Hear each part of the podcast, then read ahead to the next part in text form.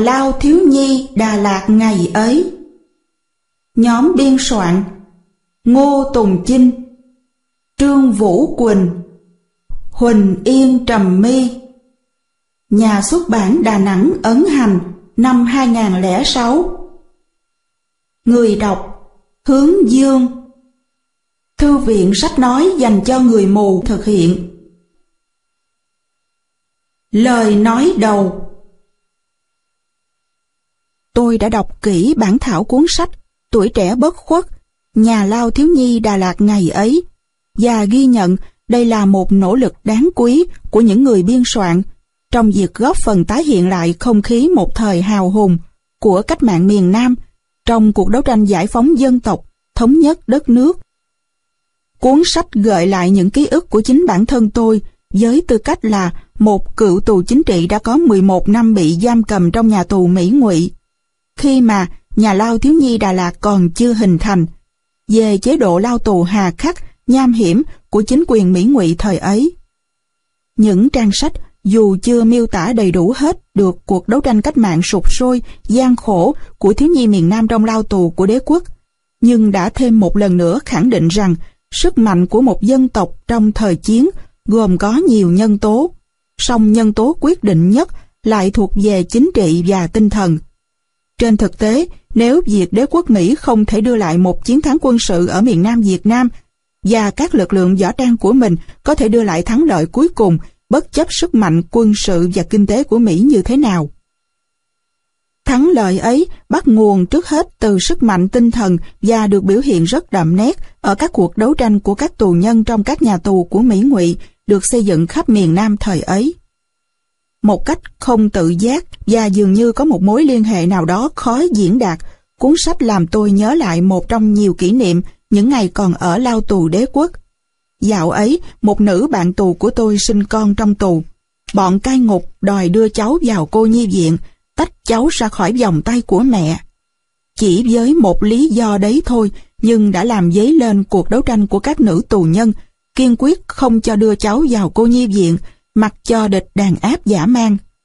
Cháu tên là Thắng Lợi, nhưng chúng tôi thường gọi yêu là cô Toàn, đọc ngược là con tù. Một thời gian sau, cháu ngày càng lớn để đối phó với âm mưu lâu dài của địch. Tập thể chúng tôi bàn bạc và đưa ra yêu sách đấu tranh với địch, đòi đưa cháu về đời. Thực chất, cô Toàn được gửi về cho một cơ sở cách mạng ở Sài Gòn nuôi nấng. Kể lại chuyện này, tôi muốn biểu hiện thái độ đồng cảm hoàn toàn với những sự kiện, những người, những việc nêu trong cuốn Tuổi trẻ bất khuất. Bằng những nội dung chân thực, cuốn sách sẽ giúp người đọc hiểu thêm về phong trào đấu tranh của nhân dân miền Nam, đặc biệt là cuộc đấu tranh của đội ngũ thiếu nhi chống lại sự xảo quyệt và những âm mưu thâm độc của kẻ thù, nhằm tiêu diệt từ trong trứng nước những mầm non nhỏ tuổi của cách mạng miền Nam. Tôi chia sẻ và hoan nghênh ban biên soạn về mục đích, ý nghĩa của việc xuất bản và phát hành cuốn sách này. Tin rằng, cùng với nhiều tác phẩm viết về anh hùng trẻ tuổi trong cuộc kháng chiến cứu nước vĩ đại, tuổi trẻ bất khuất, nhà lao thiếu nhi Đà Lạt ngày ấy sẽ góp phần vào việc giáo dục lý tưởng, khêu gợi lòng tự hào dân tộc, ý thức nỗ lực phấn đấu của giới trẻ ngày nay trong việc xây dựng và bảo vệ tổ quốc yêu dấu của chúng ta. Trương Mỹ Hoa, Phó Chủ tịch nước Cộng hòa xã hội chủ nghĩa Việt Nam Lời tựa Tôi đã đọc nhiều và nghe nhiều chuyện kể về chế độ nhà tù khắc nghiệt giả mang của Mỹ Ngụy. Nhưng qua bản thảo Tuổi trẻ bất khuất, nhà lao thiếu nhi Đà Lạt ngày ấy mà tôi hân hạnh được viết lời tựa. Điều tôi không ngờ và chắc ít người biết là trong thế giới địa ngục trần gian ấy lại có một loại nhà lao dành cho thiếu nhi, giam giữ trên 600 chiến sĩ cách mạng tuổi nhỏ, chủ yếu từ 12 đến 17 từ khắp các nhà lao miền Nam như Chí Hòa, Côn Đảo, Phú Quốc, Thủ Đức, Tân Hiệp, Kho đạn Đà Nẵng, Hội An, Quảng Ngãi, Bình Định, Phú Yên chuyển về và nhà lao đó đã tồn tại trong những năm 1971 cho đến sau ngày ký Hiệp định Paris. Điều tôi không ngờ thứ hai, thật xúc động và cũng thật tự hào, mặc dù tôi đã từng biết rất nhiều tấm gương chiến đấu hy sinh ngoan cường của các đồng chí ta trong nhà tù đế quốc Đó chính là tinh thần đấu tranh bất khuất, táo bạo và khôn ngoan của tập thể thiếu nhi anh hùng trong nhà lao thiếu nhi Đà Lạt để bảo vệ khí tiết cách mạng chống lại chế độ hà khắc trong nhà tù. Và cuối cùng, địch phải nhượng bộ hoàn toàn, một sự đầu hàng như lời thú nhận của một tên cai ngục. Cái đề lao có tên nhân đạo là Trung tâm giáo huấn thiếu nhi Đà Lạt này ra đời từ tội ác và thủ đoạn thâm độc của kẻ thù. Nhưng sự cáo chung của nó với tuổi thọ chỉ dõn dẹn 2 năm 3 tháng thì lại là điều kỳ lạ đến lý thú do chính những người tù tuổi nhỏ mà nó đã từng giam giữ. Chúng dựng đề lao này với ý đồ tách thiếu nhi cách mạng khỏi những người đã dày dạn kinh nghiệm đấu tranh, mong bóp chết mầm mống cách mạng từ trong trứng nước, đồng thời xem đối tượng này như là thứ nhóc con, trẻ người non dạ, dễ chiêu dụ, lung lạc bức ép. Dụ dỗ đối với các em đã trở thành thất bại của địch ngay từ đầu. Từ đây, chúng cày cú dành cho thiếu nhi ở nhà tù này những cực hình mang rợ có thể sánh được với Côn Đảo, Phú Quốc, Tân Hiệp, đẩy các em đến tình trạng suy kiệt, bại liệt cận kề với cái chết, hồng lung lạc khuất phục. Nhưng cũng chính ở nơi đây, kẻ thù đã phải đón nhận những đòn đấu tranh dũng cảm quyết liệt và táo bạo của các em. Đánh dằn mặt tên giám thị ác ôn khét tiếng ở côn đảo chuyển về, ngay từ giờ phút đầu các em nhập trại. Đấu tranh chống chào cờ, tố cộng, chống nội quy nhà lao, chống đàn áp giả mang trong suốt 70 ngày đêm, bằng các hình thức táo bạo như đấu lý thẳng, nêu rõ lập trường quan điểm yêu nước cách mạng chống đế quốc Mỹ xâm lược và bọn tay sai bán nước. Mổ bụng ngay trong lúc địch đàn áp tàn bạo, tuyệt thực. Trừng trị bọn trật tự ác ôn là những tù nhân tay sai, cánh tay đắc lực của bọn giám ngục. Dõng dạc kết án kẻ thù trước tòa án của chúng, sẵn sàng mặc cho chúng kêu bản án tối đa. Đã có 7 cuộc vượt ngục của tù nhân thiếu nhi trong quá trình tồn tại của nhà lao, trong đó có cuộc vượt ngục của 13 em đầy ấn tượng táo bạo bản lĩnh không kém người lớn. Lần cuối cùng, cả tập thể các em đã nổi dậy chống âm mưu lập hồ sơ giả, chuyển tù chính trị thiếu nhi thành thường phạm để không trao trả theo Hiệp định Paris. Đòi bãi bỏ chế độ, dùng tù trị tù giả mang và đòi tự quản nhà lao. Các em đã hạ và xé cờ ba que ngay trước mặt tên phó tỉnh trưởng và bọn giám ngục. Trước bạo lực và khí thế của cuộc đấu tranh, biết không thể lặp lại cái trật tự hà khắc của nhà lao trước đây, địch đã phải chấp nhận toàn bộ yêu sách. Điều đó cũng đồng nghĩa với cái trung tâm tội ác đó không còn lý do để tồn tại. Tháng 6 năm 1973, Trung tâm Giáo huấn Thiếu nhi Đà Lạt đã phải giải thể sự trả giá cho âm mưu thâm độc nhưng ngu ngốc của bọn người phi nghĩa phi đạo lý. Điều tôi muốn nói ở đây với các tác giả là rất trân trọng và cảm ơn các em, những người trong cuộc, đã khổ công và tâm huyết để cho ra đời tuổi trẻ bất khuất, nhà lao thiếu nhi Đà Lạt ngày ấy. Những câu chuyện của hơn 30 năm trước, một nỗ lực đáng quý làm sống lại hình ảnh và không khí một thời hào hùng của thiếu nhi miền Nam trong nhà tù của giặc, góp phần tích cực cho công cuộc giải phóng đất nước. Bởi không có nỗ lực này, có thể ngày sau, lịch sử sẽ không còn biết đến những trang oanh liệt, anh hùng bất khuất đến như vậy của tuổi trẻ thiếu nhi Việt Nam một thời trong hang động của kẻ thù. Tôi tin rằng với chất văn chân thật và sống động xuất phát từ trái tim, tấm lòng của những người trong cuộc và cũng là tác giả, quyển sách sẽ góp phần giáo dục truyền thống và lý tưởng cho thanh thiếu niên, động viên ý thức và nỗ lực phấn đấu của tuổi trẻ ngày nay trong sự nghiệp xây dựng đất nước. Tuổi trẻ bất khuất, nhà lao thiếu nhi Đà Lạt ngày ấy. Theo tôi, xứng đáng là loại sách rất cần thiết cho thanh thiếu niên và cho mọi người chúng ta. Trần Bạch Đằng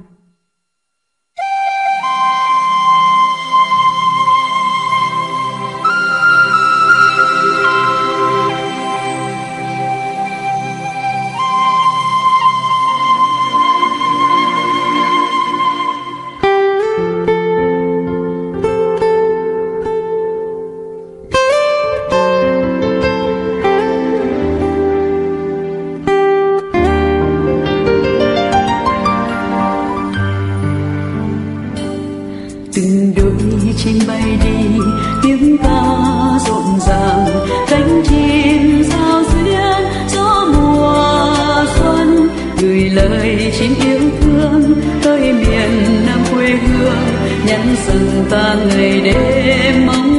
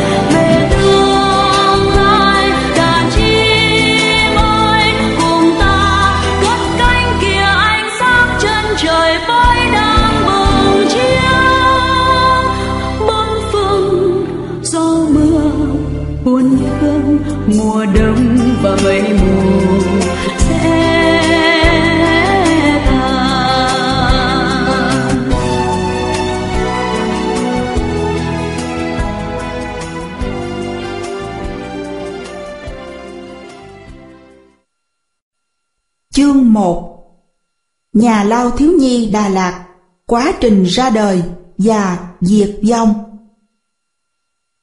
Một Quá trình hình thành nhà lao thiếu nhi Đà Lạt. Do phong trào đấu tranh của các chiến sĩ cách mạng tại các nhà giam miền Nam Cuối thập niên 60, đầu thập niên 70 của thế kỷ 20 là thời điểm cao trào của cách mạng miền Nam. Sau đợt tổng tiến công mùa xuân năm 1968, khi mà thực tế cho thấy các lực lượng cách mạng có thể bắt đầu tấn công vào bất cứ sào huyệt nào của địch. Hệ thống mỹ ngụy của chính quyền Sài Gòn đã thật sự bị rúng động. Tuy vậy, trong thời gian này, lực lượng cách mạng của ta cũng bị thiệt hại không nhỏ. Một số hy sinh, một số bị bắt làm tù binh, giam giữ tại các đảo Phú Quốc.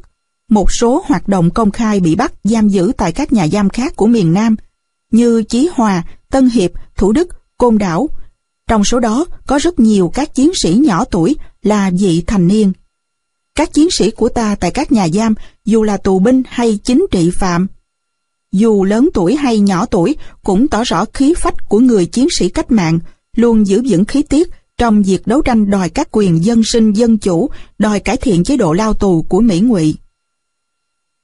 Sự kiện tổng tấn công mùa xuân 1968 và chiến thắng dồn dập trên khắp các mặt trận của quân và dân miền Nam đã tác động trực tiếp và mạnh mẽ đến các phong trào đấu tranh trong các nhà tù. Nhất là tại Côn Đảo, trong đó việc yêu cầu không giam giữ các thiếu nhi tù chính trị đang là một đòi hỏi bức xúc. Đây chính là một trong những nguyên nhân gây sức ép để địch buộc phải tiến hành các biện pháp giải quyết tù chính trị trong độ tuổi thiếu nhi này do phong trào đấu tranh của các tầng lớp nhân dân trong nước và thế giới. Cuộc tổng tấn công và nổi dậy đồng loạt xuân Mậu Thân kết thúc.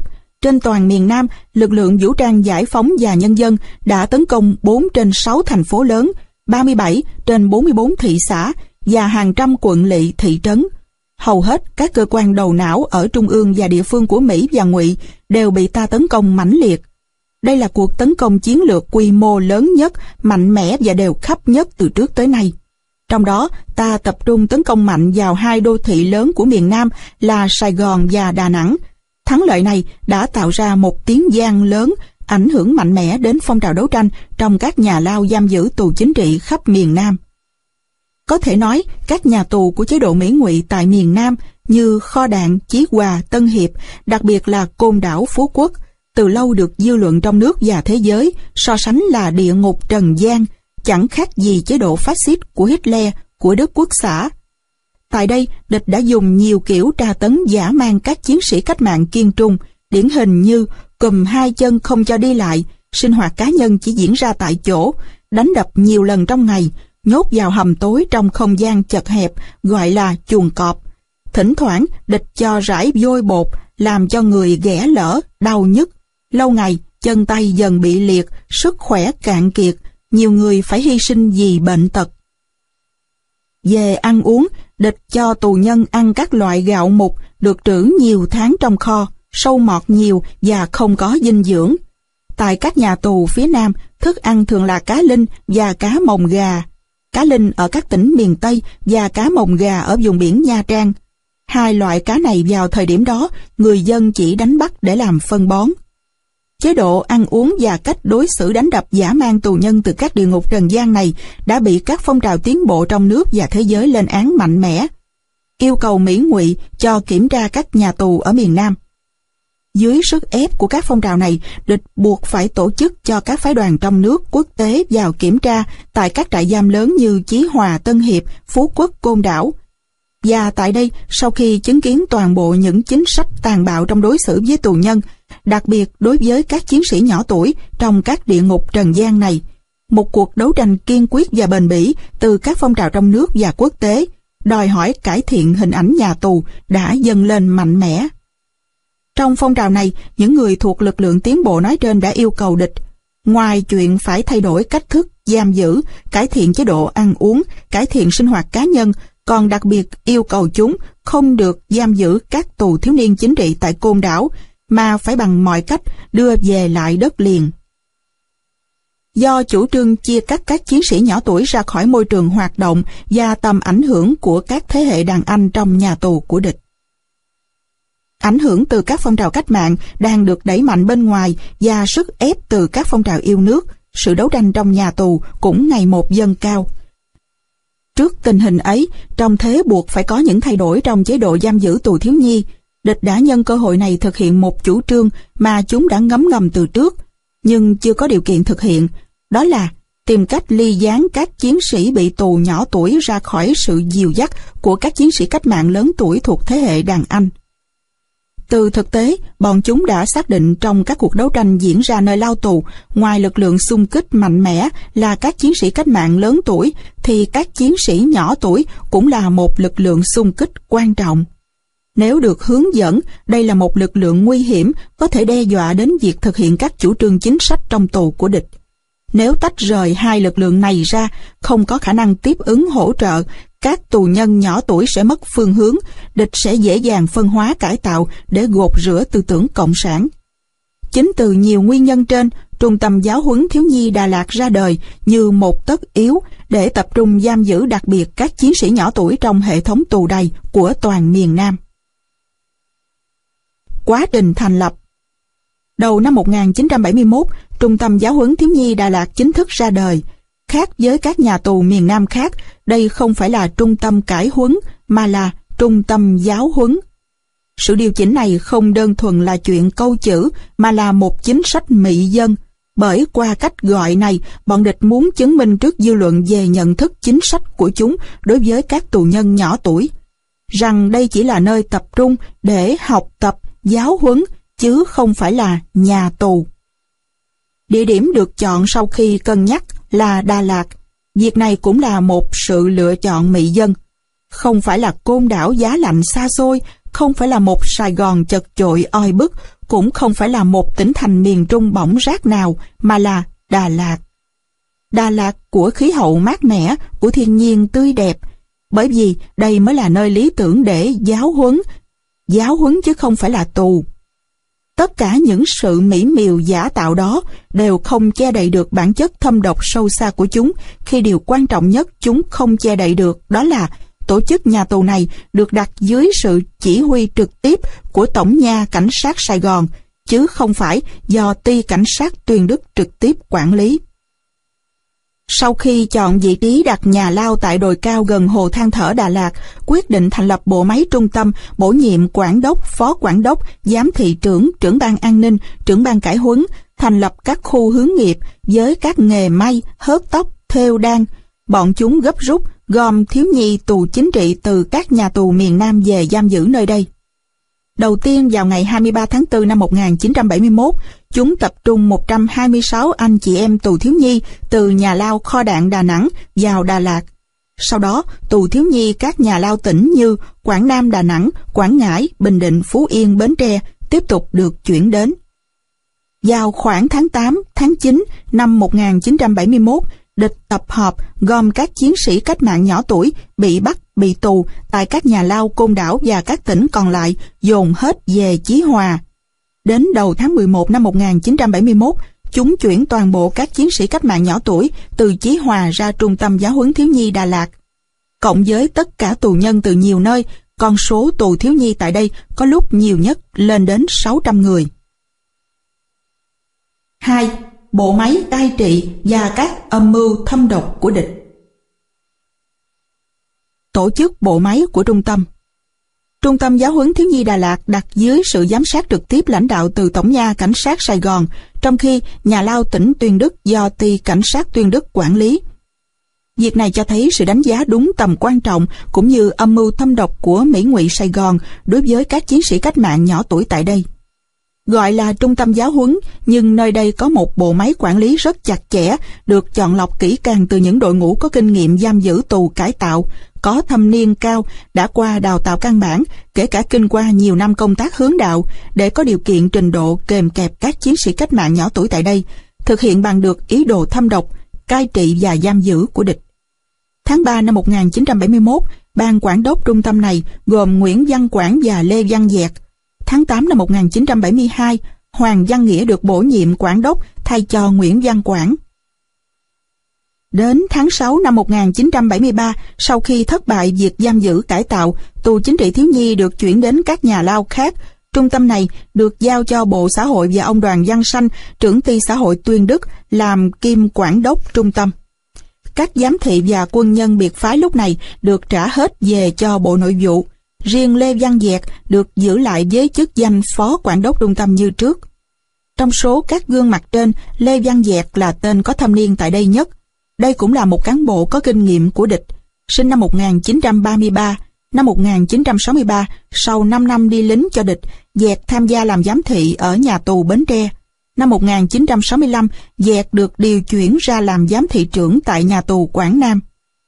Sau nhiều năm kinh nghiệm, ngày 10 tháng 7 năm 1970, Lê Văn Dẹt có quyết định thăng trật chánh giám thị cải huấn thượng hạng hạng nhất do Tổng thư ký Bộ Nội vụ Tôn Thất Trước ký. Như vậy, trước khi về Trung tâm Giáo huấn Thiếu nhi Đà Lạt, Lê Văn Dẹt đã là một cán bộ có năng lực và kinh nghiệm tra tấn tù nhân ở nhiều nhà tù miền Nam. Chân dung của Hoàng Văn Nghĩa, người thay thế Nguyễn Văn Quảng làm quản đốc trung tâm cũng chẳng kém gì. Những thông tin trong văn bản do Giám đốc Nha Cải Huấn gửi ông Tổng Thư ký Bộ Nội vụ Sài Gòn trong việc đề cử chức vụ quản đốc Trung tâm Giáo huấn Thiếu nhi Đà Lạt cho Hoàng Văn Nghĩa giúp chúng ta nhận ra nhiều điều. Ông Hoàng Văn Nghĩa đã phục vụ hơn 12 năm trong ngành cải huấn, giữ vai trò chủ sự phòng cải huấn trong nhiều năm qua, có đủ khả năng kinh nghiệm trong việc trị hiệu phạm nhân. Về khả năng văn hóa, đương sự có tú tài toàn phần và chứng chỉ một cử nhân luật khoa. Đương sự đã đi tu nghiệp tại Hoa Kỳ năm 1966, dự khóa hội thảo do Liên Hiệp Quốc tổ chức tại Đông Kinh năm 1967 và đi quan sát tại Đài Loan. Có kinh nghiệm trong lãnh đạo thiếu nhi, rất thích hợp cho Trung tâm Giáo huấn Thiếu nhi Đà Lạt trích hồ sơ 31.607 trên TB trang 77. Như vậy, các nhân vật chủ chốt của trung tâm này đều là những cán bộ được chọn lọc và tin cậy do có thâm niên và kinh nghiệm đàn áp tù nhân tại nhiều nhà tù miền Nam. Đưa các nhân vật này về đây, tự bản thân sự việc đã tố cáo âm mưu thâm độc của kẻ thù cho cái gọi là trung tâm giáo huấn này. Ngoài ban quản đốc trung tâm, bộ khung của đơn vị này còn bao gồm Ban an ninh chuyên đàn áp những tù thiếu nhi theo quỹ đạo của chúng và cử một trưởng ban nhiều năm kinh nghiệm. Ban cải huấn chuyên lên kế hoạch ru ngủ, cách ly, xóa các tư tưởng cách mạng trong các tù thiếu nhi và chọn một tên huyện ủy viên, tức chiêu hồi làm trưởng ban. Ban hướng nghiệp chuyên xây dựng mở các ngành nghề đào tạo chứng tỏ chính sách mị dân của chúng. Ban giám thị cắt cử theo dõi thường trực các trại. Có thể nói, việc thành lập trung tâm và xây dựng tổ chức bộ máy chặt chẽ, chọn lựa và điều động những chuyên viên có kinh nghiệm cai trị từ nhiều nơi khác về cho thấy bọn chúng quyết tâm cải tạo chất cộng sản, chất chiến sĩ cách mạng trong các đồng chí cách mạng nhỏ tuổi bị bắt bị tù nơi đây. Chế độ sinh hoạt trong trung tâm đặt mục đích cải tạo tư tưởng lên hàng đầu từ tổ chức sinh hoạt cho đến các chế độ ăn mặc, chế độ ở, bọn địch không giấu được bản chất mị dân của chúng. Mặc thì chúng phát cho mỗi tù nhân hai bộ quần áo kaki xanh, giày bata, mũ calo, xem như đây là một trường học chuyên nghiệp tập trung chứ không phải nhà tù. Ăn thì chế độ ăn theo quy định không khắc nghiệt, tuy vậy thực tế phần lớn tỷ lệ trên đều rơi vào bọn cai ngục. Về tổ chức thì duy trì thường xuyên các lớp học văn hóa. Thực chất, đây là hoạt động mang tính chất lấy lệ, chỉ chọn trong số những tù thiếu nhi có trình độ đứng ra tự dạy. Việc tổ chức các lớp học nghề cũng là trò mị dân vì ban quản đốc trung tâm chỉ mua sắm trang bị một số máy móc cho có. Các giáo viên cũng được lấy từ các em thiếu nhi tù. Dĩ nhiên, đây là quá trình không đạt chất lượng và kinh phí đào tạo do bị dơ vét từ nhiều phía đã không có tác dụng gì. Về hình thức tổ chức, mang danh nghĩa là một trung tâm giáo huấn, thực chất nơi đây là một nhà tù, được tổ chức quản lý theo mô hình các nhà giam lớn như Chí Hòa, Tân Hiệp, Côn Đảo. Chọn và chuyển một số tù thiếu nhi thường phạm ở các nhà lao khác về đây và cho hưởng một số quyền lợi nhằm tiếp tay cho chúng thực hiện triệt để chính sách lấy tù trị tù. Bọn chúng cắt đặt giám thị, phân công trực cai quản chặt chẽ, hà khắc, không cho tù thiếu nhi từ phòng này liên lạc sang phòng kia. Ráo riết thực hiện chính sách chia cắt để trị, thông dụng từ nhiều nhà tù khác. Ngoài việc chia cắt để trị, hàng tháng bọn chúng tập hợp tất cả lên giảng đường để thực hiện cái gọi là học tập chính trị. Thực chất, đây là những bài giảng xuyên tạc chế độ Cộng sản, nói xấu đảng Bác Hồ, hòng làm lung lạc ý chí kiên cường của những chiến sĩ cách mạng nhỏ tuổi của chúng ta. Để tiện cho việc nhồi sọ, chúng thống nhất các tổ chức tôn giáo, nhất là Thiên Chúa Giáo, cứ hai tuần vào nhà giam một lần. Tại các buổi sinh hoạt này, chúng đưa một số lượng rất đông các linh mục vào để tiếp xúc tù nhân. Các linh mục này sau khi học cấp 3 đã hoàn tất chương trình 7 năm đào tạo linh mục, Ngoài kiến thức văn hóa mà trình độ tương đương thạc sĩ, mỗi linh mục đều thông thạo hai ngoại ngữ, biết sử dụng thành thạo một dụng cụ âm nhạc, chơi hay một môn thể thao, có kiến thức thực tiễn về hướng đạo. Các linh mục này được phân công tiếp cận từng phòng giam tù nhân không thay đổi, đặc biệt chú ý các tù thiếu nhi mà chúng cho là đầu não. Với các đối tượng này, chúng phân công các linh mục có kinh nghiệm bám chặt, ngoài trao đổi các vấn đề về đời sống, Chúng trao đổi nhiều vấn đề về chính trị, luận bàn về các thể chế trong nước và ngoài nước, các vấn đề về thần học và tôn giáo. Ngoài các hoạt động chiều sâu này, chúng còn tổ chức các trò chơi thể dục thể thao, văn hóa văn nghệ, các hoạt động hướng đạo. Các hoạt động này diễn ra liên tục nhằm tạo sự gắn bó để làm thay đổi từng bước nhận thức, ý chí của những tù nhân nhỏ tuổi nơi đây. 3. Xây dựng lực lượng và tổ chức phong trào đấu tranh trong nhà lao Tập hợp lực lượng Các chiến sĩ cách mạng nhỏ tuổi được tập trung về nhà lao này như đã nói ở trên là từ các nhà lao của toàn miền Nam, từ Quảng Trị, Thừa Thiên Huế trở vào. Trong đó, đặc biệt có số bị giam tại các nhà giam trung tâm như Côn Đảo, Chí Hòa, Tân Hiệp, Kho Đạn, độ tuổi từ 12 đến 17, cá biệt có một số ít 18 tuổi, nhưng khi bị bắt, trên giấy tờ đều dưới 18. Tuổi bình quân cao nhất là 16-17 tuổi. Đa số các tù nhân được tập trung về đây đều là các chiến sĩ cách mạng nhỏ tuổi dũng cảm đã từng tham gia vào các phong trào cách mạng tại địa phương mình, một số ít bị bắt lầm không đáng kể. Thành lập tổ chức Do đặc điểm các tù nhân nhỏ tuổi tập trung về đây được tập hợp từ các nhà lao toàn miền Nam và chia thành nhiều đợt, nên việc tập hợp lực lượng thống nhất gặp rất nhiều khó khăn. Trong đó, nhóm các nhà lao từ Quảng Nam Đà Nẵng cùng các tỉnh miền Trung được tập trung trước, ba trung tâm từ Côn Đảo, Chí Hòa, Tân Hiệp và các nhà giam miền Nam tập trung sau cùng.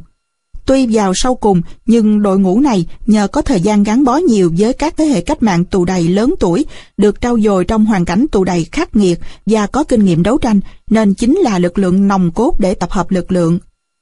Bắt đầu từ thuận lợi căn bản là trong ba nhóm trung tâm từ Côn Đảo, Chí Hòa, Tân Hiệp, số anh em tù của các tỉnh cũng nhiều, Quảng Nam có, Đà Nẵng có, Quảng Ngãi và các tỉnh khác cũng có. Các hạt nhân này tùy theo quê quán của mình được phân công tiếp cận những người đồng hương để gây dựng phong trào. Anh em các tỉnh miền Trung tiếp cận các chiến sĩ miền Trung, anh em miền Nam tiếp cận các chiến sĩ miền Nam. Từ thăm dò qua trao đổi, lực lượng cứ thế phát triển nhanh chóng thành một khối thống nhất vững mạnh. Ở khu Nam có anh Phong, anh Tranh, anh Thành, anh Bình, anh Được, anh Kỳ, anh Bồng, anh Đào. Các khu nữ có chị Nhân, chị Thạnh, chị Chỉ. Những người có trách nhiệm đưa thông tin liên lạc giữa hai khu nam và nữ, đó là hai anh Mai Sáu, Nguyễn Chức. Tất cả những người trên là những nhân tố chính cho lực lượng đoàn kết này. Thực chất công tác nắm bắt tình hình tư tưởng ý chí của các chiến sĩ bị bắt bị tù nhỏ tuổi từ nhiều nơi trong toàn miền Nam này là không dễ dàng. Khi mà bọn địch thực hiện chính sách thâm độc, dùng người tù trị người tù, nhiều khả năng chúng có thể cài người vào để nắm bắt những tư tưởng cụ thể của các chiến sĩ, từ đó phát hiện tổ chức cầm đầu đấu tranh của ta. Do đó, để đáp ứng tình hình nước sôi lửa bỏng, việc xây dựng thống nhất lực lượng cần phải được tiến hành nhanh, tập trung nhanh để hình thành tổ chức mới, nhưng cũng phải hết sức cảnh giác. Để tạo đà cho sự tin cậy, tạo hướng đấu tranh chung cho toàn nhà Lao, các nhóm tuy chưa có thể nắm bắt, tìm hiểu kỹ nhau, nhưng đã chủ động tổ chức ngay các cuộc đấu tranh chống chào cờ ở các quy mô khác nhau, tạo đà cho các phong trào đấu tranh ở mức cao và quyết liệt hơn. Xác định âm mưu của địch Muốn đấu tranh với địch thắng lợi, trước hết cần phải nắm rõ ý đồ, âm mưu của địch, từ đó lên kế hoạch xây dựng đội ngũ, kế hoạch phương án đấu tranh thích hợp. Trước khi và ngay từ lúc đặt chân lên Đà Lạt, các chiến sĩ cách mạng nhỏ tuổi của chúng ta đã xác định âm mưu của địch là thực hiện chính sách mỹ dân nhằm đối phó với dư luận và phong trào đấu tranh tiến bộ trong và ngoài nước. Thực ra, việc hình thành trung tâm này và tập trung toàn bộ các chiến sĩ nhỏ tuổi từ khắp các nhà tù miền Nam về đây là một chính sách chia để trị, là cách ly một đội ngũ tù thiếu nhi yêu nước ra khỏi môi trường dìu dắt, hướng dẫn của các chiến sĩ cách mạng lớn tuổi, nhằm từng bước dụ dỗ ru ngủ, cải tạo, làm lung lạc phương hướng và nhục ý chí đấu tranh. Bản chất xấu xa đó, dù được ngụy trang rất kỹ bằng các hình thức tổ chức khác nhau, cũng đều không thể che giấu được ý đồ thâm độc của địch. Nhờ xác định được bản chất của kẻ thù, các chiến sĩ cách mạng nhỏ tuổi trong nhà lao này đã căn cứ vào các nội dung trên của địch để phản kích đấu tranh chống lại có hệ thống và làm phá sản các kế hoạch của chúng với phương châm biết địch biết ta trăm trận trăm thắng. Xây dựng kế hoạch đấu tranh Sau khi đã tập hợp lực lượng nòng cốt từ các nhà lao chuyển về, ta nhanh chóng thành lập bộ phận chỉ huy thống nhất. Trong bộ phận chỉ huy này có đại diện của các lực lượng từ các khu vực, tập trung ba nhóm chính là từ nhà lao Côn Đảo Chí Hòa và nhà lao các tỉnh miền Trung. Trong bộ phận chỉ huy thống nhất, các phân công được cắt cử rạch ròi và khoa học. Ai là người theo dõi lĩnh vực đấu tranh công khai, ai là đại diện trực diện đấu tranh với bọn quản đốc nhà lao, bộ phận nào theo dõi đấu tranh đòi quyền dân sinh dân chủ, bộ phận nào theo dõi chống lại các âm mưu chính sách của địch, từ đó vạch kế hoạch đấu tranh thống nhất. Từ sự phân công đó, các tù nhân nhỏ tuổi của nhà lao thiếu nhi Đà Lạt đã thực hiện đấu tranh ngay từ đầu và đưa ra các yêu sách cụ thể như sau. Đòi được ăn uống đủ số lượng chất lượng, Thực chất kinh phí dành cho khoản này khá cao nhưng bị ăn chặn nhiều nên khẩu phần ăn của từng người không bảo đảm. Cơm không đủ no, thức ăn thiếu thốn, thiếu chất dinh dưỡng, các anh chị em tù phải thường xuyên đùm bọc nhau, chia sẻ từ nguồn tiền của người thân bên ngoài gửi vào. Đòi quyền tự nguyện học nghề, không bị bắt buộc. Đòi quyền tự nguyện nghe giảng chính trị tôn giáo, không được cưỡng ép. Đòi quyền được qua lại thăm hỏi nhau giữa các phòng đòi được trả tự do khi mãn án tù. Các yêu cầu trên là mục tiêu đấu tranh được duy trì nhằm chống lại các âm mưu của địch. Xuyên suốt trong quá trình tồn tại của nhà lao này là quá trình đấu tranh liên tục bền bỉ của các chiến sĩ nhỏ tuổi của ta cho đến ngày nhà tù bị xóa sổ vào tháng 6 năm 1973. Các cuộc đấu tranh này tự trung được thể hiện ở những cao trào có tính hệ thống như ở chương sau. Chương 2 Các phong trào đấu tranh. Trung tâm giáo huấn thiếu nhi Đà Lạt thực chất là nhà lao thiếu nhi Đà Lạt được thành lập vào đầu năm 1971 là nơi giam giữ các tù thiếu nhi được tập trung từ tất cả các nhà tù miền Nam Việt Nam từ 17 tuổi trở xuống. Đây là nhà tù được tổ chức với quy mô lớn, thành lập theo một kế hoạch chặt chẽ và có trình độ tổ chức cao nhằm đáp ứng những sức ép mạnh mẽ của công luận trong nước và quốc tế, đòi hỏi về một hình ảnh nhà tù miền Nam không có trẻ em, theo đúng những quy định quốc tế về tù chính trị, nhà lao này đã ra đời. Ngay từ trong bản chất, do mục đích bịp bợm, nó hướng đến một quy trình rất thâm độc. Trên danh nghĩa là trung tâm giáo huấn, thực chất đây là nơi có khả năng thủ tiêu ý chí chiến đấu của một lực lượng trẻ em Việt Nam đã từng tham gia trong các cuộc nổi dậy trong lòng đô thị miền Nam, từng bước dụ dỗ mua chuộc hướng các thiếu nhi này trở thành tay sai của chúng để chống lại phong trào cách mạng đang diễn ra rất mạnh mẽ trong toàn miền Nam. Ngoài việc cho trang phục, ăn uống sinh hoạt, địch tìm cách để lung lạc ý chí của anh em tù, dụ dỗ thuyết phục, tuyên truyền về cái gọi là chế độ ưu việt của chúng, nói xấu cách mạng, nói xấu những người cộng sản nhằm từng bước làm thay đổi nhận thức của anh chị em trong tù, làm mất lòng tin lẫn nhau, mất lòng tin về cách mạng để chia rẽ phân hóa đội ngũ, tiến tới khống chế, mua chuộc để phục vụ cho mục đích chính trị của chúng. Theo thời gian, không dụ dỗ mua chuộc được, chúng bắt đầu tấn công, càng ngày càng quyết liệt, ta cũng càng ngày càng mạnh mẽ trưởng thành. Quá trình tồn tại của nhà tù này là quá trình đấu tranh của hai bên vì những mục đích khác nhau. Dược lên trên tất cả những chính sách thâm độc và tàn bạo của địch, anh em tù thiếu nhi nhỏ tuổi từ chỗ bị động đã từng bước bằng nhiều hình thức đấu tranh khôn khéo, đã trưởng thành dần và chứng tỏ mình là một lực lượng cách mạng có tổ chức, có chí hướng, đã đập tan tất cả âm mưu của chúng và vẽ lại đồ thị về con đường đi của nhà tù này theo một hướng khác đến ngày cáo chung tất yếu của chúng. Như đã nói ở trên, mang danh nghĩa là trung tâm giáo huấn, thực chất nhà tù thiếu nhi Đà Lạt là nơi thể hiện đầy đủ bản chất tàn ác của một nhà tù đế quốc. Sự thâm độc trong mục đích, xảo quyệt trong biện pháp, thô bạo trong đối xử, tàn ác trong đàn áp, đã biến nhà tù này trở thành lò lửa thử thách khắc nghiệt đối với những người tù nhỏ tuổi. Trong thế không cân xứng giữa một bên là chính quyền quân đội cùng một hệ thống nhà tù, với một bên là các thiếu niên nhỏ tuổi gông cùm xiềng xích. Nhà tù thiếu nhi Đà Lạt là nơi đối đầu quyết liệt giữa hai lý tưởng, là nơi thể hiện phẩm chất anh hùng gan dạ của những chiến sĩ nhỏ tuổi trong cuộc đấu tranh chung của toàn dân tộc, vì độc lập tự do và thống nhất đất nước. Xác định đàn áp từ trong trứng nước, địch tập trung về đây những tay sai lão luyện có kinh nghiệm trong việc quản lý và đàn áp tù nhân từ các nhà tù nổi tiếng.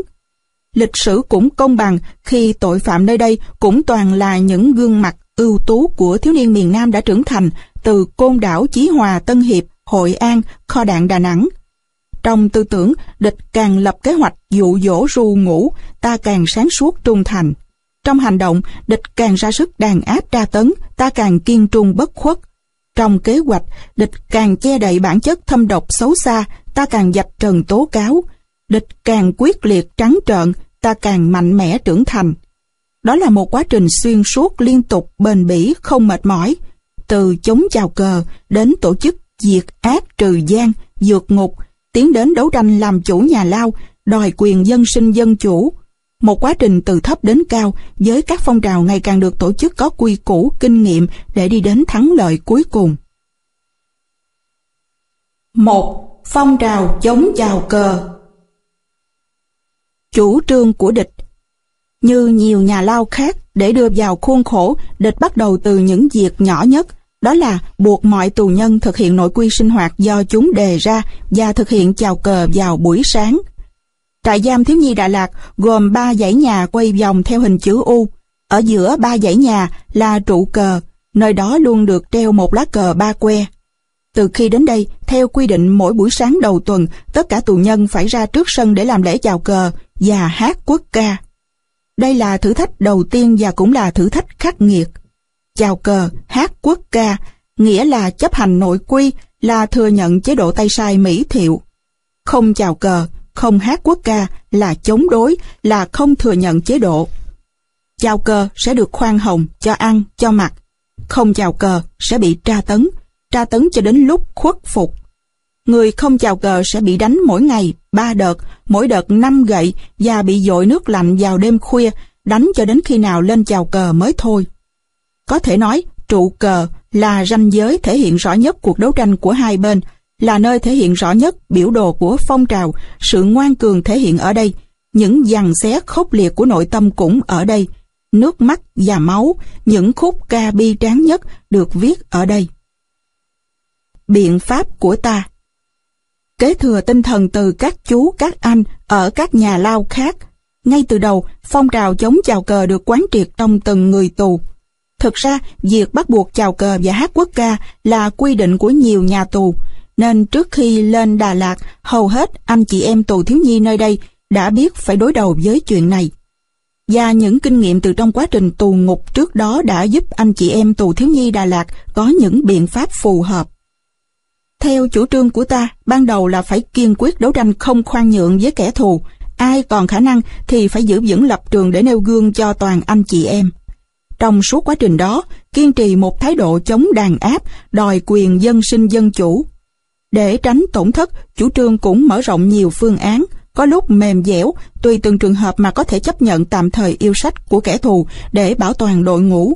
Song song với chịu đựng nhẫn nhịn là chống trả, tiến đến mổ bụng có kế hoạch để gây sức ép buộc địch phải nhượng bộ. Diễn biến của phong trào Nhà tù thiếu nhi Đà Lạt được thành lập, địch gom tất cả những tù nhân nhỏ tuổi ở các nơi về. Một số từ Chí Hòa Côn Đảo lên như Ngô Văn Kỳ, Đặng Bảo Si, Lê Công Thành, Lê Văn Bồng, tức Lê Quang Khánh, Mai Bốn, Nguyễn Thanh Phong, Trần Lịch.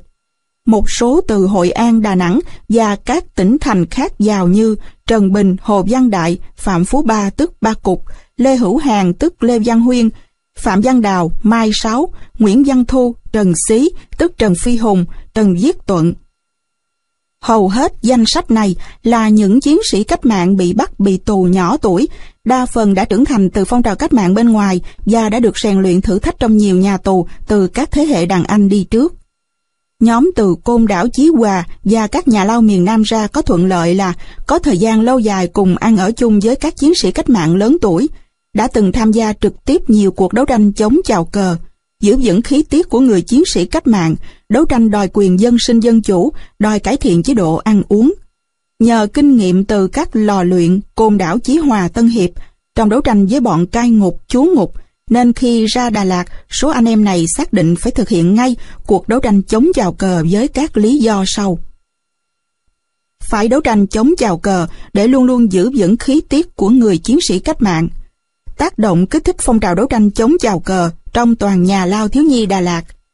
Chỉ có đấu tranh chống chào cờ từng nhóm, từng phòng, toàn nhà lao mới phá được chính sách âm mưu của địch trong việc tách các chiến sĩ nhỏ tuổi để cải tạo gột bỏ tư tưởng cộng sản. Nhóm từ kho đạn Đà Nẵng vào cũng có một truyền thống đấu tranh rất ngoan cường. Từ cuối năm 1969 đến đầu năm 1971, nhà lao kho đạn Đà Nẵng đã tổ chức chi bộ và chi đoàn. Ban chấp hành chi ủy chi bộ có 5 đồng chí. Ở Quảng Đà có đồng chí Hà Kỳ Ngộ, đồng chí Nguyễn Lượng. Ở Quảng Nam có đồng chí Nguyễn Thỏa, Nguyễn Quang Tịnh, tức Hùng, Nguyễn Hải Nam. Ban chấp hành chi đoàn có 5 đồng chí. Phạm Văn Đào, Trần Bình, Đoàn Đức, Mai Xuân Thu, Phạm Bảo. Ban chấp hành chi đoàn do Ban chấp hành chi ủy chi bộ nhà lao kho đạn Đà Nẵng chỉ định. Khi một số bị đầy đi nhà lao thiếu nhi Đà Lạt, thì sự lãnh đạo của chi bộ không còn thiếu đồng chí Đoàn Đức, bốn đồng chí còn lại bị đầy lên nhà lao thiếu nhi Đà Lạt, sau đó bổ sung đồng chí Phan Đức Lập. Như vậy, tại nhà lao thiếu nhi Đà Lạt, ban chấp hành mới cũng gồm 5 đồng chí với sự bổ sung này. Lịch sử nhà lao kho đạn có một cuộc đấu tranh diệt ác duy nhất thì đó chính là sự kiện do anh em tù thiếu nhi của phòng 4 thực hiện. Trước khi lên Đà Lạt, các tù nhân vị thành niên được nhốt chung với một số lượng hơn 50 người vào phòng 4. Anh Nguyễn Trung Đình là trưởng phòng nhưng người lãnh đạo toàn bộ phong trào của số này lúc ấy là đồng chí Văn Đức Long. Lúc ấy, đồng chí Long là đảng viên chỉ huy biệt động thành Đà Nẵng. Lúc ở kho đạn, phòng nhốt các tù thiếu nhi là phòng có số lượng đông nhất. Toàn bộ số này đã qua thẩm vấn ở các địa phương chờ ngày ra tòa hoặc đã bị kêu án, không có ai thuộc diện an trí. Có những người thụ mất án rất cao như Nguyễn Đăng Được, Nguyễn Ba với mức 20 năm. Ngay lúc còn ở Đà Nẵng, các chiến sĩ cách mạng nhỏ tuổi này đã tham gia tổ chức đấu tranh chống chào cờ. Phong trào này được khởi phát từ đồng chí Lương Trí Nghĩa, tức Nguyễn Lượng, thành ủy viên Quảng Đà chỉ đạo cụ thể từ Xà Liêm. Từ khi còn thẩm vấn tại Ti Gia Long, chú Lượng đã nhắn nhủ với tất cả các anh chị em tù thiếu nhi nơi đây. Cố gắng chiến đấu, cố gắng ngoan cường, trước sau gì, rồi nước nhà cũng thống nhất, chúng ta sẽ thành công tiếp thu ý chí của các chú, các anh và được các chú các anh dìu dắt. Đầu năm 1971, phong trào không ăn sáng, đấu tranh chống chào cờ đã lan rộng trong đội ngũ các chiến sĩ cách mạng nhỏ tuổi tại nhà lao kho đạn Đà Nẵng. Nhà lao kho đạn ngày 23 tháng 4 năm 1971. Sau khi ăn trưa, địch gọi tất cả tù thiếu nhi ra ngồi ngoài sân, 125 chiến sĩ cách mạng nhỏ tuổi bị cách ly và dồn lên chật cứng trên hai xe GMC. Trong xe bịch bùng, tiếng hát kết đoàn giải phóng miền Nam dẫn gian xa. Cuộc ra đi bắt đầu từ phố Đào Duy Từ ra các phố lân cận, sau đó được đưa lên máy bay. 2 giờ chiều, máy bay cất cánh. 3 giờ cùng ngày của buổi chiều định mệnh đó, số chiến sĩ nhỏ tuổi của nhà lao kho đạn Đà Nẵng này có mặt tại sân bay Cam Ly, Đà Lạt, bắt đầu cho một chặng đường mới.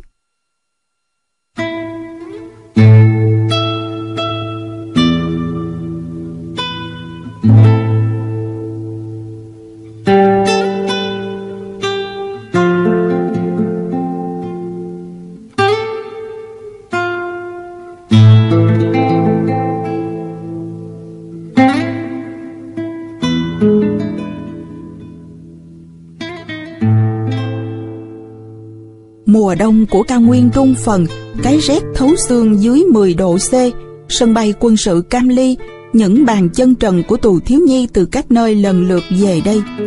ốm yếu, rách rưới, bệnh tật do tra tấn đánh đập, họ như đàn gà con xa mẹ, nhanh chóng tìm đến với nhau.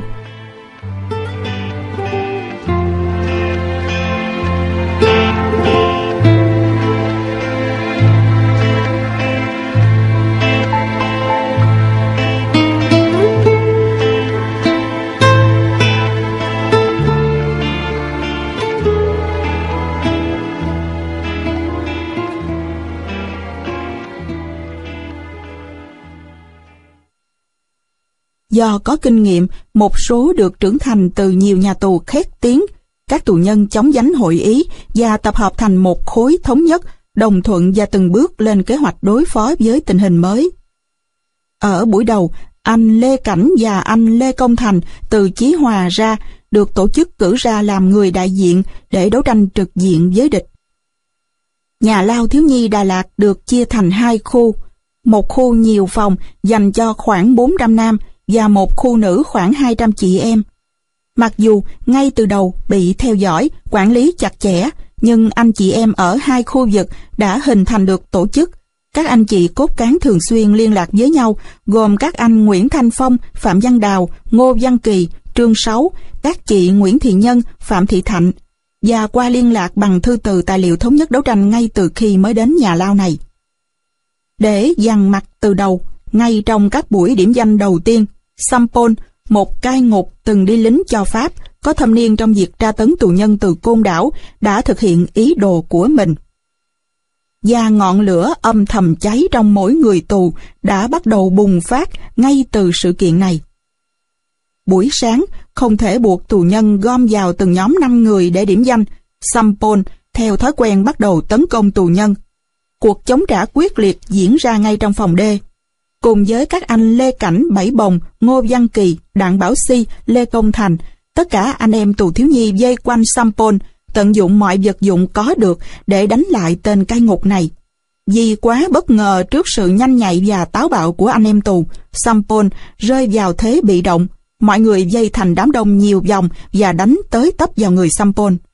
Trong cuộc xô xát, anh Trần Văn Bự đã đánh vỡ cây đàn, một vật dụng được gìn giữ cẩn thận trong hoàn cảnh tù đầy. Câu chuyện bi hài này sẽ được nhắc lại ở phần sau. Cuộc chào hỏi ra mắt giữa đôi bên diễn ra nhanh chóng, chứng minh ta có tổ chức và không dễ bị đàn áp. Ý định đánh dằn mặt bị phá vỡ là một đòn rất đau đối với địch.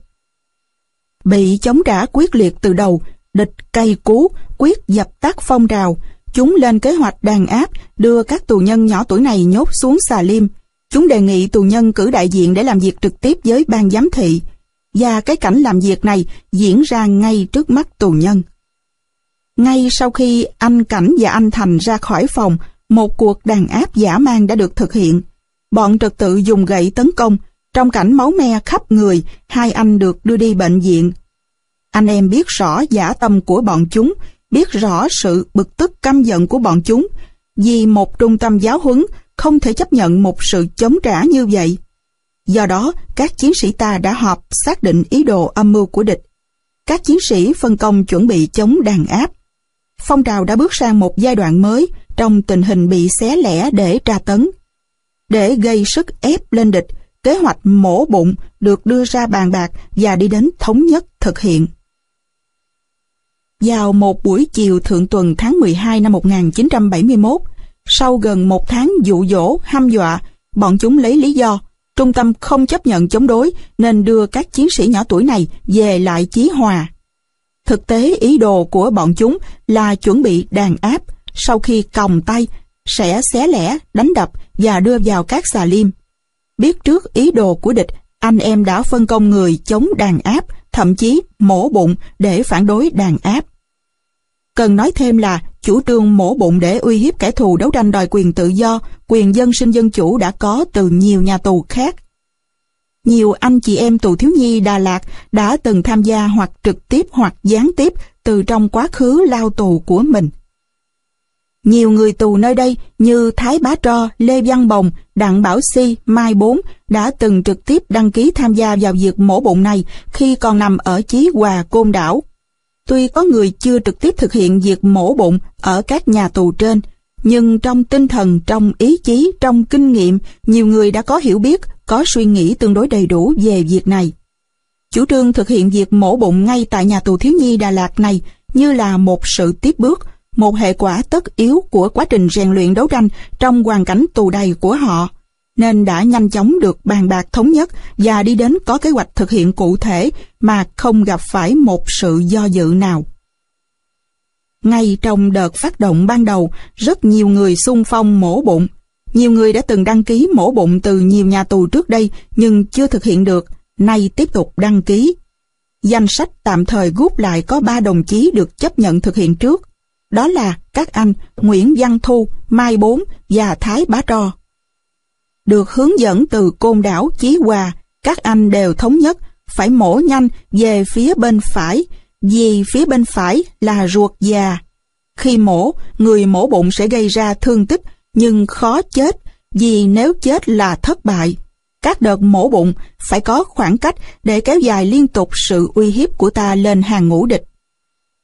Khoảng 15 giờ chiều ngày 21 tháng 11 năm 1971, theo thông báo, địch sẽ chuyển anh em về lại Chí Hòa với lý do đây là trại giáo huấn không chấp nhận dung chứa những trẻ em không chấp hành nội quy và chống chào cờ. Biết địch lên kế hoạch đàn áp, tất cả đã chuẩn bị sẵn sàng. Những người mổ bụng được bố trí mặc đồ màu trắng, vì màu trắng khi máu ra nhiều sẽ tạo nên hình ảnh ghê sợ, dễ áp đảo kẻ thù và cho uống sữa bò cùng với nhiều nước để máu loãng ra. Trước khi mổ bụng, những người được lựa chọn phải tìm cách đứng ghép vào nhau sao cho địch chỉ còng tay trái của mình trước khi đưa ra ngoài. Tìm cách để bị còng tay trái vì tay phải còn lại chính là tay dùng để mổ bụng. Khi các tù nhân được tập hợp ra sân, lính bảo an và lực lượng giám thị đã chuẩn bị tấn công phủ đầu. Bọn địch đẩy một số anh em qua khu nữ. Anh Phạm Minh Hùng bảo Mai Bốn cùng với mọi người. Chúng nó chuẩn bị đàn áp đó. Lập tức, Mai Bốn cùng nhiều người hô to. Phản đối nhà cầm quyền Sài Gòn đàn áp tù nhân. Nếu đàn áp, chúng tôi sẽ mổ bụng. Tiếng hô của Mai Bốn được nhiều anh chị em ủng hộ lan thành một đợt sóng. Sau tuyên bố, địch bắt đầu xông vào đánh. Không khí đặc quánh bởi tiếng la ó phản đối của anh em tù nhân, tiếng hô ủng hộ của chị em trong nhà lao và tiếng roi giọt của kẻ thù. Anh Nguyễn Văn Thu mổ bụng, tất cả mọi người nắm chặt tay liên kết lại, một mặt không để cho kẻ thù xé lẻ, một mặt che chắn cho những anh em mổ bụng thực hiện công việc của mình. Địch đàn áp dữ dội, sau anh Nguyễn Văn Thu, đến lượt anh Thái Bá Tro, rồi Mai Bốn, lần lượt mổ bụng. Anh Bảy Bồng kèm sát Mai Bốn, Mai Bốn rạch bụng, do ấn mạnh, lưỡi lam bị gãy phải rạch nhiều lần. Các anh mổ bụng lên láng máu, ruột đổ ra ngoài. Máu, tiếng la hét, roi giọt, mọi việc kéo dài đến xế chiều trong sự kiệt sức của đôi bên. Trưởng ban an ninh giàu, hoảng sợ, bọn địch giãn ra. Trong khiếp sợ, bọn chúng nhanh chóng còng hai người vào thành một và vội vàng đưa vào lại xà lim. Đêm đó các tù nhân mổ bụng được đưa đi bệnh viện, số còn lại bị còng chéo vào nhau, chia rẽ tại từng phòng một và bị tra tấn giả mang. Nguyễn Văn Thu, Thái Bá Tro và Mai Bốn, mỗi người một nơi, được đưa đi băng bó và khâu lại vết thương. Sau khi được băng bó, các anh tiếp tục tuyệt thực ba ngày bốn đêm đau do vết thương, già lạnh, đói, mai bốn thèm cơm quá. Nhưng dặn dò anh Nguyễn Công Thắng, Mỗi lần địch đưa cơm vào dụ dỗ thì dùng chân che chén cơm lại để không nhìn thấy. Vì nhìn thấy cơm sẽ thèm chịu không nổi. Ngày thứ tư Mai Bốn cùng với các anh bị xé lẻ trả về lại Xà Liêm. Về lại với anh em, những người tuyệt thực, việc đầu tiên là xem thái độ của mọi người trong tù. Nếu anh em ăn cơm, tức địch đã nhượng bộ thì mình ăn cơm. Nếu mọi người tuyệt thực sẽ tiếp tục tuyệt thực theo. Mai Bốn kể, địch trả về lại xà liêm lúc đó là ban đêm, tôi mò vào xà liêm trong bóng tối. Anh Lê Cảnh nghe tiếng động, hỏi, ai đó? Em Bốn đây, về rồi đây. Mấy ngày nay anh em có ăn cơm không? Địch đánh quá, không ai ăn nổi hết bốn ơi. Em đói quá, nhịn mấy ngày rồi. Tôi mò vào trong thau nước tiểu, tay đụng phải cục cơm, đưa cơm lên mũi. Mùi cơm trộn lẫn nước tiểu nhưng vẫn kích thích cơn đói ghê gớm. Tôi dùa cơm vào miệng, khai nồng, đắng ngắt. Anh Cảnh nhào đến ngăn lại. Bốn, không được ăn, ruột chưa lành vết thương, đứt ruột đó. Không cản được, nhưng tôi cố gắng nhai kỹ, mỗi lúc một ít, để lấy lại sức. Riêng anh Thái Bá Tro, do vết thương quá nặng, để nhượng bộ, địch có ý định chuyển vào bệnh viện để điều trị. Thái Bá Tro phản đối và yêu cầu địch. Nếu các ông muốn đưa tôi vào bệnh viện, thì phải thực hiện yêu cầu của tôi là để cho tôi gặp ông tỉnh trưởng Tuyên Đức. Nếu yêu cầu này không được chấp nhận thì tôi kiên quyết thà chết. 10 phút sau, tên tỉnh trưởng Tuyên Đức Nguyễn Hợp Đoàn đến, Thái Bá Trò được anh em giao cho nhiệm vụ đưa ra năm yêu sách mà anh chị em đã thảo luận trong tù. 1. Không được đàn áp tù nhân. 2. Không bắt buộc cưỡng ép tù nhân chiêu hồi. 3. Không được dùng người tù cai trị người tù. 4. Được tự do gặp gỡ liên hệ với anh em bạn tù. 5. Phải trả tự do cho những người hết án và mãn hạn tù. Năm yêu sách trên được chấp nhận tạm thời trong thế buộc phải khoan nhượng. Buộc phải khoan nhượng nhưng trong thâm tâm kẻ thù rất đau đớn.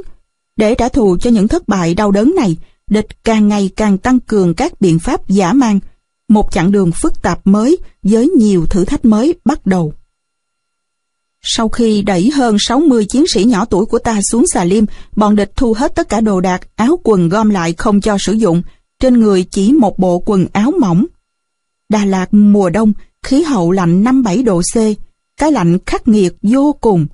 Các bức tường xi măng xỉn nước và nhớp nháp. Tù thiếu nhi, những người tù chưa tới tuổi thành niên, không thể nói hết sự chịu đựng của họ trước hoàn cảnh bi đát này. Mỗi ngày hai vắt cơm nhỏ và một ít muối hạt. Cơm và muối thì ít, nhưng roi giọt thì nhiều. Roi giọt và máu, cơm lẫn trong máu và nước tiểu, Phòng giam chật chội, không đi lại được. Bốn người bị còng dính vào nhau vòng tròn, không thể nằm ngửa, nằm sấp bình thường được, mà phải nằm chéo lên nhau. Hai người nằm sấp chéo, hai người nằm ngửa chéo, rất khó ngủ.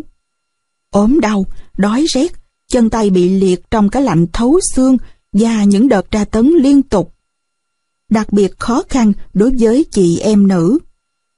Theo lời chị Huỳnh Yên Trầm My, người tù nhỏ tuổi nhất lúc bấy giờ, ngoài những chịu đựng như các anh, chị em nữ phải đối đầu với những khắc nghiệt của sinh hoạt hàng ngày. Phòng giam nhỏ, số lượng chị em nhiều, những hôm cúp nước, có khi một miếng nước phải được sử dụng vào nhiều mục đích khác nhau. Rửa mặt xong lại dùng để tắm rửa, nước tắm rửa lại được tận dụng để giặt giũ những ngày có kinh nguyệt, hoàn cảnh sinh hoạt cực kỳ bi đát nhiều chị em rụng tóc, đầu ốm liên tục và kiệt sức. Chúng đánh thành lệ tại tất cả các xà liêm, mỗi ngày ba đợt, buổi sáng, trưa và tối. Riêng khoảng 9-10 giờ đêm, khi nhiệt độ bắt đầu xuống thấp nhất trong ngày, chúng dùng nước lạnh dội vào từng người. Mỗi lần đánh 5 roi, từng đòn một, vết roi sau, chồng lên vết roi của ngày trước. Ngày lại ngày, liên tục, bền bỉ, những người tù thiếu nhi nhỏ tuổi trong từng phòng một dựa vào nhau để sưởi ấm cho nhau, động viên nhau vượt qua thử thách. Mai 4, tức Mai Thanh Minh kể. Lạnh quá, chúng tôi bị xé lẻ và bị giam ở từng phòng giam khác nhau. Đêm không ngủ được, các vết thương tấy lên và nhức nhối. Nằm chờ sáng và chịu đựng. Bên cạnh xà liêm của tôi là xà liêm nhốt anh Quỳnh Ngọc Huệ. tối đến khi mọi vật đã chìm trong đêm yên tĩnh, anh Huệ đánh mót cho tôi bằng cách gõ vào tường. Huệ đây, lạnh quá, bốn ơi! Tôi trả lời cũng bằng mọt. Hãy quay lưng lại dựa vào tường đá. Chúng tôi dựa lưng vào tường tự cảm nhận rằng mình đang dựa vào bạn bè. Hồi lâu lại nghe tiếng mọt, vọng sang. Đã hết lạnh chưa? Đỡ rồi, có đồng đội bên cạnh nên thấy hết lạnh rồi. Anh Ngô Văn Kỳ, tức Ngô Tùng Chinh, đánh mọt, gọi thông báo các phòng để truyền kinh nghiệm chống lạnh. Dùng quần áo ướt kéo nước trong phòng ra và lau khô phòng. Sau đó vắt khô quần áo và mặc vào lại. Hai người từng cặp ôm chặt nhau, khi mặc đồ ướt vào thân nhiệt thường có thể cao đột biến và hơi ấm của hai người sẽ truyền cho nhau, và chừng 30 phút quần áo có thể khô lại như trước khi bị tạt nước. Thật là kỳ diệu, chỉ có tình đồng chí đồng đội mới giúp chúng ta vượt qua được những hoàn cảnh ngặt nghèo. Để tăng cường sát thương, ở giai đoạn sau, địch buộc thêm các chấu bằng dây điện ở đầu roi. Khi đánh, các chấu thép dây điện móc vào da thịt, mỗi lần đánh thịt bị rách ra. Chưa đầy một tháng, hầu hết anh em bị kiệt sức, bại liệt và thương tổn nặng. Chưa bao giờ tình cảnh bi đát như vậy. Hầu hết anh em ăn cơm lạc, muối dùng để đắp lên vết thương. Anh Ngô Văn Kỳ kể lại vẫn còn xót xa. Đau đớn dằn vặt vô cùng, hầu hết anh em đều có thể vượt qua được ngay cả trong những nhà tù khắc nghiệt như côn đảo Chí Hòa mà không thể chịu đựng nổi ở đây. Đánh liên tục cộng với cái lạnh khắc nghiệt đã tàn phá anh em. Để giải tỏa tâm lý dao động và cảm giác dằn vặt của anh em khi không chịu nổi tra tấn phải lên chào cờ, ta chủ trương bảo toàn đội ngũ, chấp nhận tạm thời lên chào cờ, bảo toàn lực lượng chờ thời cơ tiếp tục cuộc đấu tranh mới. Bảy bồng rơm rớm nước mắt nhớ. Đã hơn 50 ngày bị tra tấn, đêm ấy một bạn tù ôm mình khóc. Em không chịu nổi nữa rồi, anh Bảy ơi. Ngày mai em phải lên, các anh thương em ngang. Mình khóc theo, một phần thương anh em đã quá sức chịu đựng, một phần đau đớn vì phải tạm thời chấp nhận bỏ cuộc. Điều mà mình đã nghĩ tới nhưng vẫn thấy đau lòng. Có thể thấy rằng sự quyết tâm của bọn chúa ngục tại nhà lao Đà Lạt rất cao, không để một người nào chống chào cờ, chống nội quy nào được tồn tại trong nhà lao này. Do đó, chúng thực hiện một chính sách đồng bộ, vừa đánh đập thường kỳ hàng ngày, vừa cho ăn đói khát, vừa khủng bố, vừa mua chuột, dụ dỗ. Hơn 60 chiến sĩ nhỏ tuổi của chúng ta rất kiên trì trong thời gian dài, hơn 2 tháng. Nhưng vì sức khỏe, nếu bọn chúng tiếp tục đàn áp, có thể hy sinh hàng loạt. Trước tình hình trên, toàn thể 65 chiến sĩ bàn bạc với nhau và đi đến thống nhất. Bàn bạc qua thông tin gõ mật mã, tức đánh mọt, truyền từ phòng này sang phòng khác, để bảo tồn lực lượng và chọn thời cơ thuận lợi hơn để tiếp tục đấu tranh. Thống nhất chủ trương trên, sau hơn 70 ngày đấu tranh với địch tại Xà Liêm, tạm thời 60 chiến sĩ lên ở chung các phòng, từng bước xây dựng lực lượng gây dựng phong trào đấu tranh mới. Còn lại 5 chiến sĩ vẫn đấu tranh thắng lợi theo phương thức bám trụ Xà Liêm. Đó là các anh Đặng Bảo Si, Trần Lịch, Trần Diễn, Lê Minh Ánh và Bùi Văn Hiệp. Năm người này sau đó bị tách ra và chuyển về nhà lao Biên Hòa. Ý nghĩa của phong trào Không chấp hành nội quy, chống chào cờ, đánh trả sampon và mổ bụng có kế hoạch, từ những ngày đầu lạc lõng bơ vơ đến lúc gắn bó thành một khối thống nhất. Các chiến sĩ cách mạng nhỏ tuổi từ nhiều nơi tập trung về Đà Lạt, ban đầu đã chứng tỏ mình là một tập thể đoàn kết, có tổ chức, thể hiện sự ngoan cường dũng cảm trong việc bẻ gãy ngay từ đầu ý định của địch, nêu cao truyền thống đấu tranh không khuất phục của những người tù cách mạng trong hoàn cảnh khắc nghiệt nhiều thử thách. Có thể nói, cuộc đấu tranh chống chào cờ, chống nội quy nhà giam trong hơn 70 ngày của 65 chiến sĩ cách mạng nhỏ tuổi, tuy chỉ còn 5 chiến sĩ chiến thắng, nhưng đã có một chiến thắng khác dành cho 60 chiến sĩ còn lại, đó là bọn địch rất bất ngờ trước sức mạnh chống trả tập thể của chúng ta, nhất là sự kiện ba chiến sĩ mổ bụng. Bọn chúng kiên dè trước sự chịu đựng của chúng ta trong hơn 70 ngày đêm bị đàn áp đánh đập ròng rã. Bọn chúng ngạc nhiên trước chúng ta trong sự chịu đựng thời tiết giá lạnh của mùa đông Đà Lạt. Khiếp sợ chúng ta vì tinh thần kiên cường bất khuất vì chúng ta là những người tù nhỏ tuổi đã dám đối đầu với một lực lượng đông đảo của chúng mà vẫn hiên ngang dũng cảm như thường. Đặt trong bối cảnh của tình hình Đà Lạt và tỉnh Tuyên Đức lúc đó, những thắng lợi ban đầu trong chốn tù ngục của các chiến sĩ cách mạng nhỏ tuổi nơi đây cũng đã góp phần thêm một bước đẩy kẻ địch vào thế khó khăn trên nhiều mặt trận. Cần trở lại một chút tình hình bên ngoài. Kể từ sau cuộc tiến công và nổi dậy năm 1968 đến cuối năm 1970, phong trào đấu tranh của nhân dân Đà Lạt vẫn tiếp tục giữ thế tiến công, tiêu hao, tiêu diệt địch, tạo ra những chuyển biến mới. Thế nhưng đây cũng là giai đoạn chúng ta đang gặp nhiều thử thách. Để tăng cường củng cố, bọn địch ở địa phương đã tiến hành nhiều âm mưu và thủ đoạn mới nhằm đối phó với các hoạt động của ta và đánh phá các phong trào cách mạng bên trong. Trong tình hình nước sôi lửa bỏng bên ngoài như vậy, ngay bên trong cái gọi là trung tâm giáo huấn mà chúng đặt ra để trấn an dư luận trong nước và quốc tế, thực hiện âm mưu thâm độc, che giấu lấp liếm bản chất tàn bạo của hệ thống nhà tù, thì chúng ta, những người tù thiếu nhi nhỏ tuổi, đã ngay từ đầu bằng sự quyết tâm trong tư tưởng và mạnh mẽ trong hành động, bằng sự đồng thuận trên dưới một lòng và tinh thần đoàn kết hỗ trợ nhau kịp thời, bằng sự quả cảm trong đấu tranh chống đàn áp và thành công trong kế hoạch mổ bụng, đã dán một đòn mạnh mẽ lên ý đồ đen tối của địch, bắt đầu tạo ra những dấu ấn quan trọng khởi đầu cho một quá trình đấu tranh bền bỉ và anh dũng, tìm kiếm thắng lợi trong một hoàn cảnh bất lợi, ủng hộ, đóng góp cho phong trào cách mạng bên ngoài, tạo ra những chuyển biến quan trọng cho sự nghiệp chung của địa phương và toàn miền Nam trong suốt quá trình còn lại đi đến thắng lợi cuối cùng. 2. Tổ chức diệt ác Chủ trương của địch liên tục chịu sức ép và rơi vào thế bị động khi phong trào cách mạng bên ngoài của thành phố Đà Lạt và tỉnh Tuyên Đức cũng như phong trào đấu tranh trong tù của anh chị em thiếu nhi Đà Lạt đang lên cao, địch gia tăng sức đàn áp. Sau sự kiện mổ bụng để tránh đối đầu trực tiếp với tù nhân, địch tiếp tục đẩy mạnh chủ trương đã có từ trước là sử dụng tù nhân để tra tấn tù nhân. Rất mưu mô xảo quyệt, bọn địch dùng tù tội thường phạm len lỏi vào, nắm bắt các hoạt động của ta, dùng hình thức đánh đập khủng bố đàn áp, hòng làm suy giảm ý chí đấu tranh của các chiến sĩ cách mạng nhỏ tuổi của chúng ta. Do đó, từ sau khi chúng ta tạm thất bại trong đấu tranh chống chào cờ, chống nội quy địch, khoảng đầu năm 1972, bọn chúng ra sức đánh đập đàn áp giả mang. Bất kỳ một hành động nhỏ nào của chúng ta cũng bị quy kết để kiếm cớ đánh đập ngay tại sân nhà lao, để thị uy, uy hiếp các chiến sĩ còn lại. Theo kế hoạch, địch bắt đầu tận dụng những tên tù đã thoái hóa biến chất, nhồi nhét tư tưởng phản động và đào tạo chúng để hình thành lực lượng đàn áp tù nhân. Đội ngũ trật tự của nhà lao được địch củng cố để gia tăng cho mục đích này với Long Đầu Bò, Nguyễn Cương, Phạm Hà, Nguyễn Lặng.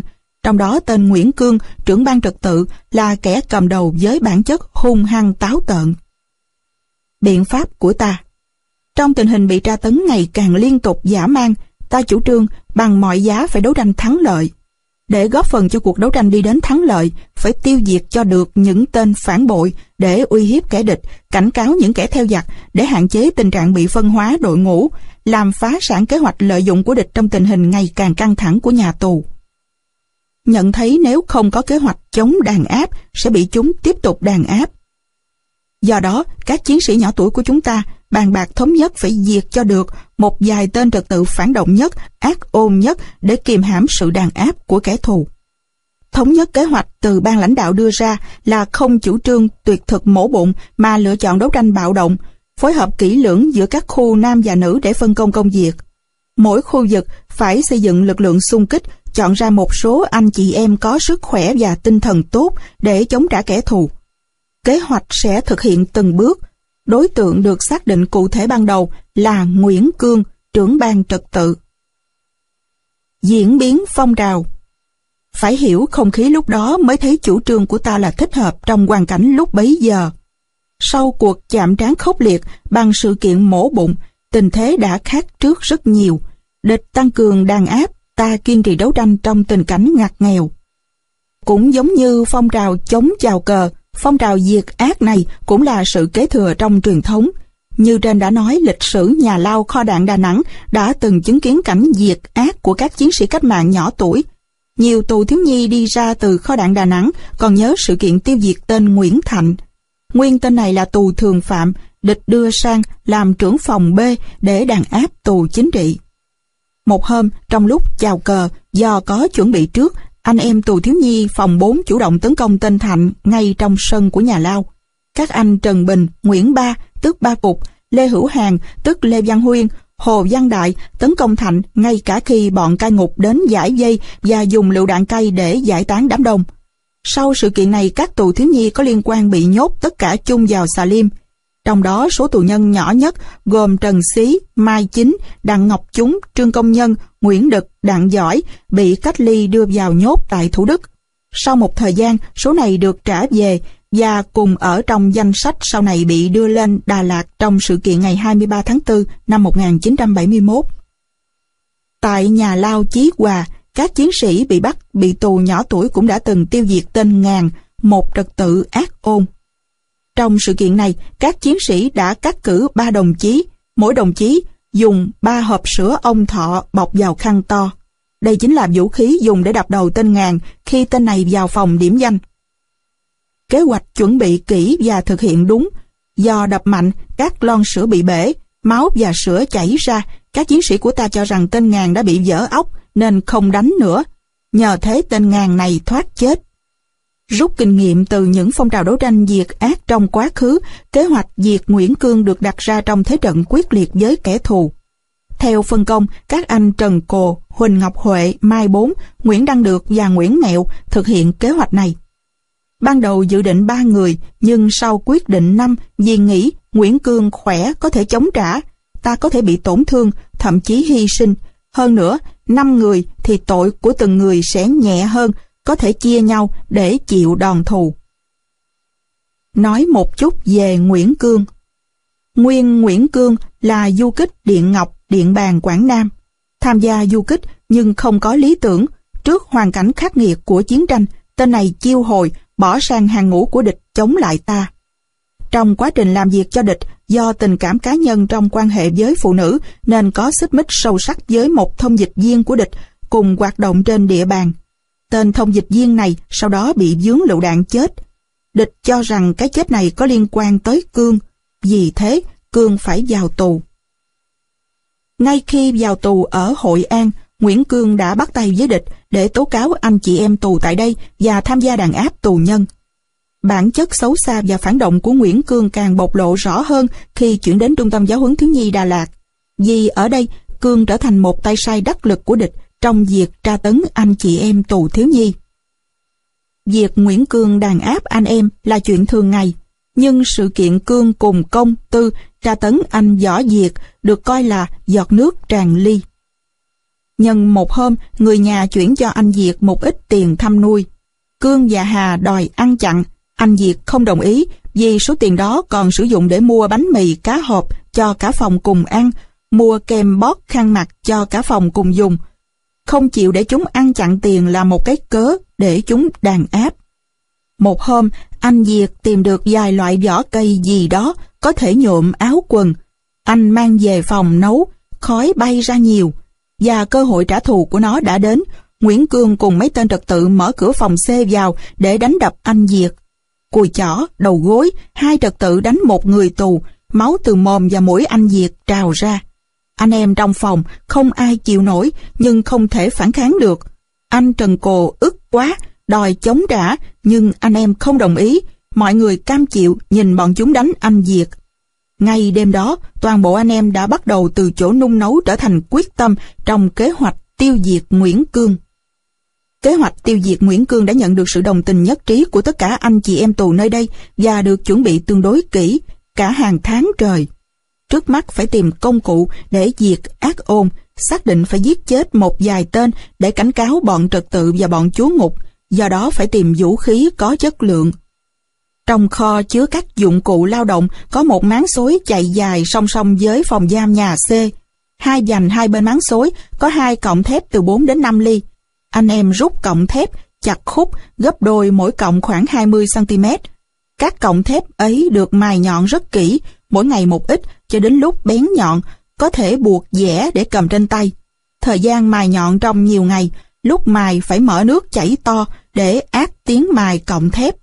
tranh thủ những ngày tắm nắng, lấy thêm một ít đá nhỏ để trong người, đợi ngày hành động. Thời điểm đó, Long đầu bò, một trật tự viên có tiếng về tra tấn anh em tù, đã được đưa về Chí Hòa. Mọi công việc đàn áp và tra tấn tù thiếu nhi Đà Lạt chủ yếu do Cương thực hiện. Và để theo dõi chặt chẽ hơn tù nhân, địch bố trí tìm cớ đưa Cương về phòng C để nắm tình hình. Thời điểm đã đến, những căm hờn của anh em ngày một sâu sắc đã đến lúc có cơ hội thể hiện. Không ai bảo ai, mọi người âm thầm chuẩn bị và chờ đợi. Đêm 23 tháng 1 năm 1973, theo phân công người khỏe nhất, anh Cồ, sẽ siết cổ Cương, anh Huệ và anh Được sẽ hỗ trợ nhau, nắm chân tay Cương để đè chặt người. Việc giết Cương sẽ do anh Mẹo và Mai Bốn thực hiện. Trước khi hành động, Lê Doãn Dũng được dặn dò khi nào thanh toán xong cương thì hô to lên để báo cho giám thị biết. Đêm đó như có linh tính báo trước, cương dè dặt và thức khuya hơn mọi ngày. Nó đem giấy ra viết thư, vừa viết vừa bồn chồn đi lại trong phòng. Không chờ đợi lâu, khi Cương đi đến cạnh lối vào cầu tiêu, anh Cồ đã xông vào theo đúng kế hoạch. Năm người, mỗi người một vị trí khống chế tên Cương và đâm liên tiếp vào người vốn to khỏe, Cương chống trả quyết liệt. Mặt, cổ và bụng của Cương bị đâm nhiều nhát, sáu khúc ruột bị thủng, phổi bị hai vết đâm, tên Cương phải nằm viện hơn 3 tháng trời với mức thương tật trên 60%. Lẽ ra nếu thời gian rộng rãi hơn, Nguyễn Cương đã phải tận số. May mắn cho tên trật tự khét tiếng tàn ác này, anh Lê Doãn Dũng do nghĩ rằng mọi việc đã sắp kết thúc bèn la lớn lên. Sếp ơi sếp, phòng C có đánh nhau. Bọn giám thị túa vào, Nguyễn Cương được lôi ra ngoài, sau đó như đã tiên liệu trước, một trận đòn ác liệt mà địch dành cho 5 người đã diễn ra ngay trước phòng C. Địch đánh rất tàn bạo bằng cây gậy hướng đạo. Năm anh em chỉ biết dùng hai tay để bảo vệ đầu, toàn thân oằn xuống để chịu đòn, máu me khắp người. Ai cũng im lặng chịu đựng vì đã hình dung trước mọi việc. Liên tục sau đó là hỏi cung. Năm người thống nhất lời khai thể hiện sự kiên trung và quyết không để liên lụy đến một ai trong đội ngũ của mình. Suốt quá trình hỏi cung, địch luôn hướng lời khai của anh em về một lý do duy nhất cho hành động này là do Cương giành bớt phần ăn và lấy đồ tiếp tế của anh em. Bản cung nhiều lần đã không được anh em chấp nhận ký, cho đến lúc địch phải nhượng bộ xác định rõ đây là hành động diệt ác, diệt kẻ phản bội để cảnh cáo răng đe những đối tượng khác. Vì phong trào chung của anh em tù trong việc đấu tranh chống đàn áp kêu gọi thực hiện dân sinh dân chủ. Trần Diên, Trung úy Ngụy rất tàn ác sau khi tra tấn anh em, liên tục tra vấn nguyên nhân dẫn đến hành động diệt ác này. Mai 4, đại diện năm anh em bình tĩnh trả lời. Nếu kẻ thù tìm cách giết ông thì ông chịu, nhưng nếu đồng đội phản bội lại ông thì ông có làm như chúng tôi không? Thằng này hay. Vừa nói Trần Duyên vừa cho hai gói mì tôm kèm theo lời đe dọa. Ăn cho đàng hoàng đi, rồi ra trốn tử hình, Tụi tôi xác định rồi, chấp nhận hết, ông ơi. Sáng hôm sau Lê Văn Dẹt, quản đốc trại giam vào, với cây gậy hướng đạo trên tay, hắn ta đánh Mai Bốn đánh gãy gậy, sau đó cùng với tên lặng trật tự tập trung đánh anh Trần Cồ. Mai Bốn căm hờn nói, Chúng mày cứ đánh đi, trại giam này có hơn 600 người, không phải chúng tao thì cũng có người đâm bọn mày như tao đâm thằng Cương. Khi nào thua thì tao chịu, bây giờ bọn tao chưa thua đâu. Rồi địch cũng không đánh nữa, Bọn chúng gọi Mai Bốn lên ban an ninh. Không có áo quần đủ ấm, trời quá lạnh, Mai Bốn run cả người. Địch hỏi, mày sợ hả? Không phải sợ, tao lạnh. Mày hút thuốc đi, từ nay bọn mày sẽ có áo quần, có chiếu nằm đó. Đúng là địch đã có từng bước nhượng bộ. Ý nghĩa của phong trào Có thể nói chủ trương diệt ác đã đem lại những thắng lợi tinh thần to lớn, địch ngày càng hoảng loạn, ta ngày càng mạnh mẽ, Phong trào đã bắt đầu đi vào chiều sâu trong một tương quan mới thể hiện sự trưởng thành của đội ngũ anh em tù thiếu nhi Đà Lạt. Từ chỗ hoàn toàn bị động, yếu ớt, qua thời gian và kinh nghiệm, tập thể tù thiếu nhi đã từng bước lớn mạnh, có thể chủ động lên kế hoạch tấn công lại kẻ thù ngay trong sào huyệt của chúng. Việc tổ chức diệt ác này đã gây được tiếng gian và ảnh hưởng rõ rệt đến cục diện của đôi bên. Địch đã dè dặt hơn trong việc tra tấn tù nhân, những tay chân của chúng, những kẻ cơ hội, phản bội, phần nào đã bị chúng ta cho một bài học đích đáng. 3. Phong trào nổi dậy, làm chủ nhà lao Chủ trương của địch Dự định ban đầu bị phá sản trước tình hình đấu tranh trong tù ngày một lên cao và không khí cách mạng như vũ bão bên ngoài, nhờ kế thừa những thành tựu từ việc ký kết Hiệp định Paris giữa ta và địch, kẻ thù đã có những tính toán khác. Chúng chủ trương cho lăn tay, chụp ảnh tất cả số tù thiếu nhi còn lại, lúc ấy khoảng 560 người, làm sai lệch hồ sơ để biến họ từ chỗ là những thiếu nhi tự nguyện tham gia vào phong trào đấu tranh của toàn miền Nam vì độc lập thống nhất trở thành những can phạm hình sự bình thường. Đây là một chủ trương thâm độc của địch nhằm xóa sổ trên hình thức và trong dư luận một lực lượng cách mạng trẻ tuổi nhưng có lý tưởng và khát vọng được tập hợp từ nhiều nhà tù trên toàn miền Nam về trung tâm giáo huấn thiếu nhi Đà Lạt này. Đứng trước tình hình như vậy, ta đã có những động thái phản ứng rõ rệt và như chim sổ lồng, một cuộc nổi dậy tất yếu đã khởi phát. Biện pháp của ta Biết được âm mưu thâm độc của kẻ thù, ta chủ trương chống lại quyết liệt. Trước tiên là bằng mọi giá phải đấu tranh, không chấp nhận để chúng lăn tay chụp ảnh. Chuẩn bị lực lượng và những điều kiện cần thiết để đảm bảo kế hoạch cho một cuộc nổi dậy với quy mô lớn, làm chủ tình hình. Theo đó, giữa các khu với nhau phải có sự phối hợp tốt, phân công công việc và hỗ trợ hành động để đi đến thắng lợi, hạn chế những thiệt hại để bảo toàn đội ngũ, gây sức ép lên địch, buộc địch tiếp tục nhượng bộ và chấp nhận những yêu sách của ta, gây tiếng gian để ủng hộ phong trào cách mạng bên ngoài. Diễn biến phong trào Thực ra phong trào này đã manh nha từ trước dưới nhiều hình thức. Đây chính là kết quả tất yếu của một phong trào được kết tinh lại trong một thời điểm thuận lợi mà thôi. Chống, tra tấn, đánh lại giám thị Sampon là ý thức nổi dậy để làm chủ nhà lao. Không chào cờ, Mổ bụng phản đối, đòi quyền dân sinh dân chủ cũng là một cách làm trong ý thức nổi dậy làm chủ nhà lao. Diệt ác, trừ gian, uy hiếp kẻ thù cũng là một cách làm chủ nhà lao. Theo thời gian, phong trào ngày càng lớn mạnh và những thắng lợi về sau ngày càng rõ ràng và thuyết phục hơn. Vào những ngày đầu năm 1973, trên mặt trận ngoại giao chúng ta thắng lớn, buộc Mỹ ngụy phải ký kết hiệp định ngừng bắn, Ngày 27 tháng 1 năm 1973, sau khi Hiệp định Paris được ký kết, trước tiên hai bên trao trả tù binh và những chính trị phạm, các chiến sĩ trong tù của ta rất hồ hởi phấn khởi, xem đây là cơ hội, là thời cơ tạo mọi thuận lợi cho đấu tranh thắng lợi trong nhà tù. Các chiến sĩ nhỏ tuổi trong Trung tâm Giáo huấn Thiếu nhi Đà Lạt tiến hành bàn bạc chuẩn bị kế hoạch đấu tranh chờ thời cơ tới để thực hiện mục tiêu chống chào cờ, chống lại nội quy của địch. Và sự chờ đợi này đã diễn ra không lâu. Ngày 22 tháng 2 năm 1973, do được thông báo trước là sẽ có đợt đưa toàn bộ tù nhân ra sân để tổ chức lăn tay chụp ảnh, tù thiếu nhi đã có chuẩn bị phản ứng trước. Thực chất cho việc các chiến sĩ bị bắt bị tù lăn tay chụp ảnh là do bọn cai ngục tại đây nhận lệnh của Tổng nha Cảnh sát Sài Gòn thực hiện mục tiêu cuối cùng của chúng là cho trả tự do những hồ sơ đơn giản, hồ sơ tuổi còn quá nhỏ, hồ sơ mà chúng tự cho là đã cải tạo trong sạch, làm sai lệch hồ sơ, biến từ tù thiếu nhi đấu tranh cách mạng thành những can phạm bình thường nhằm đối phó với dư luận. Nhận thấy đây là thời cơ tốt cho việc đấu tranh làm chủ nhà lao chống chào cờ, chống nội quy địch, các chiến sĩ nhỏ tuổi của chúng ta đã tương kế tự kế, nhân sự kiện lăn tay chụp ảnh toàn nhà lao này để dập trần âm mưu của chúng. Và lần đầu tiên sau gần 2 năm, toàn thể tù thiếu nhi Đà Lạt đồng loạt thống nhất, không thực hiện lăn tay chụp ảnh, các chiến sĩ của chúng ta trước mắt cử đại diện yêu cầu bọn cai ngục thực hiện ngay việc trao trả cho tất cả các tù nhân nhỏ tuổi tại đây. Nếu chưa thực hiện được việc trao trả thì phải tạm thời giải quyết các yêu sách sau. một Không được bắt các chiến sĩ cách mạng bị bắt bị tù nhỏ tuổi lăn tay chụp ảnh để cưỡng bức sang diện chiêu hồi. 2. Phải bãi bỏ chế độ tù cai trị tù để tự anh em cắt đặt sắp xếp trong nhà tù, đảm bảo an ninh trật tự. 3 cho đi lại trong toàn khu nhà giam. Các phòng có thể đi lại với nhau được để có điều kiện chăm sóc thăm hỏi nhau, kể cả phòng nam có thể qua phòng nữ, phòng nữ có thể qua phòng nam. 4.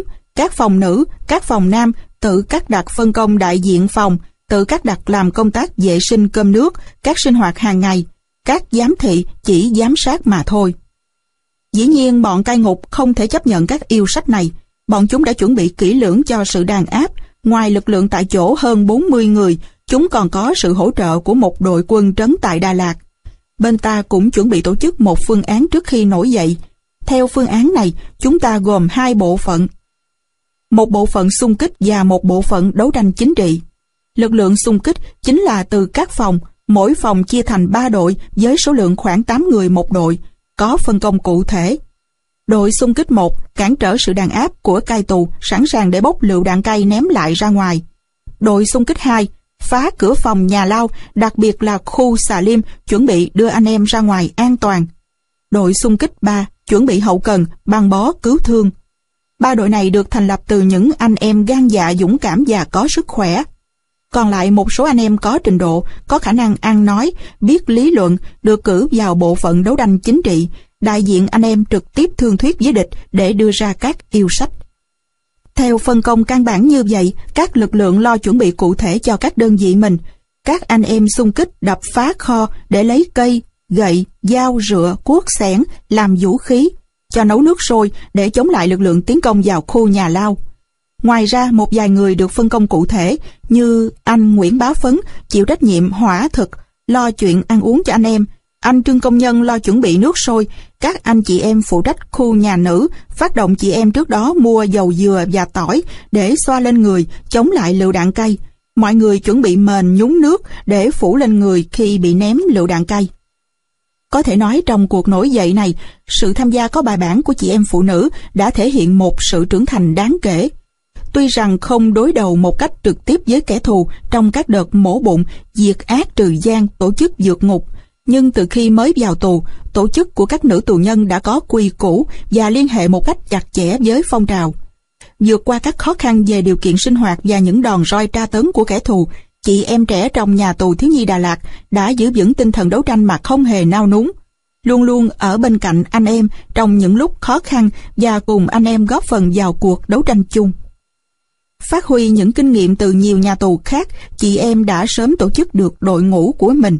Trong các sự kiện chính của nhà lao này, chị em luôn có kế hoạch cụ thể cho mình từ chỗ hô khẩu hiệu, vận động đấu tranh, trao đổi thống nhất nội dung bản yêu sách gửi cho địch, tham gia trực tiếp vào công tác tổ chức, đến việc làm thơ tuyên truyền, sinh hoạt văn nghệ để động viên nhau, cắt tóc gửi ra ngoài bán để có tiền mua những vật dụng sinh hoạt hàng ngày, mua dầu, sữa, đường để gửi cho anh em ủng hộ đấu tranh. Từng bước trưởng thành vì được tôi luyện trong hoàn cảnh tù đầy, trong cuộc nổi dậy này, chị em cũng đã sát cánh cùng nam giới trong công tác tổ chức và tham gia trực tiếp đấu tranh một cách hiệu quả. Buổi sáng, khoảng 8 giờ, bọn tâm lý chiến và trung tâm chiêu hồi mang máy quay phim và chụp hình vào nhà lao. Nghe tín hiệu thông báo, anh em tiến nhanh ra hành lang, không cho bọn giám thị đóng cửa phòng. Mọi người không ai bảo ai đồng loạt lên tiếng phản đối việc ép buộc anh em chụp hình, lăn tay, và trong tinh thần đã chuẩn bị tấn công ban quản đốc trại giam và giám thị. Tiếng thùng son chảo của bộ phận hỏa thực đánh liên hồi, anh em tập hợp hô gian khẩu hiệu. Đã đảo chế độ ngụy quyền Sài Gòn đàn áp thiếu nhi miền Nam. Đã đảo ngụy quyền Sài Gòn lưu đài thiếu nhi miền Nam ra côn đảo. Khoảng 15 phút sau, cảnh sát giả chiến bao vây toàn bộ nhà lao. Cổng ra vào bị khóa chặt, nhiều tên địch trèo lên nóc nhà, dùng lựu đạn cây ném vào, các cột khói từ lựu đạn cay trùm lên sân nhà lao. Những phút đầu, các chiến sĩ ta nao núng, nhiều người bị ngộp cay, tình hình có vẻ rối loạn. Những anh em từng có kinh nghiệm chống lựu đạn cay ở côn đảo Chí Hòa yêu cầu các anh em dùng những thứ đã chuẩn bị sẵn như tỏi giả nhỏ, long não, dầu dừa để chống hơi cay. Một số nữ vào phòng, số còn lại bịch khăn ướt dắt lưng, tiếp tục chiến đấu. Một mặt nhặt lựu đạn cay quăng trả ra ngoài, một mặt hô khẩu hiệu. Đã đảo đàn áp, đã đảo chủ trương bắt tù thiếu nhi lăn tay chụp ảnh cưỡng bức sang chiêu hồi. Không dừng lại, bọn chúng tiếp tục bắn lựu đạn cây vào khu trung tâm, mặt khác cho bọn quân trấn leo lên nóc các phòng giam, dỡ ngói thả lựu đạn cây xuống các phòng. Các anh em tiếp tục quăng trả lựu đạn cây ra cổng, phổ biến phương pháp chống lựu đạn cây bằng cách nằm sát úp mặt xuống đất. Vì khói lựu đạn cây bay lên, nằm úp mặt sát đất thì lựu đạn cây ít tác động vào phổi. Thậm chí nếu ai mệt thì thay phiên nhau áp mặt vào hố xí, vì nơi đó hầm cầu bốc lên sẽ lấn át được hơi cay. Đây là phương pháp chống lựu đạn cay hữu hiệu nhất. Cuộc đấu tranh lên đến đỉnh điểm khi anh Phan Thanh Hồng, trưởng phòng B bảo anh Lê Lâm cùng với các anh từ các phòng khác ra, như anh Hồ Công Hy, Nguyễn Thành Chinh, Nguyễn Trọng Sơn, Lương Hữu Sương, chị Phan Thị Phương, giật dây cột cờ, kéo lá cờ ba que xuống, bọn giặc bắn dọa. Giữa làng đạn, anh Lâm lão đảo ngã xuống miệng la lớn, bọn chúng bắn tôi rồi! Máu me đầm đìa, anh em dìu anh Lâm vào phòng băng bó vết thương. Thật ra phần lớn địch chỉ bắn chỉ thiên, sau này anh em mới biết được bọn chúng đã xin lệnh Tổng nha Cảnh sát Sài Gòn cho bắn trúng để đàn áp, ngăn chặn và thị uy, nhưng Tổng nha Cảnh sát Sài Gòn không chấp nhận. Mọi người dùng gạch đá và nước sôi để phản công khống chế, kiểm soát toàn bộ nhà tù, dùng loa phát thanh của chúng để kêu gọi nhân dân xung quanh nhà lao đứng lên ủng hộ cho cuộc đấu tranh trong tù. Bọn chúng tiếp tục bắn để áp đảo và cho xung kích phá cổng chính để vào ngăn chặn việc xé cờ ba que. Các chiến sĩ của ta tiếp tục cho tạt nước sôi và chống trả. Mọi người hỗ trợ nhau và giữ được sự chủ động làm chủ nhà lao suốt trong nhiều tiếng đồng hồ. Cuộc chiến đấu chống đàn áp từng phút từng giờ diễn ra rất căng thẳng. Hai bên liên tục gườm nhau, không bên nào chịu nhượng bộ. Sau hơn 10 giờ đấu tranh kiên quyết, bọn chúng yêu cầu ta mở cửa để bàn bạc các yêu sách. Sau khi hội ý trong ban lãnh đạo và lãnh đạo các phòng, chúng ta cử một tổ gồm ba đồng chí có kinh nghiệm trong đấu tranh chống đàn áp ở côn đảo Chí Hòa Tân Hiệp ra đấu tranh trực diện công khai, đàm phán cùng với chúng. Bọn địch gồm các tên Phó tỉnh trưởng tỉnh Tuyên Đức, Quản đốc nhà lao thiếu nhi Đà Lạt Hoàng Văn Nghĩa, Phó Quản đốc Lê Văn Dẹt, trưởng ban an ninh Lê Văn giàu, trưởng ban tuyên huấn Âu Văn Bá và một nhóm lực lượng giả chiến. Tuy nhiên, anh em yêu cầu không để lực lượng cảnh sát giả chiến vào họp, bọn chúng cũng yêu cầu ta bỏ vũ khí ra sân. Sau hơn một giờ thương lượng, bọn chúng buộc phải chấp nhận các yêu sách của ta như sau. Một, sẽ lên danh sách trao trả tất cả các tù thiếu nhi còn án. Các thiếu nhi không còn án, không có án và mãn án sẽ thực hiện cho trả tự do. Hai, trong khi chưa thực hiện điều một, yêu cầu ban quản đốc thực hiện các yêu cầu trước mắt. Không được bắt tù thiếu nhi, lăn tay chụp ảnh để cưỡng bức sang chiêu hồi bỏ chế độ tù cai trị tù để anh em tự cắt đặt phân công cơm nước vệ sinh sinh hoạt trong trật tự chung có sự giám sát của giám thị. Tất cả các tù thiếu nhi toàn nhà giam, các phòng giam được tự do qua lại thăm hỏi nhau, chăm sóc nhau, kể cả phòng nam, phòng nữ. Có thể nói rằng đây là thắng lợi lớn, thắng lợi toàn diện của các chiến sĩ cách mạng nhỏ tuổi tại nhà lao Đà Lạt. Thực sự, việc bọn cai ngục chấp nhận các yêu sách của anh chị em tù là một bằng chứng, chứng tỏ chúng đã tự hủy bỏ âm mưu thâm độc tách tù thiếu nhi ra khỏi các chiến sĩ cách mạng lớn tuổi để lung lạc tư tưởng cộng sản. Đây là cuộc đấu tranh diễn ra nhanh và thu được những thắng lợi đáng kể. Địch đã phải chấp nhận những yêu sách mà chúng ta đề ra.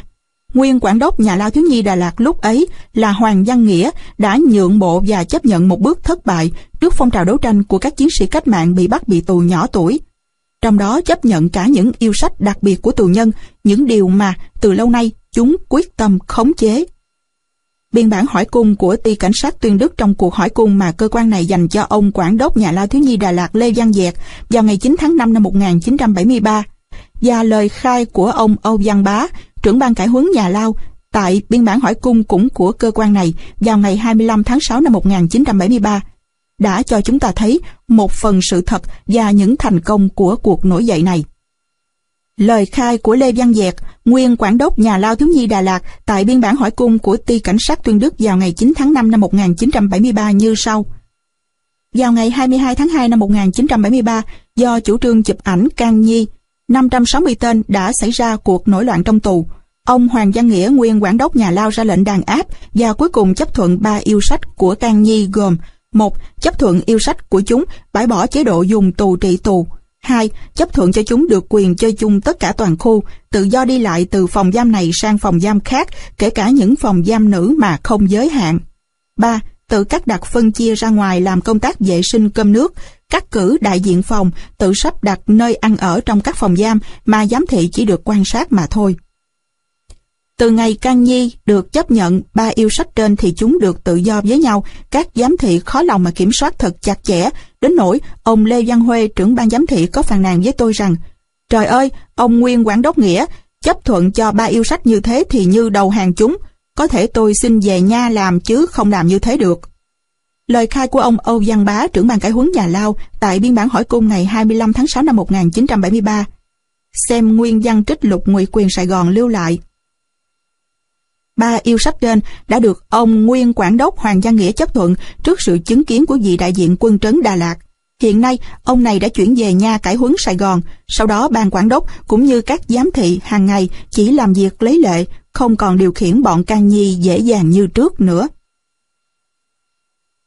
Ý nghĩa của phong trào Có thể nói bằng việc nổi dậy làm chủ nhà lao trong 48 tiếng đồng hồ vào ngày 22 tháng 2 năm 1973, lực lượng anh chị em tù thiếu nhi Đà Lạt đã làm được một việc rất có ý nghĩa.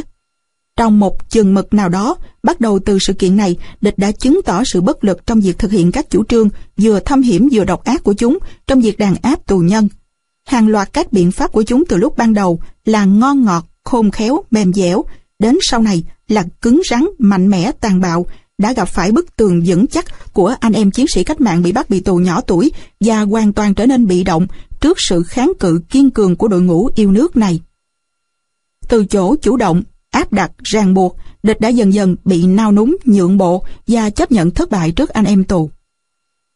Lực lượng tù nhân từng bước lớn mạnh có thể độc lập tổ chức các phong trào có quy mô lớn và mức độ ảnh hưởng quan trọng tới cục diện của đôi bên, từng bước thể hiện sức mạnh của mình để đi đến những thành công sau này. Cùng với phong trào diệt ác, phong trào vượt ngục, việc nổi dậy, làm chủ nhà lao đã tạo ra một thông điệp gửi ra phong trào cách mạng bên ngoài về sự lớn mạnh của đội ngũ, tạo ra tiếng gian, góp phần đưa cuộc đấu tranh nổi dậy của các nhà tù miền Nam nói riêng vào cuộc đấu tranh giải phóng dân tộc nói chung, từng bước lên cao, đáp ứng yêu cầu của lịch sử cho một cuộc nổi dậy đồng bộ, mạnh mẽ và rộng khắp, tiến đến thắng lợi cuối cùng. Sau hàng loạt các cuộc đấu tranh đòi dân sinh dân chủ, trừ gian diệt ác, nổi dậy làm chủ nhà lao và tổ chức dược ngục, sợi dây quan hệ giữa anh chị em tù thiếu nhi Đà Lạt và phong trào cách mạng bên ngoài ngày càng có mối liên hệ chặt chẽ. Chính sự lớn mạnh bên trong nhà tù, cộng với những thắng lợi liên tục của phong trào cách mạng sôi động bên ngoài ở khắp các lĩnh vực, đã đẩy nhanh nhà tù này đến ngày phá sản. 4. Phong trào dược ngục Chủ trương của địch Kế hoạch định ra ban đầu là tập trung tất cả các tù nhân nhỏ tuổi ở các nhà tù miền Nam về, cải huấn, dụ dỗ, mua chuộc, để có thể nhồi sọ đào tạo trở thành những tay sai có ích cho chúng đã hoàn toàn đổ vỡ. Quá trình quản lý tù nhân và những sự kiện đấu tranh liên tục diễn ra trong tù đã đẩy nhà tù thiếu nhi Đà Lạt ngày càng lộ nguyên hình là nhà tù của thực dân với tất cả tính chất tàn bạo của nó. Tương quan lực lượng và tính chất của phong trào đấu tranh trong tù đã ngày càng khác trước. Chủ trương của địch từ chỗ ôn hòa khôn khéo mềm dẻo đã trở nên cứng rắn và mạnh mẽ hơn nhiều. Một mặt tiếp tục đàn áp, một mặt tăng cường quản lý chặt chẽ tù nhân để tránh sự tập hợp tổ chức đấu tranh, chuẩn bị điều kiện về mặt pháp lý để từng bước có thể tiến đến đưa các tù nhân là hạt nhân của phong trào ra tòa, cách ly với phong trào để trị. Biện pháp của ta có thể nói rằng cuộc đấu tranh đòi quyền làm chủ nhà lao thắng lợi, buộc bọn cai ngục chấp nhận các yêu sách của ta đã khích lệ toàn nhà lao, nhất là sự cắt đặt các phòng tự lo việc cơm nước, tự cắt đặt làm các công việc hàng ngày và nhất là không phải chào cờ ngày thứ hai đầu tuần, được tự do qua lại giữa các phòng, đã tạo ra sự tự tin cho chúng ta rằng chúng ta hoàn toàn có thể chiến thắng trong việc xóa sổ nhà lao này. Biết rõ việc hứa suông của địch về việc trả tự do cho các chiến sĩ cách mạng nhỏ tuổi của chúng ta đã mãn hạn tù. Các chiến sĩ không có án cũng như không thực hiện việc trao trả, cho nên các chiến sĩ của chúng ta chuẩn bị kế hoạch mới là phá ngục, dược ngục. Chính cuộc đấu tranh thắng lợi trong việc giành quyền làm chủ nhà lao, nhất là các phòng giam, có thể tự do qua lại với nhau đã tạo thuận lợi cho kế hoạch dược ngục. Ở bên ngoài, tình hình lúc này, phong trào đấu tranh của ta ngày càng dâng cao, lực lượng của địch ngày càng bị thương tổn. Phong trào cách mạng của nhân dân Đà Lạt và toàn miền Nam đang có những thắng lợi quan trọng. Thông tin từ ngoài đưa vào, khích lệ lòng yêu nước và khao khát được tham gia chiến đấu. Anh em Đông tù chủ trương kiên trì chịu đựng và lập kế hoạch liên lạc với bên ngoài để tổ chức dược ngục. Phong trào dược ngục này diễn ra nhiều đợt với hình thức số lượng và quy mô khác nhau. Từ phong trào này, một số anh em đã được trở về với đời sống cách mạng bên ngoài, tiếp tục chiến đấu, tìm cách liên lạc với anh em trong tù, từng bước đấu tranh đi đến thắng lợi. Diễn biến phong trào dược ngục Chủ trương dược ngục đã có từ lâu. Như đã nói, đến những thời điểm về sau, khi địch ngày càng tăng cường đàn áp và kiểm soát chặt chẽ tù nhân, thì điều này trở thành quyết tâm ngày càng cao. Từ lúc chuyển đến Đà Lạt cho đến lúc nhà tù này bị xóa sổ, có tổng cộng 7 đợt dược ngục các đợt vượt ngục này rải rác và dưới nhiều hình thức khác nhau. Các tù nhân tùy theo điều kiện riêng và tùy từng trường hợp khi có cơ hội thì tiến hành. Các đợt lần lượt theo thứ tự như sau. Đợt 1, các anh Phạm Văn Đào, Phan Đức Lập, Mai Xuân Thu, Phạm Hùng. Đợt 2, các anh Huỳnh Công Thành, Trương Sáu và Huỳnh diết Tứ. Đợt 3, anh Ngô Ngọc Công. Đợt 4, anh Nguyễn Hoài, tức Nguyễn Đức Nghĩa và anh Trần Ích, tức Trần Thanh Tùng. Đợt 5, anh Nguyễn Ẩm, tức Nguyễn Đình Chỉ và anh Lê Văn Hay, tức Tú. Đợt 6, đợt quy mô nhất 13 người gồm các anh Trần Bình, Hồ Văn Đại, Nguyễn Văn Cầu, Trần Trọng Thủy, Ngô Bê, Trần Công Khanh, Trương Công Nhân, Nguyễn Chay, Đặng Ngọc Chúng, Nguyễn Văn Chính, Huỳnh Hòa, Huỳnh Ngọc Hai, Ngô Ngọc Công. Đợt 7, anh Nguyễn Văn Chức. Có thể nói, từ đợt vượt ngục đầu tiên đến đợt vượt ngục thứ năm và thứ bảy đều riêng lẻ, số lượng ít, chưa có tổ chức quy mô và chưa có sự gắn kết với bên ngoài. Chỉ có đợt vượt ngục lần thứ sáu là có chuẩn bị chu đáo. Số lượng của đợt vượt ngục này lớn, danh sách ban đầu lên đến 30 người, nhưng vì sáng hôm trước khi tổ chức vượt ngục, địch đã rút chuyển một số đồng chí của ta về các nhà lao Quảng Ngãi, Quảng tính, nên số lượng vượt ngục chỉ còn lại 13 người. Đợt vượt ngục này được tổ chức chặt chẽ, ta có cử cả người giả giờ đau ốm để nằm viện, từ đó móc nối với bên ngoài. Mặt khác, cuộc đấu tranh làm chủ nhà lao ngày 22 tháng 2 năm 1973 đã đem lại một không khí tương đối tự do trong việc sinh hoạt đi lại, nên việc tổ chức đợt vượt ngục này cũng có những thuận lợi cơ bản. Các đợt vượt ngục riêng lẻ ban đầu hầu hết là do anh em tận dụng được thời cơ, một số trường hợp là do liên lạc được với bên ngoài. Hiện tại nhiều đồng chí cơ sở của ta bên ngoài vẫn còn sinh sống tại Đà Lạt. Một số thông tin của các đợt vượt ngục này vẫn còn được lưu giữ trong trí nhớ của các đồng chí từng tham gia. Các đợt vượt ngục này phần nào có tính kế thừa. Người ra trước đưa thông tin và tìm cách liên lạc để đưa những người ra sau. Ngoài đợt vượt ngục quy mô của 13 người, cuộc vượt ngục của Nguyễn Hoài và anh Trần Ích vẫn còn được kể lại rất chi tiết. Chúng tôi gặp lại chị Đặng Thị Ẩn, ân nhân của Nguyễn Hoài và Trần Ích khi đang trên đường tổ chức thực hiện bản thảo cho cuốn sách này. Đó là một người phụ nữ gốc Quảng Nam hiền lành, điềm đạm, sinh trưởng trong một gia đình giàu truyền thống cách mạng. Cha mẹ chị Ẩn đều hoạt động cách mạng vào cuối năm 1972, cơ sở bị lộ, cả cha mẹ chị đều bị địch bắt vào tù. Bản thân chị, 18 tuổi cũng đã vào ngồi tù tại nhà lao Tuyên Đức. Cuộc tổ chức cho Hoài và Ích vượt ngục diễn ra rất tình cờ. Số là lúc ấy, cả ba người, chị Ẩn, Hoài và Ích, do bị tra tấn và đau ốm, đang nằm điều trị tại Bệnh viện Phương Lan, Đà Lạt. Trong lúc nằm điều trị tại bệnh viện này, từng một thời là bí thư đoàn thanh niên, chị Ẩn đã để ý đến hai bệnh nhân nhỏ tuổi mặc áo xanh này. Lân la tìm hiểu dò hỏi, chị biết họ đều là tù nhân của Trung tâm Giáo huấn Thiếu nhi Đà Lạt. Một kế hoạch tổ chức đưa người vượt ra khỏi bệnh viện dưới sự kiểm soát chặt chẽ của lính canh đã được âm thầm thực hiện.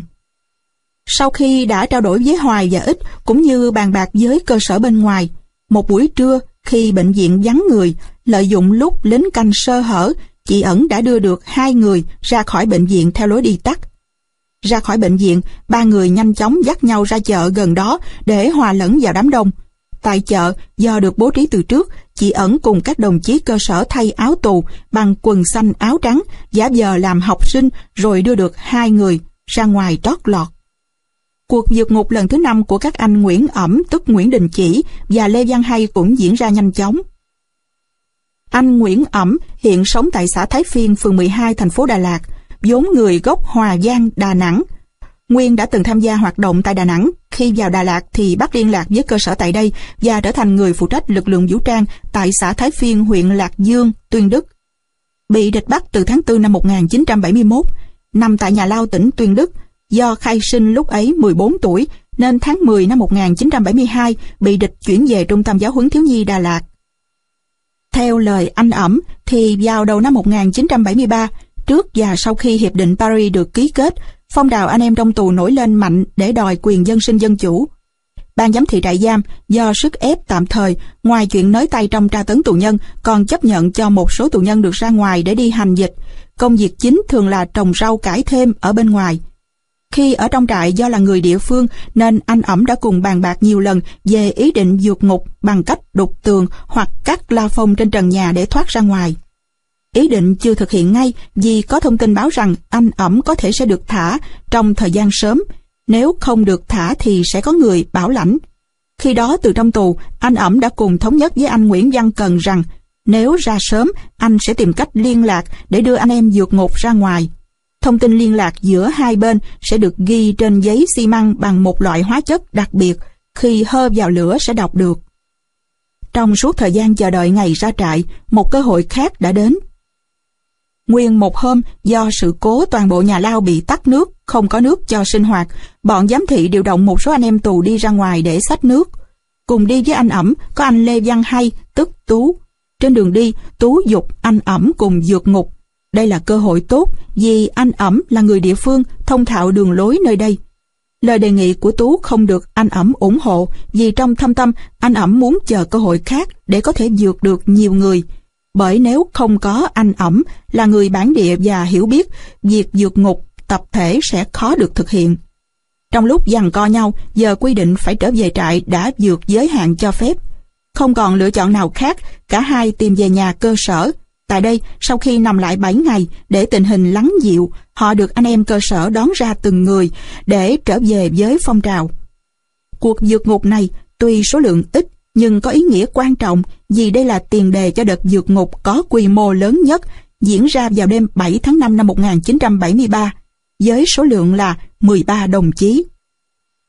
Sau khi vượt ngục, Nguyễn Ẩm ra ngoài liên lạc với đồng chí Đặng Thị Dụng, lúc ấy là bí thư chi bộ Thái Phiên, và qua cô Dụng báo cáo với đồng chí Huỳnh Đôn, tức Sáu Đen, lúc ấy đang là thường vụ thị ủy Đà Lạt, về nhu cầu vượt ngục của anh em trong trại. Một kế hoạch quy mô đã được chuẩn bị. Câu chuyện này còn có liên quan đến một người phụ nữ tên là Đặng Thị Chính. Chị Đặng Thị Chính người quê Điện Ngọc, Điện Bàn, Quảng Nam cũng là cơ sở của ta. Vào Đà Lạt và tham gia hoạt động tại địa bàn Đa Cô, Đơn Dương. Sau vì cơ sở bị lộ nên tổ chức đưa lên hoạt động tại Đà Lạt. Tại đây, nhận nhiệm vụ từ đồng chí Năm Dụng, chị được phân công tìm cách để đưa thư vào cho các anh em trong tù, đúng như những gì đã được thảo luận trước giữa anh Ẩm và anh Cần khi còn ở trong tù như đã nhắc ở trên. Giả làm một người đi thăm nuôi cùng với một cô em họ, chị chính đã đưa được thông tin vào tù. Thư được viết trên giấy xi măng như quy ước và được giấu vào trong ruột một ổ bánh mì. Mọi kế hoạch đã được ghi chép đầy đủ trong thư và kế hoạch vượt ngục được triển khai đúng như đã được ghi chép. Đó là đêm mùng 6 tháng 5 năm 1973, một đêm tối trời. Ở bên ngoài, cơ sở của ta chờ đợi. Không khí căng thẳng vì thời gian ít ỏi của một đêm lần lượt trôi đi mà không thấy động tĩnh gì. Bên trong trại vì tình hình nghiêm ngặt, dù đã chuẩn bị trước nhưng mọi kế hoạch đều phải nán lại. Sang đêm mùng 7 tháng 5, tại phòng C, tất cả quyết tâm bằng mọi giá phải vượt ra ngoài. 12 giờ đêm, theo phân công, anh Nguyễn Chay đục la phong trước và lên được trên nóc nhà. 13 người lần lượt lên theo. Trên la phong, để ngăn chặn vượt tù, bọn địch cho dăng kẽm gai kính và hệ thống kẽm gai này được nối với nguồn điện cao thế. Để đối phó, 13 tù nhân thiếu nhi đã xé áo quần trên người, dùng dẻ buộc vào tay chân nhằm mục đích cách điện, tiếp tục dở ngói để tuồn lên trên nóc. Tại đó, áo quần lại được tháo ra kết thành dây để từng người một thay nhau leo xuống. Việc di chuyển xuống đất diễn ra rất nhịp nhàng giữa hai bốt gác của địch ở hai đầu dãy nhà này. Theo tính toán, khi một người vừa xuống, dây sẽ được kéo lên lại trên nóc nhà. Mọi việc phải nhanh chóng, yên tĩnh. Đợi khi lính tuần tra đi qua một lượt, lại tới phiên người sau. Mọi việc diễn ra rất kỹ lưỡng và chính xác. 13 đợt di chuyển của 13 người kết thúc lúc trời đã chuyển dần sang buổi sáng của ngày hôm sau. Đến điểm hẹn thứ nhất theo quy định là hàng rào cuối cùng của trại giam. Mọi người đều không thấy có ai đón. Thì ra, do đêm trước dở kế hoạch, đêm nay lại quá trễ so với giờ hẹn, nên lực lượng bộ đội ém chờ tại đó đã rút đi. Mọi người bò qua đường bê tông, sau khi nghe ngóng tình hình, tiếp tục băng qua cạnh hồ than thở để chuyển dần về cổng ấp Sào Nam, nơi có cơ sở của ta. Trong lúc di chuyển, vì tối trời và vì phụ thuộc vào sự cơ động của từng cá nhân, nên hai anh Ngô B và Trần Công Khanh bị lạc đường, sau đó bị địch truy lùng bắt lại. 11 anh em còn lại bám nhau quay trở lại hồ than thở để vượt lên con đường đất nhỏ nơi giáp với đường xe lửa. Dọc đường xe lửa là điểm hẹn thứ hai, nơi quy ước là có mấy nhánh thông nhỏ nằm giữa đường ray. Đến đấy như đã bàn trong thư khi gửi vào nhà lao, anh em ném vào chòi đựng phân bón bên đường ba viên đá nhỏ. Chờ đợi mãi cũng không thấy ai ra đón. Thì ra người trong cơ sở của ta đã chờ đến quá giờ quy định nên nghĩ là cuộc vượt ngục bất thành. Sự lo âu hiện rõ trên mặt mỗi người. Mọi người tiếp tục di chuyển đến điểm hẹn thứ ba. Thời gian không đủ cho những cố gắng của họ. Trời đã bắt đầu sáng. Sáng ngày 8 tháng 5 năm 1973, 11 tù thiếu nhi, đói và rét chỉ đọc mỗi quần đùi rách rưới trên người, chia từng nhóm nhỏ xuống suối và ngâm mình trong nước lạnh, dùng cỏ khô phủ lên người, chỉ chừa mắt và mũi để thở. Mưa vẫn rỉ rả cả ngày, mưa đầu mùa, nhiệt độ xuống đến 8 đến 10 độ C, vài người đã sốt và hầu hết kiệt sức. Một ngày trôi qua trong sự chờ đợi kiên nhẫn, chưa bao giờ thời gian trôi chậm như vậy, kể cả những ngày trong lao tù, nhất nhật tại tù thiên thu tại ngoại. Và rồi, đêm cũng dần buông xuống, 11 người chỉ chờ lúc ấy dìu nhau ra các giường rau để kiếm cái ăn cho qua cơn đói và tiếp tục lợi dụng bóng đêm đi tìm các cơ sở cách mạng. 9 giờ tối đêm mùng 8 tháng 5 ấy, những người tù tìm được cơ sở. Do có thông báo từ trước nên đôi bên nhận ra nhau nhanh và lên kế hoạch dàn xếp để bảo vệ. Người phụ nữ chủ căn nhà đầu tiên anh em tiếp cận được tên là Phan Thị Tịch, quê ở Ái Nghĩa, Đại Lộc, Quảng Nam, chuẩn bị cơm nước cho mọi người ăn và đi thông báo cho các cơ sở khác biết để tổ chức che giấu, bảo vệ anh em tù vừa vượt ngục ra. Một cán bộ của ta là đồng chí Ngô Bá Lầu, bí thư chi bộ cơ sở, bí mật đưa các anh em phân tán về từng nhà cơ sở của ta ở ấp Sào Nam. Đó là những ngày thật sự hạnh phúc khi họ cảm nhận được sự cưu mang của đồng bào, những khoảnh khắc không thể nào quên trong suốt những năm tháng tuổi trẻ đầy biến động của họ. Đến ngày 14 tháng 5 năm 1973, toàn bộ 11 người được đồng chí Phạm Bán làm đội trưởng đội công tác và đơn vị đặc công 850 đưa ra đến chiến khu theo hướng Đông Bắc Đà Lạt. Tại chiến khu, khi được về với đồng đội, với cách mạng, tất cả anh em vượt ngục còn lại được học tập chính trị quân sự và sau đó được phân công đi về các đơn vị khác nhau. Từ đó, tùy mỗi người mỗi việc, nhưng những năm tháng tù đầy và những kỷ niệm khi còn chiến đấu bên nhau trong tù luôn nhắc nhở động viên mỗi người hoàn thành nhiệm vụ. Cuộc vượt ngục này được xem như một thành công trong việc phối hợp các lực lượng một cách hoàn hảo và điều này cũng đã từng được đề cập rất chi tiết trong hồi ký của đồng chí Huỳnh Đôn, nguyên là Phó Bí thư Thị ủy Đà Lạt trong kháng chiến. Đặc biệt là ngày 7 tháng 5 năm 1973, đồng chí Ngô Bá Hội cùng với các đồng chí tại căn cứ lõm này đã nuôi giấu 11 anh em cơ sở bị bắt tại nhà giam Chi Lăng vượt ngục ra ngoài trong hơn một tuần lễ và đưa được về cơ sở một cách an toàn. Vào tháng 5 năm 1973, lại có thêm một vụ việc mới có liên quan đến tôi, đó là vụ vượt ngục của 11 anh em của nhà Lao Chi Lăng trốn ra khu căn cứ lõm của ấp Sào Nam, được tôi chỉ đạo cho đồng chí Ngô Bá Hội tổ chức nuôi giấu trong một tuần lễ rồi bố trí đưa về cơ sở an toàn. Vào thời điểm đó, đồng chí Ngô Hồi, tức đồng chí Loan, phụ trách ban an ninh tỉnh đi công tác xuống. Tôi đề nghị đồng chí kiểm tra, ra xét số anh em này xem có điều gì phức tạp không. Kết quả đồng chí cho biết là lý lịch của các anh em rõ ràng không có gì nghi vấn cả. Số anh em này sau đó đã trở về cơ sở hoạt động rất tốt và có người đã được kết nạp vào đảng, tiếp tục công tác cho đến ngày nay. Trung tuần tháng 9 năm 2005, ngay tại khu căn cứ lõm ngày xưa, một cuộc gặp mặt của những người vượt ngục và các đồng chí cơ sở tại vùng đất cách mạng này đã diễn ra rất cảm động. Hầu hết họ đã trên ngũ tuần, thời gian và công việc đã để dấu vết trên những nếp nhăn và mái tóc luống tuổi, nhưng mọi người đều như trẻ lại khi gặp nhau.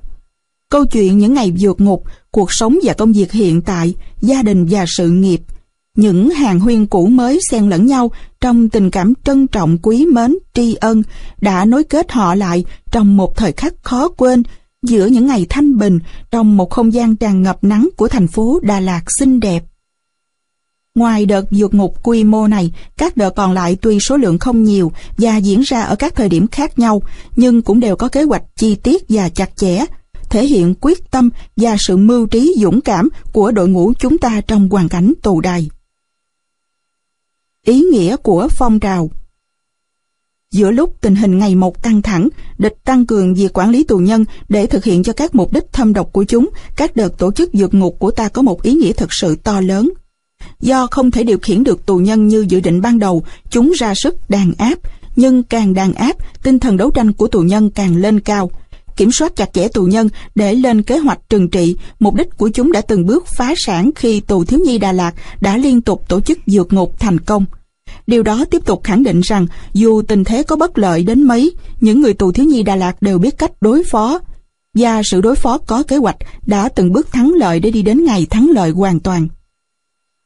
Việc tổ chức dược ngục thành công thể hiện tinh thần mưu trí, dũng cảm, một tinh thần phối hợp bài bản dù đặt trong hoàn cảnh thực tiễn cụ thể lúc này lúc khác, còn có những điều chỉnh nhất định, nhưng về căn bản đó là một sự phối hợp có kế hoạch, được tổ chức khoa học khôn khéo và hiệu quả, đánh dấu một sự trưởng thành nhanh chóng của đội ngũ tù thiếu nhi Đà Lạt trong tình hình cực kỳ khó khăn và bị động của hoàn cảnh tù đầy.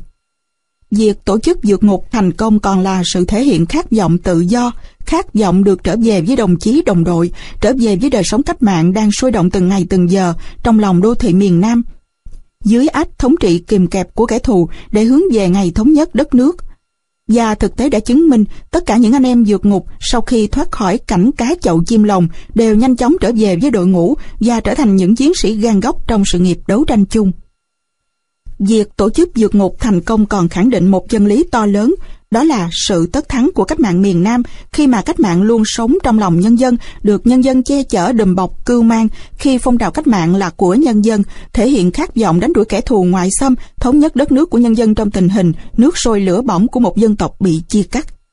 Sau hàng loạt các cuộc đấu tranh đòi dân sinh dân chủ, trừ gian diệt ác nổi dậy làm chủ nhà lao và tổ chức dược ngục, sợi dây quan hệ giữa anh chị em tù thiếu nhi Đà Lạt và phong trào cách mạng bên ngoài ngày càng có mối liên hệ chặt chẽ.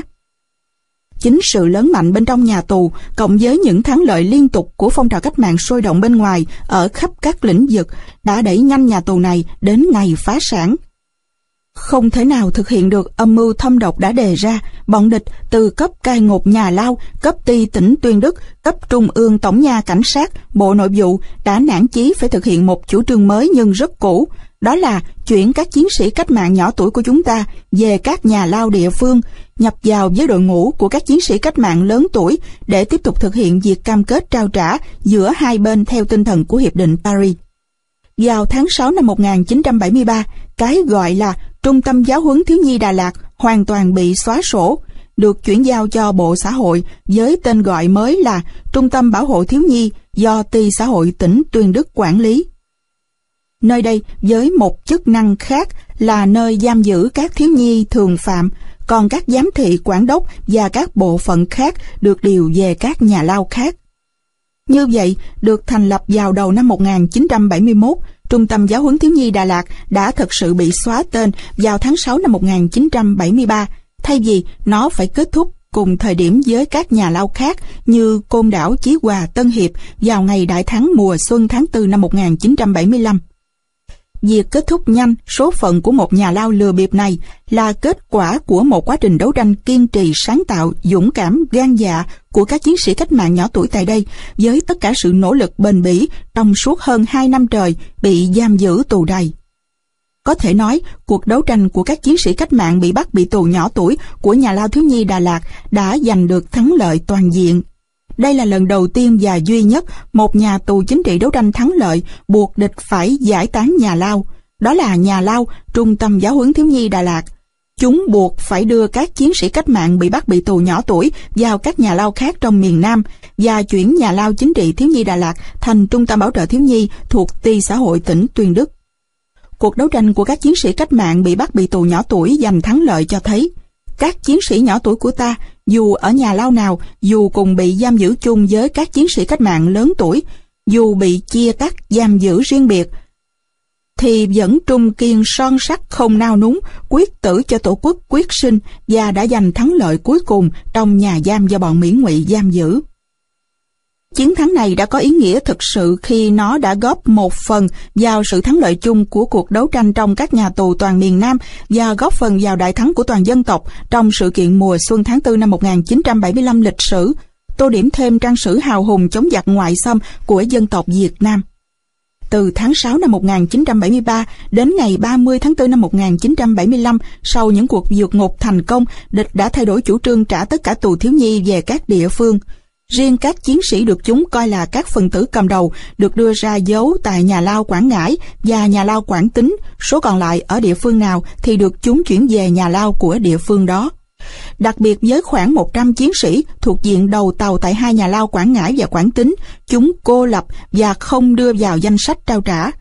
Tại đây, kế thừa truyền thống, các chiến sĩ của chúng ta tiếp tục đấu tranh, chống chào cờ, chống nội quy địch và đấu tranh đòi được trao trả.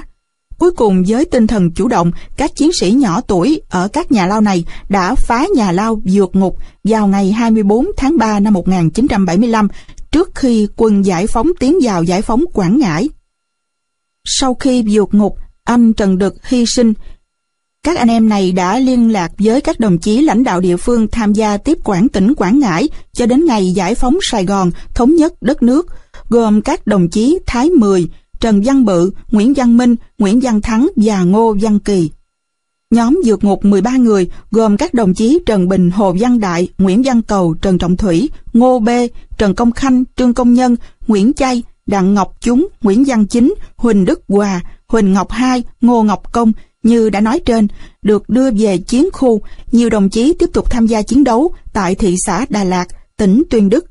Các đồng chí Trần Bình, Hồ Văn Đại và Nguyễn Văn Cầu đã hy sinh. Nhóm năm chiến sĩ tiêu diệt tên Nguyễn Cương gồm các đồng chí Mai Bốn, nay là Mai Thanh Minh, Trần Cồ, Huỳnh Ngọc Huệ, Nguyễn Đăng Được, Nguyễn Mẹo, bị bọn chúng giam riêng tại nhà lao Tuyên Đức, với dự kiến sẽ đưa ra xét xử vào ngày 25 tháng 4 năm 1975. Tuy nhiên, kế hoạch này của chúng cũng đã không thực hiện được vì ngày 31 tháng 3 năm 1975, năm chiến sĩ này của chúng ta đã vượt ngục thành công và liên lạc với tổ chức tiếp tục tham gia kháng chiến cho đến ngày 3 tháng 4 năm 1975, ngày giải phóng hoàn toàn tỉnh Lâm Đồng. Sau ngày giải phóng miền Nam thống nhất đất nước, các chiến sĩ cách mạng nhỏ tuổi trong nhà lao thiếu nhi Đà Lạt đã phân tán ra nhiều nơi, tiếp tục truyền thống bất khuất của những ngày đấu tranh trong lao tù, ra sức học tập, tự rèn luyện và trưởng thành, tham gia vào các công việc mà đảng và nhà nước giao phó, đem khả năng, nghị lực, vốn sống, vốn kiến thức của mình để tiếp tục thực hiện lý tưởng sống cao đẹp, tiếp tục đóng góp sức lực của mình cho công cuộc xây dựng đất nước Việt Nam giàu đẹp, xã hội công bằng, dân chủ, văn minh. Chương 3 Kỷ niệm lao tù những chuyện khó quên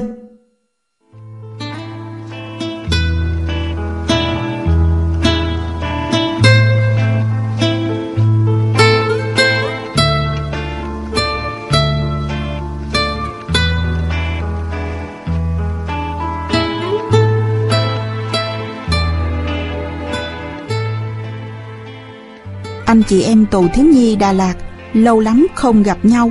Có người hơn hai ba chục năm trời. Nhưng khi gặp lại, nhắc về những mẫu chuyện này thì ai cũng thấy như vừa mới ngày hôm qua.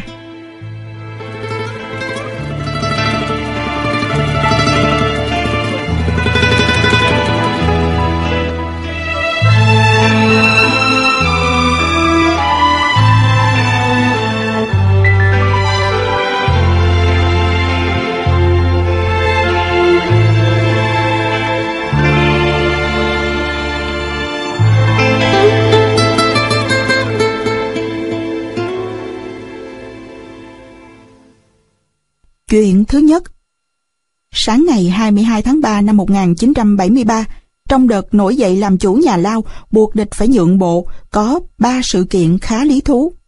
Một, khi tên đại tá tỉnh trưởng tỉnh Tuyên Đức Nguyễn Hợp Đoàn nổi nóng xưng hô mày tao với anh em tù nhân, liền bị anh Nguyễn Thành, tức Thành cầm dài phản ứng ngay. Tôi đề nghị ông kêu chúng tôi là ngài hoặc ông, bởi vì trong lúc chúng tôi không có một mảnh sắt trong tay mà các ông mang cả tập đoàn tới đàn áp, điều đó có nghĩa là chúng tôi mặt nào đó đã hơn các ông rồi. Hai, ngay trước họng súng của lực lượng bảo an, trước mặt cả ban quản đốc nhà lao, bao nhiêu tên giám thị trật tự ác ôn, thế mà lá cờ ba que treo ngay giữa sân nhà lao, bị các anh chị Hồ Công Hy, Phan Thị Phương, Nguyễn Thành Chinh, Lê Lâm, Nguyễn Trọng Sơn, Lương Hữu Sương kéo hạ xuống, rồi xé thành nhiều mảnh. Ba, thay vì mệnh lệnh trấn áp như vẫn thường làm, lần đầu tiên bọn địch thương lượng với anh chị em tù nhân. Anh chị em phải bỏ hết vũ khí, cây, dao, búa, rựa, tất cả chất vào một chỗ và xếp hàng đôi trật tự, để thiếu tá quân trấn, tôn thất luân vào xem xét những yêu sách mà các anh chị em đưa ra. Chuyện thứ hai Nhắc đến cái tên Đặng Bảo Si thì gần 600 anh chị em tù thiếu nhi Đà Lạt ngày ấy đều khâm phục và có chung một nhận xét. Người có thâm niên chống đối nội quy nhà lao và chống chào cờ tiêu biểu nhất Số ngày anh nằm xà lim dài hơn rất nhiều, nhiều lần, thậm chí chiếm cả thời gian bị giam tại một nhà lao nào đó. Từ kho đạn ra Côn Đảo, về Chí Hòa xuống Tân Hiệp rồi lên Đà Lạt, số ngày anh phải nằm xà lim lên đến con số hơn 2.500 ngày. Anh bị bắt tháng 2 năm 1968 đến tháng 4 năm 1975 mới ra tù. Nói là anh có quân số ở nhà lao thiếu nhi Đà Lạt, nhưng chúng tôi rất hiếm khi thấy mặt anh, trừ vài ba lần chúng mang anh ra sân phơi nắng để chữa chứng bại liệt toàn thân cho anh. Đối với những người tù chúng tôi, kể cả những đồng đội của anh nằm chung chuồng bò, hầm đá ở Côn Đảo, khu điện ảnh Chí Hòa hay Xà Lim Tân Hiệp, thì anh Đặng Bảo Si xứng đáng là người hùng trong Xà Lim song sắt.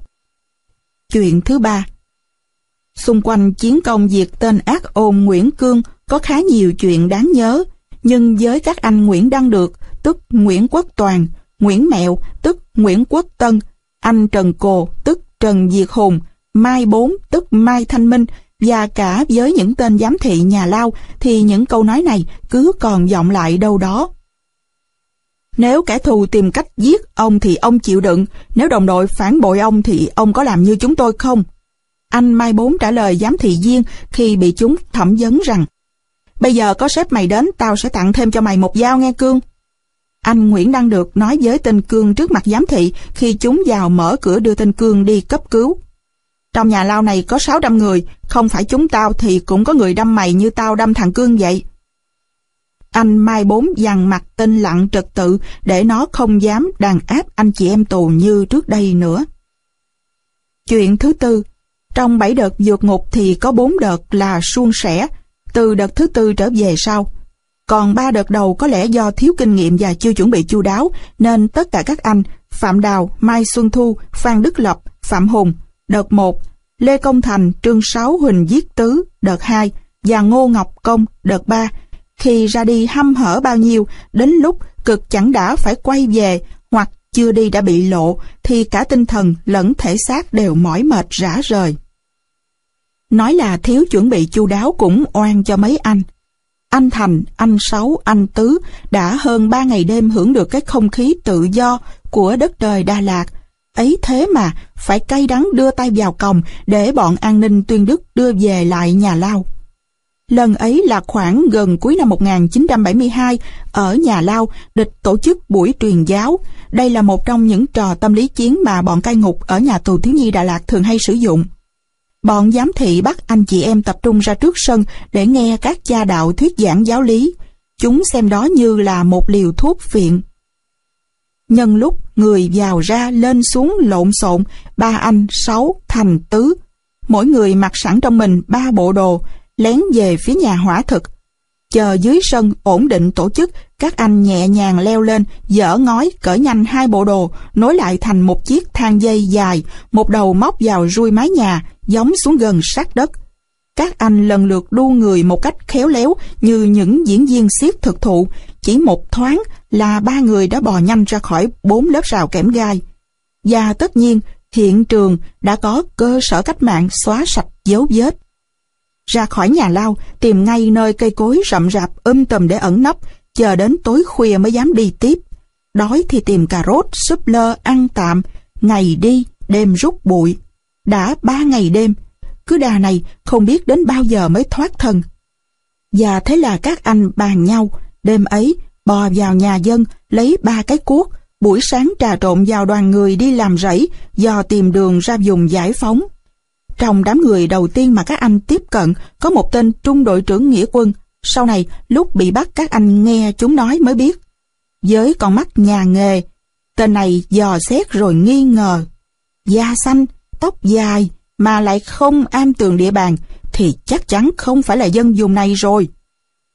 Thế là hắn quay về báo cho an ninh tuyên đức. Đoàn người chưa đến rẫy thì bọn chúng đã có mặt ngay và không khó để đón bắt các anh. Bọn an ninh không tốn công đưa các anh về đồn mà điện báo cho nhà lao đến nhận lại quân số. Cái gì đến sẽ đến, khi có ý định vượt ngục, các anh đã nhìn ra sự cố này nên mọi người đều đón nhận một cách bình thản. Nào dùi cui, ma trắc, dây da, roi điện, đến lúc cả ba anh, người mềm lã đi thì chúng tống vào xà liêm, để rồi an trí tại đó cho đến ngày chuyển trả lại nhà lao Tân Hiệp. Cùng làm vượt ngục không thành, cùng phải quay lại nhà lao, nhưng trường hợp anh Ngô Ngọc Công có khác đôi chút so với ba anh Thành Sáu Tứ.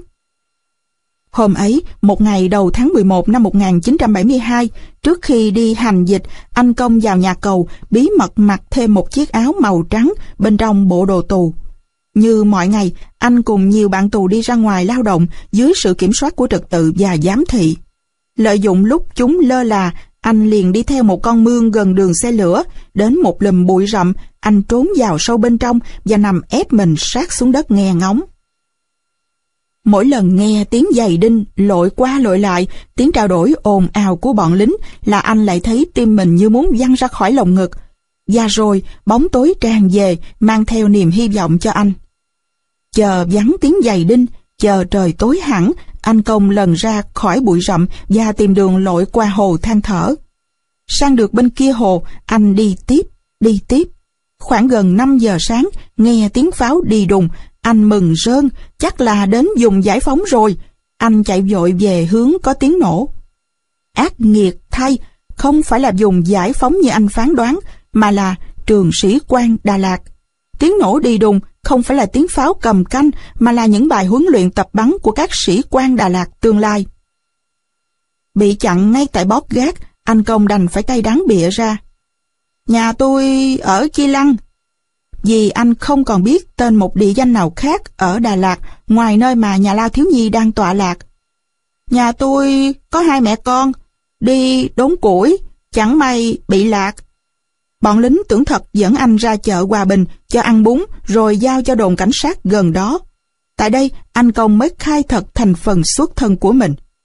Cảnh sát không tra tấn đánh đập mà đưa về nhốt 3 tháng ở nhà lao cải huấn dưới dạng tù tư pháp. Hết 3 tháng, anh mới bị trả về lại cho nhà lao thiếu nhi Đà Lạt. Nhờ có sự nhanh trí và bình tĩnh đối phó nên anh Công đỡ chịu một trận đòn chí tử như những người bạn tù vượt ngục trước đó. Lại chuyện vượt ngục nhưng đối với anh Phạm Văn Đào thì hoàn toàn khác. Anh nhớ lại. Đến nhà lao Đà Lạt được một thời gian chúng tôi đã nghĩ ngay cách tập hợp lực lượng và đã hình thành được một nhóm bạn tâm giao gồm tôi, Phạm Văn Đào, Phan Đức Lập, người xã Điện Ngọc, Phạm Hùng, xã Điện Tiến, huyện Điện Bàn và Mai Xuân Thu, người xã Hòa Hải, huyện Hòa Giang. Trong nhóm, Thu là người dày dặn kinh nghiệm hơn cả. Anh vốn là một chiến sĩ an ninh. Trong tổng công kích Mậu Thân 1968, Mai Xuân Thu tham gia đánh vào Đà Nẵng, rồi bị địch bắt ngay trong thành phố, bị kết án 20 năm tù. Với một bề dày công tác và chiến đấu như thế, anh được cả nhóm bầu làm chỉ huy. Ngoài việc bàn mưu tính kế để đối phó với mọi cực hình tra tấn của kẻ địch, điều chúng tôi tâm đắc và luôn nung nấu là ý định vượt ngục. Để thực hiện được khát vọng ấy, chúng tôi bắt đầu chú ý quan sát cách thức quản lý bảo vệ ở nhà lao và thử lên phương án thoát tù. Một là, nhân lúc địch đưa đi làm tạp dịch, bỏ trốn vào đầu hoặc cuối giờ. Hai là, tìm cách giả ốm để địch đưa đi bệnh viện, rồi thừa cơ trốn thoát. Ba là đục tường, Phương án này được coi là tối ưu nhất và tất cả đều nhất trí cao. Không do dự chúng tôi bắt đầu vào cuộc và ráo riết chuẩn bị cho chuyến thoát tù.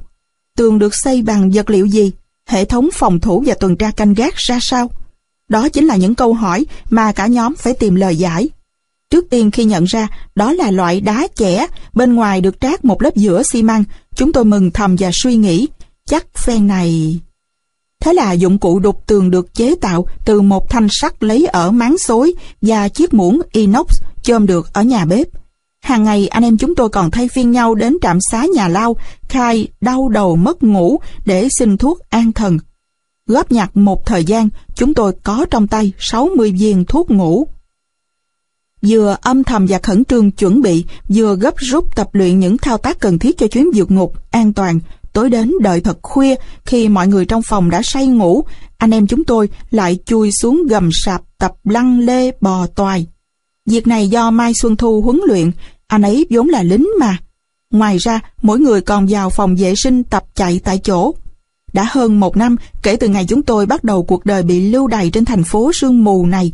Đêm đêm nằm nghe tiếng đại bác gầm rú rất gần, biết mặt trận ở không xa, lòng càng thôi thúc ước mơ trở lại với đồng đội. Và chúng tôi quyết định hành động vào đêm 1 tháng 6 năm 1972.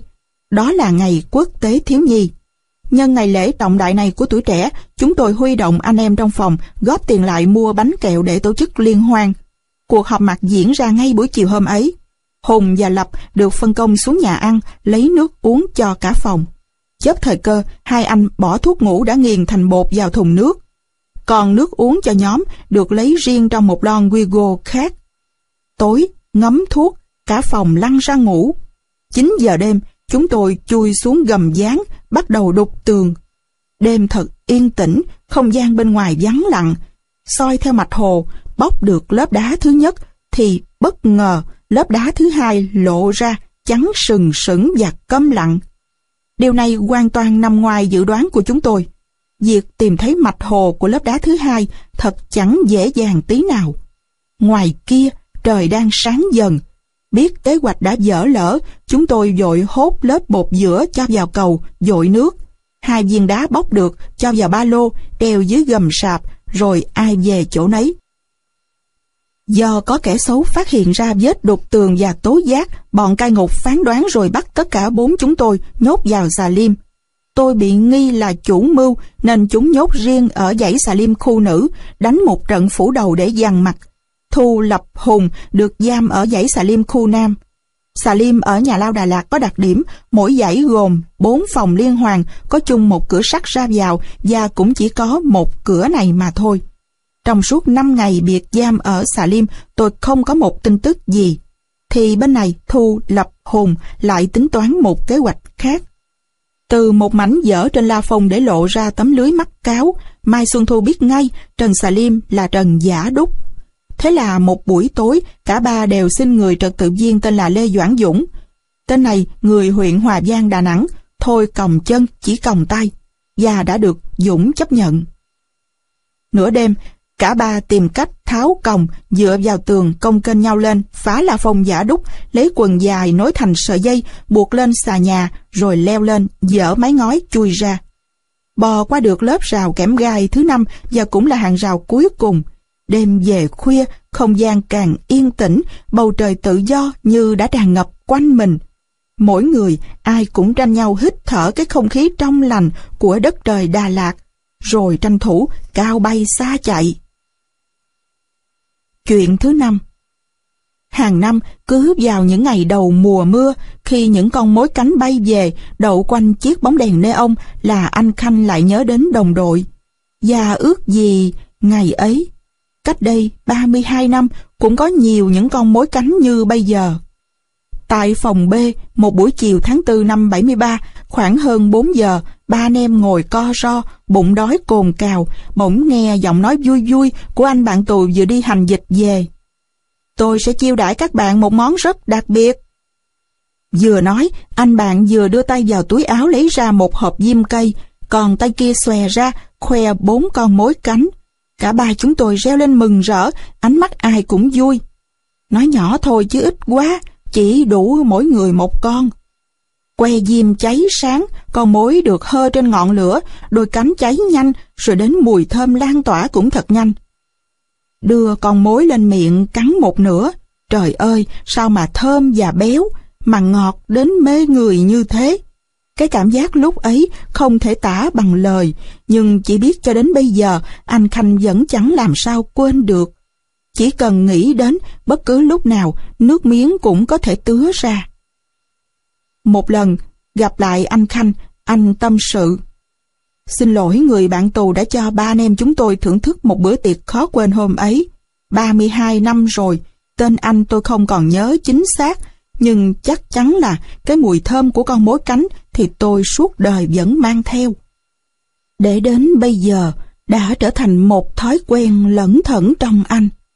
Cứ vào những ngày đầu mùa mưa, anh vẫn nhặt vài con mối cánh, hơ lên que diêm để được thưởng thức lại cái mùi thơm độc đáo và tưởng tượng lại cái cảm giác tuyệt vời lúc ở phòng B trong nhà tù thiếu nhi Đà Lạt ngày ấy. Chuyện thứ sáu Mỗi ngày bốn bận đi về, chỉ một quãng đường ngắn, vào một giờ khắc nhất định, nếu có xê xích cũng chỉ vài chục phút. Chị em hai phòng R và H nghe tiếng kẽn thông báo giờ ăn là trật tự đi về phía nhà hỏa thực. Đoạn đường tuy ngắn, nhưng chị em luôn chuẩn bị chu đáo từ tóc tai quần áo đến tác phong, bởi một lý do đơn giản là phải duyệt binh qua hai hàng rào danh dự trước hơn trăm cặp mắt đổ dồn của anh em ở bốn phòng A, B, C, D. Con gái ở cái tuổi mới lớn 15-17 khá hợp với khí trời Đà Lạt. Dù có kham khổ đến mấy đi nữa, nhiều chị da dẻ vẫn trắng hồng, mái tóc vẫn đen mượt, nên các anh khó mà hững hờ. Không biết có bao nhiêu anh để ý tìm được bóng hồng cho riêng mình và cũng không biết có bao nhiêu chị phải lòng các anh. Con số bao nhiêu thì có trời mà biết, chỉ biết khi ra tù, một đám cưới, một ngôi nhà và những đứa con là minh chứng cho những rung động đầu đời của những ông cha bà mẹ một thời cùng chung phòng sắt. Anh Phong, chị Nhân, anh Hòa, chị Yến, anh Phấn, chị Em, anh Mười, chị Kinh. Nếu không có nhà lao thiếu nhi Đà Lạt thì chắc chắn không sản sinh ra được những mối tình đẹp như thế. Hồi ở phòng B, sau khi từ xà lim lên, cả hai chân anh Phong đều bại liệt. Việc đi lại, anh giao phó cho đôi tay đảm nhận. Ấy thế mà, anh Phong luôn là người có mặt sớm nhất trong hàng rào danh dự trước cửa phòng B khi phái đoàn chị em diễu hành qua năm bậc tam cấp. Luôn luôn có một sự trùng hợp ngẫu nhiên. Cứ khi nào dưới này chị Nhân bị ốm, phải ra trạm xá hoặc nhập viện, là trên đó anh Phong cũng trái gió trở trời. Anh chị chọn cho mình một điểm hẹn khá lý tưởng, đó là trạm xá. Họ gặp nhau, tâm sự, chuyện trò, chăm sóc đỡ đần. Chị Nhân là đôi chân cho anh Phong và anh là chỗ dựa về nghị lực tinh thần cho chị. Cứ thế, họ tựa vào nhau, cùng nhau đi suốt chặng đường đầy chông gai, nhưng cũng không thiếu hoa thơm và cỏ lạ. Ở nhà tù Đà Lạt, anh chị nào đã bén hơi nhau thì thấm thiết mặn nồng cũng là dễ hiểu. Bởi một lẽ đơn giản, suốt mấy năm trời, hết Hội An, Kho Đạn, Côn Đảo, Chí Hòa rồi Tân Hiệp, các anh chỉ nghe tiếng nói rồi hình dung ra người, chứ làm gì thấy mặt. Càng văn kỳ thanh bất kiến kỳ hình thì niềm ao ước mong đợi càng lớn. Về Đà Lạt, các anh như cá gặp nước, như ong gặp hoa, mỗi ngày bốn bận, bóng hình các chị cứ thoáng qua rồi động lại, động lại rồi nhớ, rồi thương. Những bức thư tình được do viên nhét kỹ dưới đáy lon Wigo cơm cháy, được ngụy trang khéo trong con chỉ theo cuộn len nhỏ, được cột vào mảnh gạch đôi qua lỗ thông hơi từ nhà vệ sinh ra phía sau khu trạm xá, hoặc đi theo con đường làm tạp dịch ra khu hướng nghiệp. Những con đường giao lưu huyết mạch ấy thì đố bọn giám thị trật tự có tình quái đến mấy đi nữa cũng đành bó tay, ai mà lường hết được. Sức mạnh tình yêu làm cho các anh các chị thông minh sáng tạo hẳn ra. Hơn nữa, cũng nhờ kinh nghiệm trong hoạt động nội thành nhiều năm, nên những bức thư đi về luôn an toàn, bảo mật. Chỉ vài lần do sơ sẩy, nhưng những mảnh giấy tình được nuốt dội, tan chứng vật chứng không còn. Cùng lắm, ráng chịu một trận đòn mà bảo vệ được người mình yêu. Những giọt nước mắt vắng dài, những tiếng nấc nghẹn khi chứng kiến cảnh các anh bị tra tấn tàn nhẫn ở chân cột cờ trước cửa hai phòng rê và hắt những lọ dầu nhị thiên đường, những hạt muối sống được ném ra từ sông sắt. Khi những vết tím bầm sưng tấy trên thân thể các anh, hiện rõ dưới làn roi của bọn giám thị trật tự. Những hình ảnh ấy khó mà phai mờ theo năm tháng.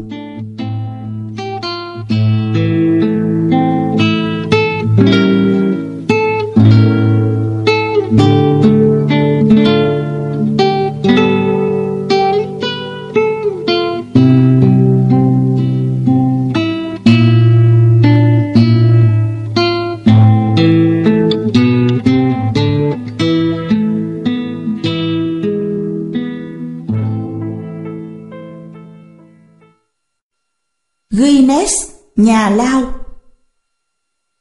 Nếu ban liên lạc tù yêu nước nhà lao thiếu nhi Đà Lạt tổ chức cuộc thi bình chọn thì có lẽ đa số anh chị em ở tù ngày ấy sẽ không ngần ngại đề cử những sự kiện này vào mục Guinness nhà lao. Nhà tù thiếu nhi Đà Lạt, nơi diễn ra trò mỹ dân tâm lý chiến giàu bậc nhất trong số các nhà lao thời Mỹ ngụy, từ tên gọi Trung tâm Giáo huấn Thiếu nhi bộ máy cai ngục thì nấp dưới danh nghĩa ban quản đốc trung tâm đến các hoạt động ru ngủ khác như tổ chức Noel, Phật đản, rồi cả hướng đạo sinh, quần áo, giày mũ đều đồng phục như một trường học. Mỹ dân đến nỗi khi 58 anh em từ Chí Hòa lên, cửa nhà lao vừa mở, mọi người sững lại, ngần ngừ chưa muốn bước vào. Họ nghĩ thầm, hình như đây là trại thiếu sinh quân của địch chứ không phải nhà giam. Tại đây, bọn địch đã thực thi chính sách dùng tù trị tù hữu hiệu nhất. Từ thủ đoạn đê hèn này đã đẻ ra những tên ác ôn khét tiếng như Nguyễn Cương, Phạm Hà, Nguyễn Lặng. Đây là nhà lao duy nhất trong toàn quốc giam cầm những tù nhân chính trị dị thành niên, người có tuổi đời thấp nhất là 12 tuổi, đơn cử là em Huỳnh Yên Trầm My, thẻ tù số 126 trên AT, sinh năm 1959, ở tù năm 1971. Thời gian tồn tại của nhà lao thì ít, chưa đầy 5 năm, nhưng số ngày và số người phải trải qua những đêm thức trắng vì đói và lạnh thì nhiều nhất. Hầu như bị cách ly với bên ngoài, chỉ trừ anh Nguyễn Ẩm tức Nguyễn Đình Chỉ là hộ khẩu thường trú tại thành phố Đà Lạt, còn lại, hơn 600 anh chị em đều từ các tỉnh thành xa đưa về, không có gia đình thăm nuôi, nên thường thiếu thông tin và không am hiểu địa bàn. Ấy thế mà trong vòng 24 tháng, anh em đã tổ chức đến 7 lần dược ngục với 25 chiến sĩ tham gia. Lần thành công nhất diễn ra vào đêm 7 tháng 5 năm 1973. 11 trên 13 anh đã vượt ngục an toàn. Phong trào dạy và học sôi nổi đều khắp và hiệu quả nhất. Học sinh có trình độ đa dạng, từ chưa biết chữ, rồi lớp 1, lớp 2, lớp 5, lớp 6. Dụng cụ dành cho thầy và trò cũng đơn giản, than bếp, vôi tường trộn với cháo loãng thay cho phấn viết. Tường nhà sàn xi măng thay cho giấy vỡ và lúc ra tù cũng đồng nghĩa với ra trường. Hầu như ai cũng biết đọc, biết viết, biết làm toán thuộc dăm ba bài thơ. Anh Đặng Ngọc Chúng là một học trò tiêu biểu. Giao tù, anh chưa hề biết chữ, Thời gian để đến trường, anh dành hết cho công việc giao liên, diệt ác. Vậy mà, sau mấy năm ở tù, giải phóng về, anh thi vào lớp 6. Và đặc biệt hơn, nhờ anh Trần Bình mà anh chúng thuộc lòng bản điều lệ đoàn thanh niên nhân dân cách mạng miền Nam Việt Nam. Anh Bình dạy cho nhiều người chuyên đề này, chứ không riêng gì anh chúng, bởi hầu như tất cả đều ở tuổi đối tượng đoàn. Chị Huỳnh Yên Trầm My, Võ Thị Huyền Nga đang học lớp 6 thì bị địch bắt, năm 1973 ra tù vào lớp 9 mà vẫn theo kịp chương trình. Thuộc nhiều bài thơ hay như Nhớ rừng của Thế Lữ, Chân quê của Nguyễn Bính, Áo lụa Hà Đông của Nguyên Sa, Màu tím hoa sim của Hữu Loan và đọc đi đọc lại tác phẩm Việt Nam thi nhân tiền chiến của Hoài Thanh Hoài Chân. Không biết có phải nhờ những kiến thức hiếm hoi tích lũy được trong thời gian ở tù không mà sau này chị Trầm My theo học khoa văn trường Đại học Tổng hợp Huế. Cùng với phong trào dạy và học, phong trào văn hóa văn nghệ cũng sôi nổi không kém. Tổ chức cả một đêm văn nghệ có đủ các loại hình nghệ thuật từ múa, kịch, ngâm thơ, đến tân cổ nhạc ba miền. Tuy là tự biên tự diễn, nhưng có nhiều tiết mục khá công phu như vở kịch Nguyễn Trãi, hoạt cảnh Ông già mù với cô bé ăn xin. Đặc biệt của đêm văn nghệ hôm ấy là diễn viên Phạm Thị Thạnh đang ngâm bài thơ Mẹ Việt Nam đầy xúc cảm và được cả hội trường vỗ tay thì lại nhận được một món quà ngoài ý muốn.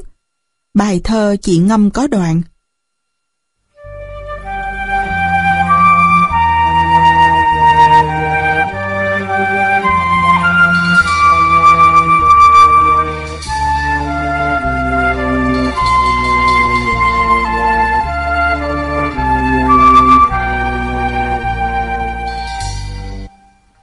Mẹ Việt Nam đau khổ của con ơi. Thức sáng đêm con ngước mặt lên trời. Mẹ ơi mẹ, Sao mẹ nhiều gian khổ? Thân xác mẹ, Máu hồng sôi sụp đổ. Hòa đại dương thành sóng dỗ ầm gian Núi thẳm rừng xanh heo hút điêu tàn. Ôi, chinh chiến xéo dày trên đất mẹ. Trần gian ơi, hướng về đây lặng lẽ trút tâm tư cho lắng động tình thương. Tổ quốc việt nam lãnh thổ biên cương, hai mươi năm lẻ nếm mùi tan tóc. Từng thân phận sống lầm than nheo nhóc, máu căm hờn cùng nước mắt đau thương. Tổ quốc việt nam hay bãi chiến trường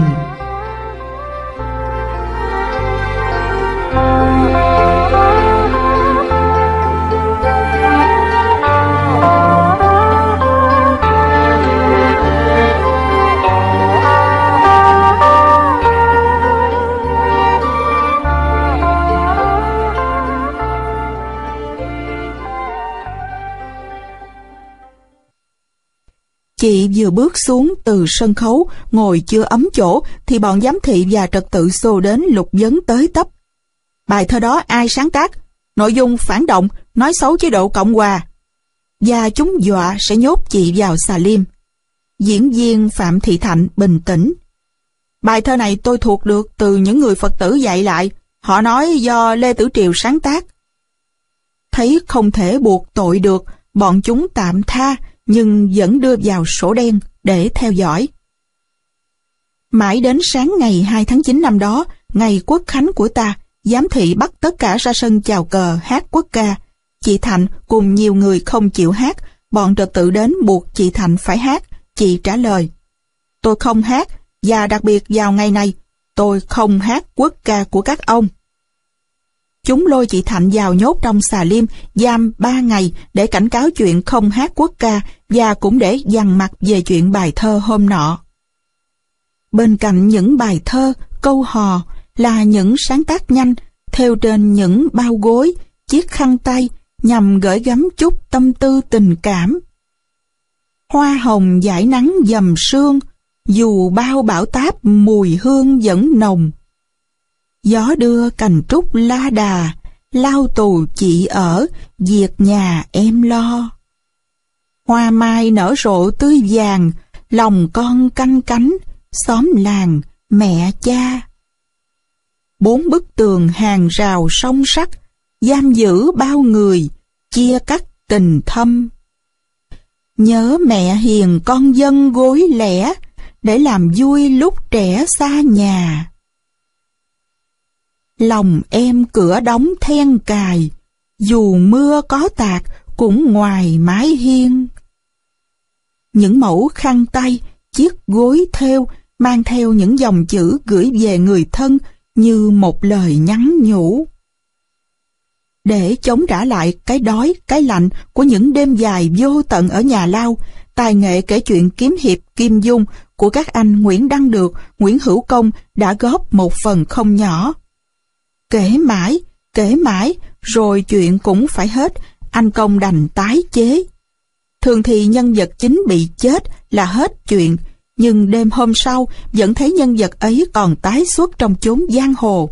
Anh em hỏi công, Ủa, cô nữ hoa xà đó hôm qua chết rồi mà. Thì chết sống là do tôi, chứ đâu phải họ muốn chết là được. Biết là vô lý đấy, nhưng mọi người vẫn nghe tiếp và nghe một cách say mê. Anh em mình say mê đã đành, nhiều tên giám thị, mỗi tối vẫn ghé lại nghe nhờ.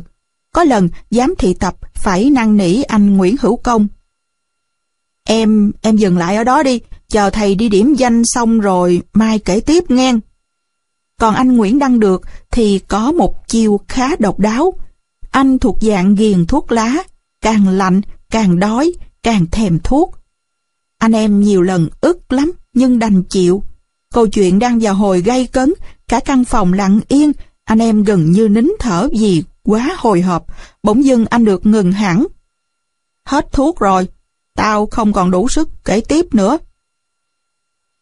Mọi người cũng yếu xìu theo vì ấm ức nên càng khó ngủ. Mà không ngủ ngay được thì cơn đói càng dễ hành hạ.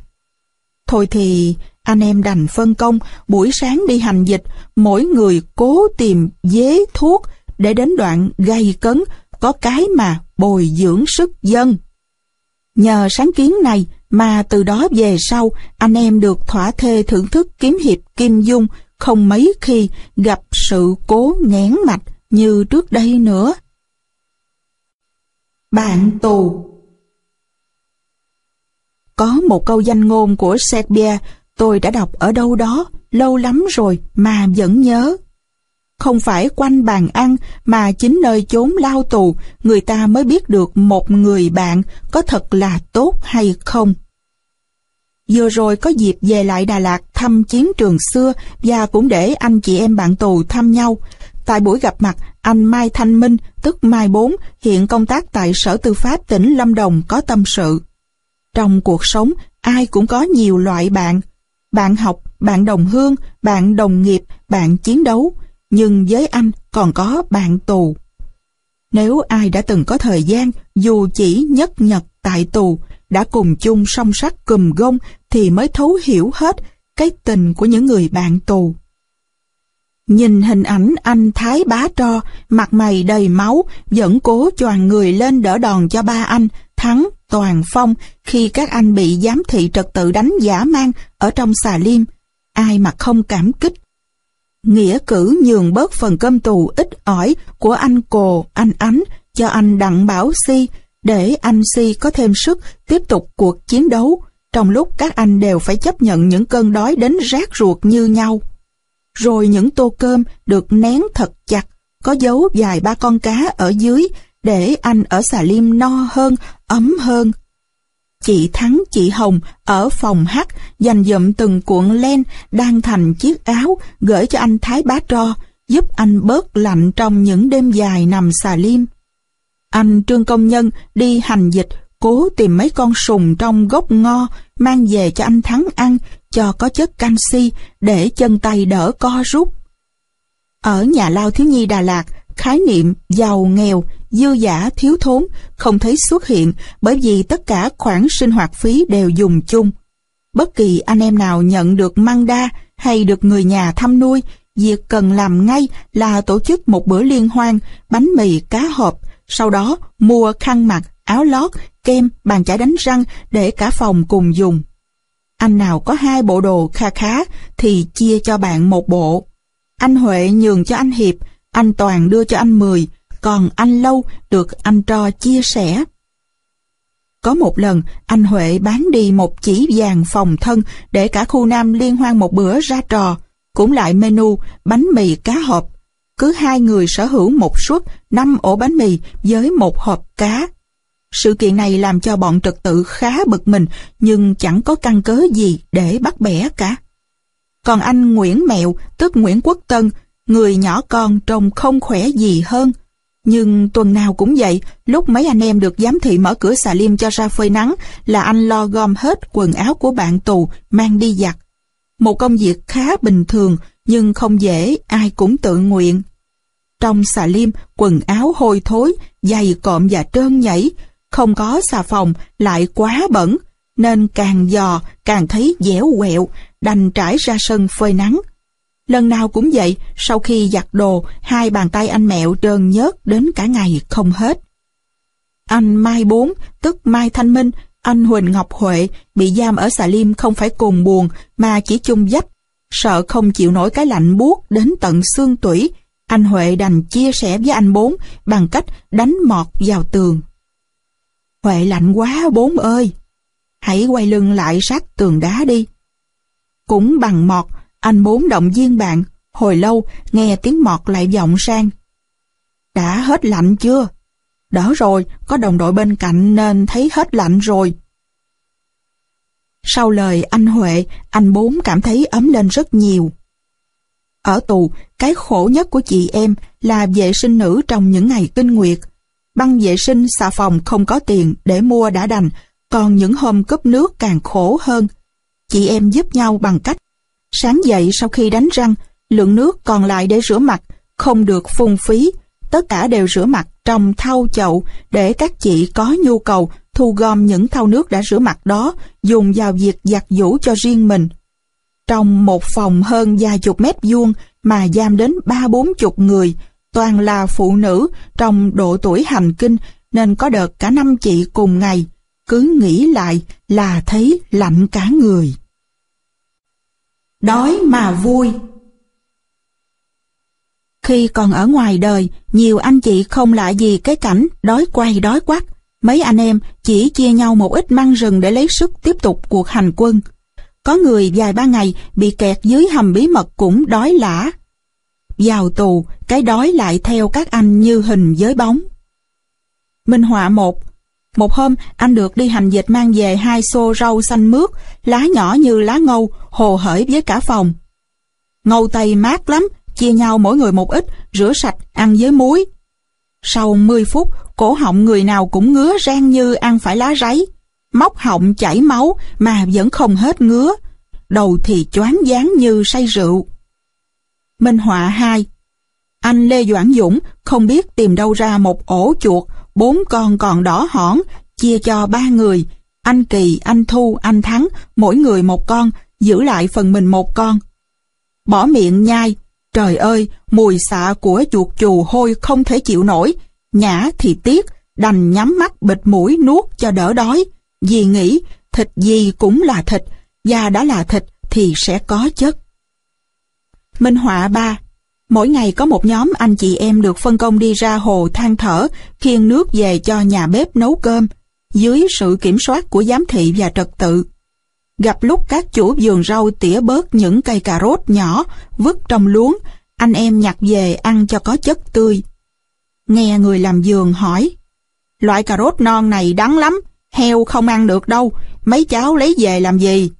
Một anh nhanh miệng trả lời, dạ thưa bác, heo của nhà cháu ăn quen rồi nên không thấy đắng đâu. Minh họa 4.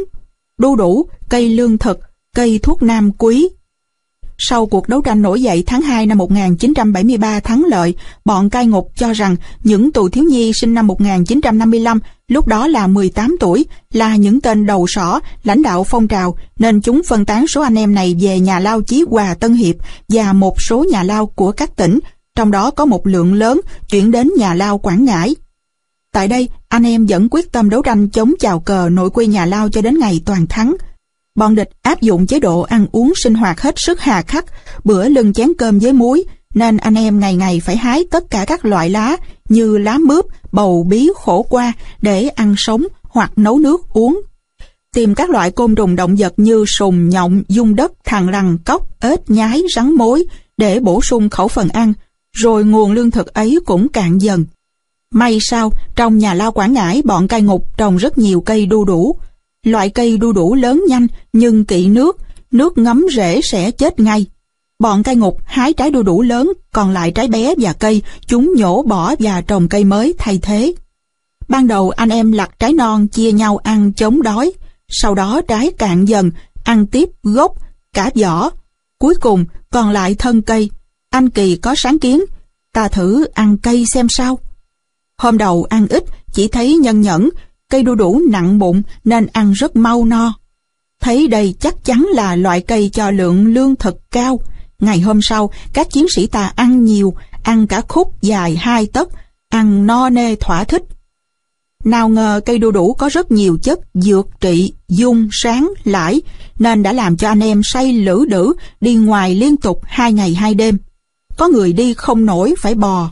Đến ngày thứ ba, ngày cao điểm của thần dược, Các loại dung sáng lãi cũng bị say và không chịu nổi nên quán quàng chạy lên cả đường miệng. Từ thực tế xương máu này, anh em rút ra được bài học quý. Cây đu đủ chứa nhiều chất cellulo, đu đủ ăn ít no dai là loại cây lương thực rất cần thiết cho việc chống đói cấp bách và lâu dài. Cây đu đủ là dược phẩm chuyên trị dung sáng lãi hữu hiệu. Lại cũng chuyện ở nhà lao Quảng Ngãi, sau lần say cây đu đủ suýt chết, anh em đổi sang món dây rau lan. Hôm nào có món canh rau lan, anh em đỡ lo đói ít nhất cũng một vài ngày sau đó. Đúng là dây rau lan mỗi cọng có độ dài từ 2 đến 3 mét, lá lặt nấu canh, dây bỏ vào đống rác. Anh em gom hết lại, chia đều mỗi người cũng cỡ vài ba ký. Sau đó từng người tùy cách chế biến để sử dụng cho riêng mình. Một hôm có lẽ do ngon miệng nên anh Trần Văn Bự nhai hết nửa khẩu phần trong một lúc. Bụng đang đói, dây rau lan lại nhiều nước, nhiều mũ và chát, nên ăn xong không lâu trưa hôm đó, anh Bự ôm bụng lăn qua lăn lại, không ngủ được. Vừa thiêu thiêu, anh Thành thấy anh Bự bật dậy thật nhanh, nên hỏi, Gì vậy Bự? Đau bụng, không kịp, nên, nên, ướt quần rồi. Thì đi thay đi cha nội. Tưởng như mọi việc như thế là ổn, Ai ngờ lần này anh bự lăn qua lăn lại nhiều hơn, nửa giờ sau anh lại lồm cồm bò dậy. Anh Kỳ thắc mắc. Gì nữa cha nội? Thì, thì nửa rồi chứ còn gì? Chỉ kịp hai từ ngắn gọn. Nửa rồi. Anh bự lục tìm nhanh cái quần đùi còn lại trong gói đồ. Lần này anh Thành có vẻ thông cảm hơn. Sao, sao mày không nhíu lại? Thì, thì tao, tao nhíu nhíu lắm rồi, mà nó, nó vẫn cứ ra. Nhìn vẻ mặt thểu não của anh Bự, cả phòng ôm bụng, vừa thương vừa buồn cười, không nhịn được. Minh Họa năm Tuổi 17 bẻ gãy sừng trâu, lại thêm cái lạnh trên dưới 10 độ C ở nhà tù Đà Lạt, mà mỗi bữa chỉ lưng chén cơm với món canh toàn quốc và vài con cá sặc khô, thì hỏi làm sao mà không đói, không thèm. Thế là anh em nghĩ ra một cách cùng bày ra một trò chơi mỗi khi cơn đói kéo về. Như thế vừa vui, vừa đẩy thời gian đi nhanh hơn một chút. Tối nào cũng vậy, trước khi đi ngủ, đến phiên người nào thì người ấy phải kể về những món đặc sản quê mình để cả phòng cùng thưởng thức. Ai đưa ra bản thực đơn vừa nhiều món vừa ngon sẽ là người thắng cuộc. Hết đêm này qua đêm khác, bản thực đơn cứ thế dài ra. Nào mì quảng, bún bò Huế, lẩu mắm, bánh xèo, cá bóng kho tiêu, cá tèo kho tộ, cá trầu nấu ám, lương xào xả ớt, hủ tiếu bò viên, gỏi ngó sen, mít non kho cá chuồng, khổ qua hầm thịt, chè trôi nước, mè sửng, chuột đồng nướng, rắn áp chảo, cầy bảy món. Một hôm món thịt cầy vừa được đầu bếp dọn lên, mọi người chưa kịp thưởng thức thì một ý kiến phát biểu ngay. Thịt cầy mà hồi nãy giờ không nghe thơm chút nào, thiếu hẳn gia vị riềng với sả thì còn gì là cầy. Mọi người được bữa no vì cười. Trò chơi ẩm thực quả có tác dụng thật. Nghe xong, bàn luận xong thì giấc ngủ cũng vừa đến. Minh họa 6 Cái khó ló cái khôn, quả là không sai. Với chị em, để chống lại cái đói khủng khiếp của Đà Lạt, cũng đã tìm ra được một phương cách thực tế hơn, lý tưởng hơn. Dù không được thưởng thức các món đặc sản như các anh, nhưng ở đây các chị ăn thật chứ không chỉ hương hoa. Tính phụ nữ vốn lo xa, trong hành trang đến nhà lao Đà Lạt, nhiều người đã chuẩn bị cho mình một lon Guigo muối ớt, nếu dè xẻn thì cũng dùng được cả năm trời. Như một phản ứng dây chuyền, vào những đêm lạnh buốt, khoảng 8 giờ tối, những chiếc nắp Guigo lần lượt mở ra. Sau một hồi lắc nhẹ và đều, ớt nổi lên trên mặt lon, nhóm lấy bỏ miệng nhai. Vị mặn của muối, vị cay của ớt, làm cho vị giác tê tê. Chừng nửa muỗng cà phê, uống một ly nước, như thế là yên tâm đi vào giấc ngủ. Một món ăn khuya thật hữu hiệu. Minh họa 7 Sau Hiệp định Paris, địch phân tán tù thiếu nhi Đà Lạt, số trao trả, số đưa về lại các nhà lao mà trước đây họ từng bị giam. Anh Bảy Bồng được đưa về lại Chí Hòa. Sắp chia tay, anh em bạn tù đang nghĩ tìm cái gì để liên hoan, thì bỗng đâu có một vị cha đạo vào phòng C nói với Lê Văn Bồng. Em sắp về lại Chí Hòa, mai cha sẽ mang vào tặng em món quà. Nghe tin ấy, anh em thấy vui vui vì nghĩ vị cha đạo này sẽ cho bánh mì hoặc kẹo bánh để cả phòng liên hoan chia tay. Qua một đêm hồi hộp chờ đợi, khoảng 9 giờ sáng, cha đạo mang đến phòng C một chiếc hộp rất to. Chờ ông cha đạo ra về, anh em cùng mở ra xem. Thì ra là một cây thánh giá to tướng, không bánh, không kẹo, nhưng đổi lại được một trận cười. Minh họa 8 Từ sáng kiến của anh Trần Văn Bự, ăn bất cứ loại cá gì cũng không được bỏ xương vì trong xương chứa rất nhiều canxi, một chất mà anh chị em tù thiếu trầm trọng. Các anh đi hành dịch cố tìm ra con sùng trong gốc cây ngo, mang về cho những anh nằm xà liêm lâu ngày, chân tay bị co rút, ăn thay thuốc. Hết sùng thì tìm trùng đất thằng lằn, độc chiêu hơn là tìm trong những bao phân bón. Thời ấy ở Đà Lạt, người ta hay sử dụng phân bón làm từ cá dụng, vỏ tôm cua xay nhỏ. Những mẫu xương cá còn nguyên, được gom về rửa sạch, cũng ưu tiên chữa bệnh thiếu canxi. Nghĩ lại những chuyện ấy, anh bảy bồng bùi ngùi. Ở Đà Lạt, đói mà còn vui, không bù lại lúc các anh bị giam ở khu điện ảnh Chí Hòa. Trong phòng giam, 200 con người ta được xếp lớp thành hai dãy dài, đấu mặt vào nhau, hai chân còng cố định vào một cây sắt to. Mọi sinh hoạt đều tại chỗ, chỉ có phân là được mang ra ngoài đổ. Anh Bảy Bồng là người bị còng cuối cùng, tiếp giáp với chỗ nước tiểu thoát ra ngoài. Giác cơm của mỗi bữa ăn được truyền từ tay người bị còng đầu dãy, đến tay anh thì không còn hình thù là dắt cơm nữa. Dắt cơm xỉn đen vẫn không ghê bằng cái cảnh một tay cầm dắt cơm, tay kia phải liên tục bắt những con dòi bò lên người. Cũng may, màu trắng của loài dòi dễ bị phát hiện nên hiếm khi anh nhầm lẫn chúng với những hạt cơm rơi. Minh họa chính Nghe anh Huỳnh Ngọc Huệ kể không biết có nên tin hay không nhưng lại là sự thật 100% bởi vết sẹo dài hiện vẫn chưa phai hết trên gương mặt anh. Những ngày bị giam ở xà lim vừa lạnh, vừa đau, vừa đói, mà có lẽ cái đói là hành hạ anh nặng nề nhất. Đói đến nỗi khi anh bị thằng Cương lấy cái bóng đèn 500W đang sáng áp sát vào bên má trái, rồi ủi một đường, mà anh chỉ còn nghe tiếng xèo xèo và một mùi cháy của da thịt thơm khét làm anh càng thêm đói bụng. Minh họa 10 Trường ca cơm cháy Nhắc lại kỷ niệm những năm tháng đói lạnh ở nhà tù thiếu nhi Đà Lạt, hỏi cả trăm anh chị em, có lẽ cả trăm người đều nói đến hai từ cơm cháy. Nó được anh em thi dị hóa thành niềm vui cơm cháy, mối tình cơm cháy.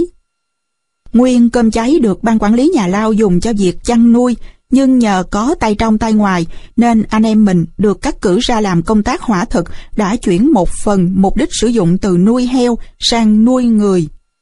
Những đêm càng về khuya, trời càng lạnh thì cơm cháy càng phát huy tác dụng.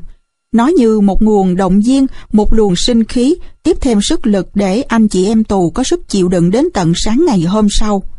Anh Nguyễn Trọng Bảy, người có thâm niên hỏa thực và cũng là người gắn liền với anh chị em tù qua trung gian cơm cháy. Mỗi khi xúc cơm chia hết cho các thau, phần cháy còn lại dưới đáy chảo, anh Bảy phân chia, loại mỏng cho heo, loại giày cho người. Rồi từ loại giày anh lại phân phối tiếp, chia thêm mỗi thau cơm một miếng cơm cháy, tất nhiên là phải giấu dưới đáy thau, sợ giám thị phát hiện, chúng lại ghép cho cái tội, lấy bớt phần thực phẩm dùng cho chăn nuôi thì phiền. Ưu tiên một số suất cho những anh ở xà liêm. Gửi về cho những người đau ở phòng không đi xuống nhà ăn được, để dành cho chị em nữ chân yếu tay mềm, không tự nhiên giữa thanh thiên bạch nhật như nam giới được. Những khẩu phần này được anh chăm chút hơn, bẻ gọn từng miếng nhỏ, bỏ vào lon Wigo theo số lượng đã đăng ký. Các anh ở hỏa thực, mặc dù có ưu ái cho chị em nữ, nhưng xét thấy nhu cầu của mình thấp hơn, nên chị em thường nhường cho các anh, chỉ lấy mấy lon Wigo về, rồi cả phòng cùng ăn khuya. Như vậy cái khoản cơm cháy được phân phối khá hợp lý và khá đều cho mọi đối tượng. Đó là việc của các anh ở hỏa thực. Đến anh chị em ở các phòng thì lại có cơ chế mới. Những miếng cơm cháy được đưa về từng phòng thì ưu tiên cho những người lớn tuổi. kính lão đắc thọ mà. Họ lý giải, anh em lớn tuổi thường ăn chậm và đã lớn hơn thì nhu cầu calo phải nhiều hơn. Quả là có tình có lý. Chẳng hạn, anh Nguyễn Tùng ở phòng B thường được khẩu phần nhiều hơn vì anh lớn tuổi nhất phòng lúc ấy. Bên cạnh đó anh em còn truyền kinh nghiệm cho nhau. Ăn cơm cháy phải nhai lâu, nhai kỹ nhưng không được nuốt ngay. Giữ lại trong miệng càng lâu càng tốt. Khi ấy cơm cháy mềm càng dễ nuốt và giữ lại lâu bao nhiêu thì cơm cháy càng tiết ra mùi thơm nhiều bấy nhiêu. Khi gặp những miếng quá dày, quá cứng, phải nhờ đến sàn xi măng để lớp cháy đen rã ra mới cắn nổi. Còn một nỗi khổ nữa, cái món cơm cháy, ăn vào, khát nước phải biết. Những hôm thiếu nước uống mà lỡ ăn hơi nhiều món này thì còn khổ hơn là không ăn. Nhưng dù sao, anh chị em tù thiếu nhi Đà Lạt vẫn thầm cảm ơn các anh làm hỏa thực, cảm ơn món cơm cháy và luôn nhắc về các anh về cơm cháy với một tình cảm thân thương, triều mến nhất. Minh họa 11 Thủng ruột gì đói anh Hồ Công Hưng, tức Hồ Công Minh, đến bây giờ sau hơn 33 năm kể lại chuyện anh Dũng quê Hòa Giang ở phòng D bị thủng ruột suýt chết mà giọng vẫn còn đầy vẻ thương cảm xót xa. Cũng vì quá đói, lại đang bị sốt, nên các anh sau khi ăn hơi nhiều dây rau lan già với muối hột, người xăm xoàn, bụng đau nhói, miệng nôn thốc nôn tháo. Hai anh được chuyển ra bệnh viện đa khoa Đà Lạt để điều trị. Sau một thời gian nằm viện, bệnh tình của hai anh có vẻ khá hơn, tưởng sẽ sắp được về lại với đồng đội, ai ngờ. Biết các anh đang ở tù tại nhà lao thiếu nhi Đà Lạt, đau ốm không ai chăm sóc, lại thiếu thốn, nên những người nhà của bệnh nhân trong phòng đều thương, lúc thì cho trái cam, khi thì trái chuối. Một hôm, một bác mua cho hai anh tô bún giò. Đúng ra là bụng yếu vì đau thương hàng lâu ngày, không nên ăn đồ nóng và cay hoặc nhiều mỡ. Nhưng do đói và thèm quá nên anh Dũng ăn một hơi hết cả tô bún. Vừa ăn xong chưa lâu bụng trương cứng, cơn đau càng lúc càng dữ dội. Bác sĩ chuyển ngay anh Dũng vào mổ cấp cứu và sau đó nghe đâu, ruột anh Dũng bị thủng mấy lỗ. Nếu không được bác sĩ can thiệp kịp thời, thì có lẽ anh Dũng sẽ không còn có ngày trở lại nhà lao cùng đồng đội nữa. Minh họa 12 Ăn no không bể bụng Tất cả những đứa trẻ như anh Kỳ ở nhà đều được nghe từ ông bà cha mẹ răng đe một câu, mỗi khi chúng quá ham ăn một món gì đó. Ăn no bể bụng đó nghe. Và khi ấy, đứa trẻ nào cũng tin là thật. Nhưng mãi đến lúc anh Kỳ vào ở tù thì mới chứng minh lại chân lý ăn no không bể bụng. Hồi ấy khoảng đầu năm 1972, bọn giám thị đưa 60 anh em từ Xà Liêm lên các phòng giam sau hơn 2 tháng đàn áp đánh đập, đói ăn thiếu ấm. Để bù lại những tháng ngày gian khổ ở Xà Liêm, anh em họp lại, thống nhất ngay quy ước.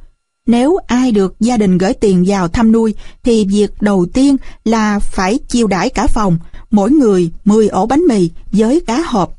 Riêng nhân vật chủ chi thì có quyền tăng thêm số lượng tùy khả năng tài chính và khả năng hấp thụ của mình. Nhưng phải nói ngay rằng con số 10 là đã được anh em điều nghiên kỹ từ nhiều đối tượng nên khá chuẩn rồi. Một lần có anh bạn cùng phòng được gia đình gửi măng đa, ngoài tiêu chuẩn 10 ổ như mọi người, anh còn tự thưởng thêm cho mình 3 ổ nữa. Sau mỗi cuộc liên hoan, không khí trong phòng thường vui hơn, rôm rã hơn. Người thì cờ tướng, kẻ thì tú lơ khơ, có anh lại hứng chí làm mấy câu giọng cổ. Đang vui, bỗng anh Kỳ nhìn về phía góc phòng, phát hiện một đồng đội và cũng là ân nhân vừa mới đây của cả phòng đang tựa lưng vào tường, hả họng thở như ngáp. Anh Kỳ vội chạy đến hỏi nhanh. Mới ăn xong khỏe vậy, sao bây giờ lại mệt? Tại, tại ăn no quá, nghẹt thở, thở, thở không ra hơi nữa rồi. Nghe anh bạn thều thào, anh Kỳ bảo bạn há miệng ra. Trời ơi, gần như một chiếc bánh mì còn nằm nguyên ở cổ, chen cả đường hô hấp, khó thở là phải. Anh Kỳ nghĩ cách giúp bạn. Bây giờ anh chỉ cần móc họng cho nôn bớt một ít là dễ thở ngay thôi mà. Lưỡng lự một chút, anh bạn tỏ vẻ quyết tâm. Thôi, ráng chịu một chút đi, thức ăn trong bụng tiêu hết, thì lập tức bánh mì ở chỗ cổ sẽ trôi xuống thôi. Bây giờ móc bỏ phí lắm. Trước lập luận có vẻ khoa học của anh bạn, anh Kỳ đành miễn cưỡng chấp nhận nhưng vẫn tiếp tục theo dõi. Đúng vậy, sau hơn 30 phút, mặt mày anh bạn hồng hào trở lại, vui vẻ nói cười như chưa có chuyện gì xảy ra trước đó. Cho đến giờ phút ấy, anh Kỳ mới thực sự thay đổi suy nghĩ.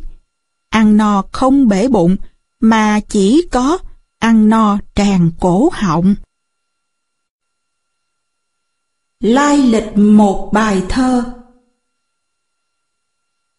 Chứng kiến phiên tòa ngày 27 tháng 3 năm 1970 do bọn địch mở để xét xử tù chính trị tại tòa án quân sự dùng một chiến thuật. Ông Lê Văn Thơm, một đảng viên cộng sản lớn tuổi, đã cảm kích trước hình ảnh những em đang độ tuổi thiếu nhi, đã hiên ngang, dũng cảm ngay trong sào huyệt địch, chẳng may sao vào tay giặc cũng lại rất kiên trung bất khuất trước mặt quân thù. Ông đã sáng tác bài thơ Những người lính nhỏ. Trong phiên tòa ấy, cùng với một số đồng đội nữa, anh Nguyễn Đăng Được, tức Nguyễn Quốc Toàn, bị chúng kết án 20 năm tù khổ sai, 10 năm biệt xứ, trong lúc anh chỉ mới vừa tròn 16 tuổi. Phiên tòa vừa mở, anh nói thẳng, tôi phản đối phiên tòa này vì các ông không đủ tư cách để xét xử chúng tôi. Rồi chúng hỏi anh có thấy hối hận vì lỡ dại nghe lời Việt Cộng để rồi phải ngồi tù không? Tôi hoàn toàn không hối hận vì đã tham gia diệt Mỹ, diệt ác ôn. Tôi tự nguyện làm cách mạng vì xóm làng tôi, bà con tôi bị sát hại, chứ không bị ai dụ dỗ mua chuột hết. Nghe mức án chúng tuyên, 20 năm khổ sai, 10 năm biệt xứ, anh bật dậy cười lớn. Liệu chế độ này có tồn tại được đến ngày tôi thụ hết mức án do các ông kêu không?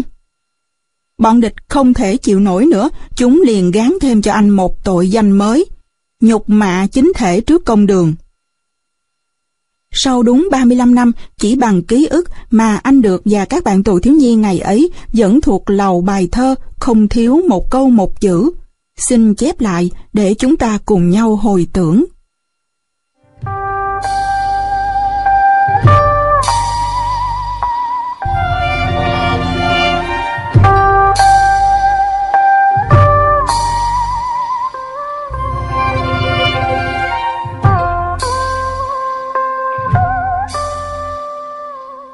Anh viết mấy vần thơ, Khi căm hờn trào sôi trong lồng ngực, Khi oán thù chồng chất nặng buồn tim. Gửi đến các em, những người con Đà Nẵng, Bao gian khổ và trăm ngàn cay đắng, Đang hy sinh thầm lặng giữa lao tù.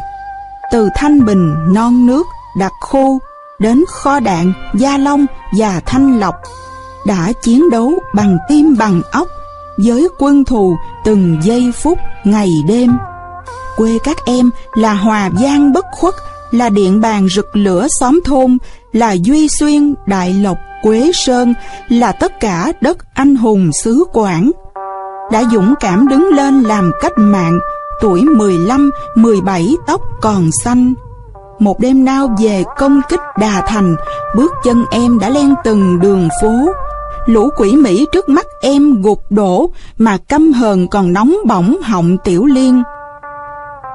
Dòng sông Hàn trong đêm ngủ triền miên, bỗng thức dậy nghe bom gầm đạn thét, tàu chiến Mỹ mang theo bầy hải tặc, nổ tan tành, chìm nghiễm giữa dòng sông. Bàn tay em là chiến sĩ đặc công, là tuổi trẻ làm nên trang sử mới. Già An Hải, đầu xuân năm kỷ dậu, kho bom mìn, đạn nổ ngút trời xanh. Chiến công em làm rung chuyển đà thành, rung chuyển đến tòa nhà năm góc. Thêm sáng lạng cho mùa xuân dân tộc, trận thanh khê, chợ mới còn gian. Chiến công em làm rực rỡ cánh sao vàng, ôi kiêu hãnh những mầm non đất nước. Chiến công em kể làm sao hết được, như mưa nguồn, như sóng biển cuộn dân. Một hôm nào em sảy bước xa chân, bị giặc bắt giam cầm nơi tù ngục. thà chịu chết, em không hề khuất phục. Ngực tím bầm, hàng dạng vết dày đinh. Lằn roi da trên mặt vẫn còn in, dấu bán súng trên lưng em còn đó. Ôi đau đớn cho thân hình bé nhỏ, bao đòn roi điện nước khảo tra. Chúng mang em ra xử trước phiên tòa mà bọn địch mệnh danh là mặt trận. Chúng dụ dỗ nói lên lời hối hận, xin khoan hồng sẽ được buông tha. Nhưng hùm thiên thì giữ xác ở rừng già, em thét lớn, ta đi làm cách mạng, ta kiêu hãnh chứ không hề hối hận. Lũ quỷ người đừng mơ tưởng diễn dông, hỡi hồn thiên đất nước, hỡi cây cỏ núi sông, có thấu rõ lòng người con anh dũng. Các em hỡi vì sao em cầm súng, em hiểu rằng vì tổ quốc đau thương, vì non sông làng mạc phố phường, vì trường học, mái nhà em yêu quý, đã tan nát dưới làng bom đạn Mỹ, bao năm rồi trút xuống quê ta. Em bỏ sách đèn đi nối gót ông cha, tay súng tay gươm đi làm người lính nhỏ, đi chặn đứng bàn tay quân giặt cỏ cho quê mình rộn tiếng yên vui.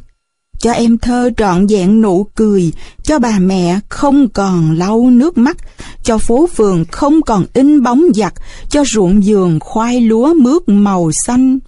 Cho chị, cho anh, cho những người ngã xuống, dẫu có chết muôn ngàn lần không uổng, có em làm sống lại hôm nay. Ngoài chiến trường, em giết giặc bằng tay, trong lao xá, em diệt thù bằng miệng. Dẫu có nói muôn ngàn lần dạng tiếng, không bằng nay giáp mặt với quân thù. Chỉ một lời mà tiếng để ngàn thu, gương anh trỗi sử xanh còn đó. Hỡi các em, những người lính nhỏ, những anh hùng của tuổi trẻ miền Nam. Thank you.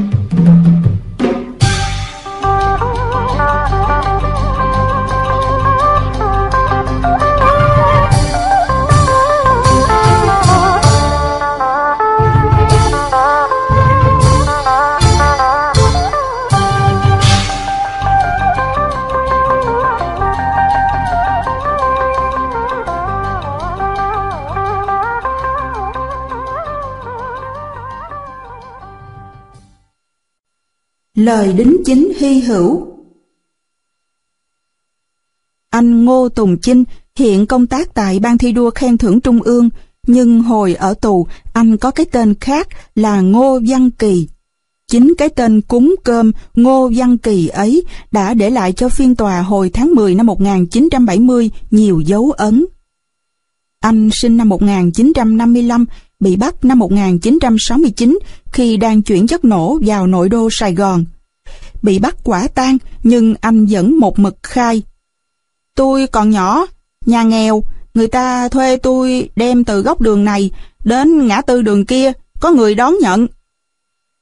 Sau hai tháng khảo tra khai thác tại Cục Cảnh sát quận rồi nha cảnh sát Đô Thành vẫn không tìm thêm chứng cứ tội phạm nào ngoài câu. Tôi còn nhỏ, nhà nghèo, Chúng đưa anh vào tạm giam ở khám chí hòa, chờ ngày ra xét xử. Vào chí hòa, được các anh truyền thêm lửa, chú bé Kỳ hôm ra tòa chững chạc một cách khác thường. Lửa chí hòa đã nung rèn thêm sự ngoan cường vốn có ở Kỳ. Sau thời gian ngắn ở gần các chú, Kỳ còn biết thêm. Làm cách mạng chiến đấu chống kẻ thù xâm lược không phải chỉ có ngoài đời mà ở trong lao tù cũng phải như thế. Lời đính chính thứ nhất. Tòa hỏi, tên em là Ngô Văn Kỳ, sinh năm 1955 tại Hóc Môn có phải không? Tôi ra đây không phải để cung khai tên tuổi, tôi chỉ biết làm cách mạng chiến đấu vì độc lập dân tộc. Bắt tôi các ông cứ xử đi. Tòa hỏi lại, để xác định đúng tên đúng tuổi thì mới xử đúng người đúng tội được. Khi các ông bắt tôi, các ông đã biết tên tôi rồi, và cũng biết tôi làm gì rồi, còn hỏi làm chi nữa. Nghe qua lời đối chất của Kỳ, tên công tố viên không thể chịu được, đứng dậy nói ngay. Trong phiên tòa này có một tên tội phạm thiếu nhi, nhưng là một đảng viên cứng đầu, đề nghị xử thật nặng. Lời đính chính thứ hai Tôi chưa phải là đảng viên, tôi chỉ đang phấn đấu để trở thành người đảng viên cộng sản. Sau lời đính chính thứ hai, Kỳ bị mấy tên cảnh sát đánh tới tấp ngay tại phòng xử án. Chúng lôi Kỳ sền sệt. Và anh cũng không biết hôm ấy chúng kết án anh bao nhiêu năm, mà chỉ biết mãi đến đêm 24 tháng 3 năm 1975 các anh phải tự mình phá tung cửa nhà lao ở Quảng Ngãi tiếp tục cuộc chiến đấu đến ngày thống nhất đất nước 30 tháng 4 năm 1975. Chuyện cây đờn Kể từ hôm cây đàn guitar bị dở, anh em phòng C cũng buồn vì không còn có cái để giải khuây. Nhưng nghĩ lại, sự đánh đổi ấy quả là xứng đáng. Tên giám thị người miên, Sampon, từng có thâm niên từ nhà lao côn đảo và chuyện đàn áp tù nhân đối với hắn như cơm bữa. Thế mà, đến nhà lao thiếu nhi Đà Lạt, anh em phòng C đã có một cuộc ra mắt khá ngoạn mục với tên giám thị khét tiếng này. Sau tiếng khóa, cửa phòng mở, Sampol bước vào, buộc anh em xếp 5 người theo từng hàng để nó làm công việc điểm danh. Anh em không đồng ý. Chúng tôi không biết điểm danh, chỉ ngồi yên cho các ông đếm, chứ không quen xếp hàng. Sampol liền lệnh cho tên cương trật tự mang vào một thanh gỗ dài. Anh em chỉ chờ cho nó gây sự trước. Cả phòng xông lại bao giây và đánh đập túi bụi. Lúc đó anh Trần Văn Bự, người cao to dền dàng nên không thể áp sát đối tượng, đứng bên ngoài ba bốn lớp dòng dây. Anh liền vớ lấy cây đàn đập liên tiếp vào vai, vào đầu tên Sampon. Vỏ nắp đàn bị vỡ ra. Ức lắm nhưng chưa thể đánh trả ngay được, chờ đến lúc các anh ở phòng C bị đưa xuống xà lim trong tư thế bị tòng vòng tròn bốn người một nhóm, nó mới có dịp trả thù. Ở xà lim khoảng 11 giờ trưa hôm đó, nhân lúc mở cửa cùng bốn tên trật tự, Sampon bước vào, nó hỏi nhanh. Đứa nào có đường? Sampon là người miên nên phát âm không rõ lắm, anh em mình tưởng nó hỏi ai có đường nên anh Nguyễn Thanh Phong trả lời. Tôi có đường nè. Bốn anh chung cộng hôm đó là các anh Nguyễn Thanh Phong, Nguyễn Công Thắng, Nguyễn Toàn, Thái Bá Đo. Chuyện là thế này, đoàn các anh ở côn đảo Chí Hòa vừa mới lên Đà Lạt bị giám thị tịch thu hết đồ dùng cá nhân để kiểm tra. Trong túi của anh Phong có gói đường nên anh ngỡ nó hỏi để trả lại. Thế là nào ma trắc roi điện cùi chỏ giày đinh dán xuống tới tấp anh em chỉ còn biết đưa tám cánh tay bị còng lên che đỡ cho bốn cái đầu đầy máu. Chúng đánh các anh đến lúc mỏi cả tay, cửa xà lim sập lại mới thôi. Bây giờ sau gần 35 năm, anh em gặp nhau vẫn không quên kể chuyện cây đờn. Làm hồ sơ liệt sĩ cho người còn sống Trong đợt dược ngục đêm 7 tháng 5 năm 1973, trong số 13 anh ở phòng C, 11 anh về căn cứ an toàn theo sự hướng dẫn của tổ chức cơ sở tại khu căn cứ lõm Sào Nam. Còn lại hai anh, Ngô Bê và Trần Công Khanh thì mất hút sau nhiều loạt súng truy kích của địch. Gần 30 năm sau ngày đất nước thống nhất, thời gian quá dài để anh em tù thiếu nhi Đà Lạt tìm gặp lại nhau. Những đồng đội đã hy sinh như anh Trần Bình, anh Hồ Văn Đại, anh Nguyễn Cầu thì đã được nhà nước công nhận liệt sĩ, còn các anh khác thì sao? Điểm lại danh sách 13 người cùng dược ngục, một trong hai anh đi lạc tối hôm ấy vẫn biệt vô âm tính, đó là anh Trần Công Khanh.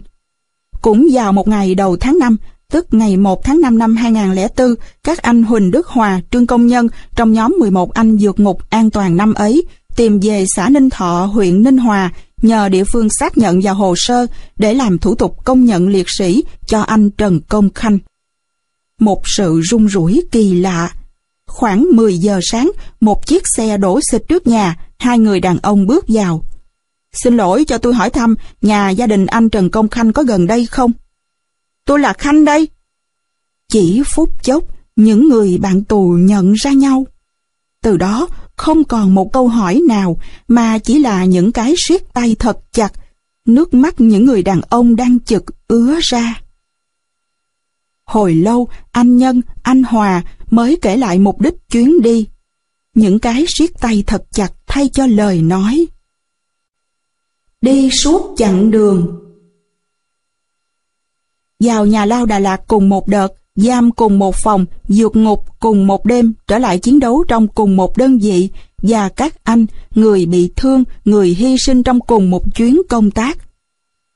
Bao nhiêu cái cùng ấy là bấy nhiêu cái thương cái nhớ của kẻ còn sống dành cho người đã hy sinh. Những anh Trương Công Nhân, Huỳnh Đức Hòa và liệt sĩ Trần Bình chính là các anh ấy.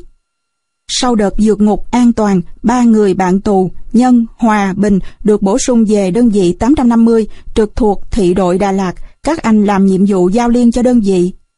Những năm 1971-1973, địch tăng cường đánh phá ta bằng lực lượng biệt kích thám báo trên khắp các vùng căn cứ.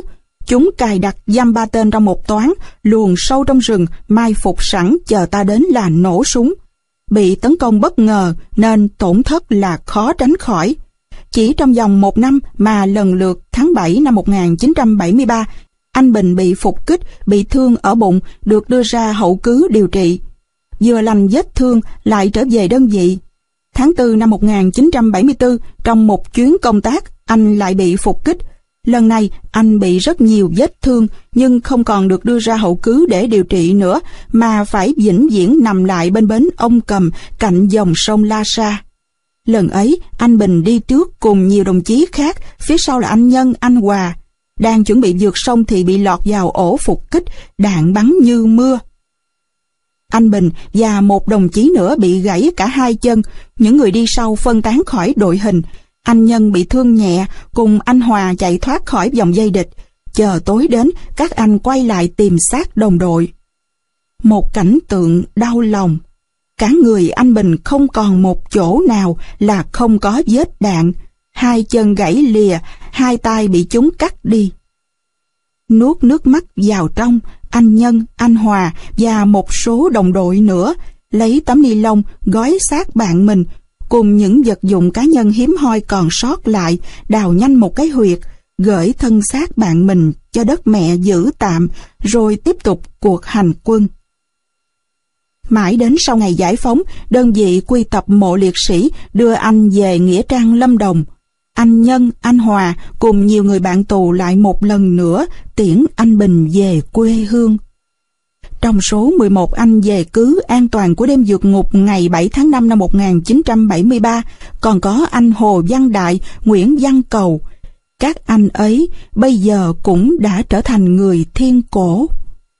Ra khỏi nhà lao, anh Đại về công tác tại đơn vị S218 thuộc đội công tác hướng Đông Bắc của thị ủy Đà Lạt. Vừa trở lại đội ngũ chiến đấu chưa được bao lâu thì anh Đại hy sinh. Tháng 11 năm 1973, anh đã bị địch phục kích trong khi đang thi hành nhiệm vụ và được đồng đội chôn tạm trong một mảnh giải dù. Năm 1974, trên đường đi công tác các anh Trương Công Nhân, Quỳnh Đức Hòa có đi ngang qua suối tôm, chỗ anh Đại hy sinh. Các anh đang loay hoay tìm dấu vết của ngôi mộ, thì hỡi ôi, một mảnh áo của anh Đại dướng vào bụi cây gần đó. Các anh chăm chú tìm quanh, một chiếc sọ người cùng dài khúc xương. Quá đau lòng, hai anh gom nhặt những gì của bạn mình, từng tí, từng tí một, bỏ vào tấm ni lông, lại chôn xuống chính nơi anh đã nằm một năm về trước. Các anh nghĩ, lần đầu tiên khi chôn xác đồng đội, người ta đã có làm dấu, cố giữ nguyên hiện trường để sau hòa bình có cơ sở còn tìm lại được. Các anh nghĩ thế và làm thế quả không sai. Nếu hôm ấy để anh Đại nằm ở một huyệt mới tại nơi khác thì chắc gì 20 năm sau, tức vào năm 1974, các anh tìm gặp được bạn mình. Từ bìa rừng vào đến suối tôm, mất một ngày đường đi bộ, các anh tìm đến vị trí năm xưa, nhưng dấu vết đã không còn, chỉ còn biết khoanh dùng và đào xới. Nghỉ trưa, lại đào tiếp, anh em đã thấm mệt, tay đào, miệng khấn vái. Có lẽ anh Đại đã nghe ra, đã cảm động và chia sẻ như các anh đã từng chia sẻ những gian khó trong nhà tù Đà Lạt ngày ấy. Các anh reo lên vì đã tìm ra bạn mình. Chưa kịp vui thì chợt xót xa. Chỉ còn hai chiếc xương chân và một cái quần đùi vải ni lông gần rã nát. Tất cả được đặt gọn vào một chiếc ba lô. Anh Đại cùng các anh chưa kịp ra khỏi rừng thì trời đã tối sẫm. Đặt ba lô lên gốc cây ngo, các anh quay quần quanh anh Đại cho ấm cúng, mong trời chóng sáng. Khoảng 12 giờ trưa, chiếc ba lô mang hài cốt anh Đại về đến Nghĩa Trang Liệt sĩ Đà Lạt. Ở đây, trong cái nắng ấm hiếm hoi của trời Đà Lạt sương mù, trong vòng tay người cha, người chị, anh Đại chắc cũng đã ấm hơn rất nhiều so với những tháng ngày một mình trong rừng sâu heo hút. Lúc ấy, hơn chục anh đang sống ở Đà Lạt, cùng với anh Trần Phi Hùng từ Đà Nẵng vào, tất cả chụm đầu quanh chiếc ba lô, nức nở như chưa bao giờ được khóc nhiều như thế cho bạn mình, trong làng khói hương nghi ngút. Không thể giữ anh Đại lâu hơn, sáng hôm sau, chiếc ba lô lại tiếp tục lên đường về miền Trung, quê hương Quảng Nam, nơi mà anh đã chia xa gần mấy chục năm trời. Lần này đón anh, ngoài bà con nội ngoại, hàng xóm láng giềng gần xa, chính quyền địa phương, còn có rất đông anh chị em bạn tù. Dòng hoa mang dòng chữ, thương tiếc, vĩnh biệt người bạn tù liệt sĩ Hồ Văn Đại của Ban Liên lạc Tù Thiếu Nhi Quảng Nam Đà Nẵng theo anh đến Nghĩa trang liệt sĩ xã Hòa Xuân. Và cũng như anh Hồ Văn Đại, sau cái đêm vượt ngục ấy, anh Nguyễn Văn Cầu về công tác tại thị ủy Đà Lạt. Giữa năm 1974, vào mùa mưa lũ của Đà Lạt, trong một chuyến công tác đến khu vực Quảng Hiệp, đang đi qua con suối, bất thần một cơn lũ kéo về, thế là anh bị cuốn phăng theo dòng nước dữ. Ba ngày sau, xác anh được tìm thấy cách đó chừng 4 năm cây số. Năm 1976, những người bạn tù phối hợp với đội quy tập mộ liệt sĩ của thành phố Đà Lạt vào tìm kiếm nhiều lần nhưng vô vọng. Không bỏ cuộc, đến năm 2003, các anh Huỳnh Đức Hòa, Trương Công Nhân, Mai Bốn, Nguyễn Chay, Đặng Ngọc Chúng lại về nơi đầu nguồn suối Cam Ly tìm bạn. Lần này, các anh dành nhiều thời gian hơn, công sức hơn, và trời đất đã thương, đã thấu hiểu cái tình của những người bạn tù. Các anh gặp lại nhau sau đúng 30 năm ròng rã. Những người bạn tù Đà Lạt cùng rời gia đình đi tham gia cách mạng từ khi còn bé thơ, chẳng may bị sa vào tay giặc, cùng chịu bao đòn roi nhục hình tra khảo, cùng nếm mùi cay đắng ở nhà lao. Và các anh đã có may mắn lại cùng nhau đi suốt cả chặng đường. Còn mãi với thời gian trong nhiều trận đánh có sự tham gia của Mai 4, tức Mai Thanh Minh, đội viên đội đặc công CK3 thuộc T89 của Quảng Đà năm xưa, thì trận đánh vào kho đạn ở quận 3 Đà Nẵng năm 1969 là trận gây tiếng gian nhất. Vào đêm 23 tháng 2 năm 1969, sau trận đánh, anh bị bắt. Mới 16 tuổi mà phải nhận mức án 10 năm tù khổ sai, rồi bị giam hết xà lim này đến xà lim khác, chuồng bò, chuồng cọp, rồi còn dám tự mổ bụng mình để đấu tranh với cai ngục.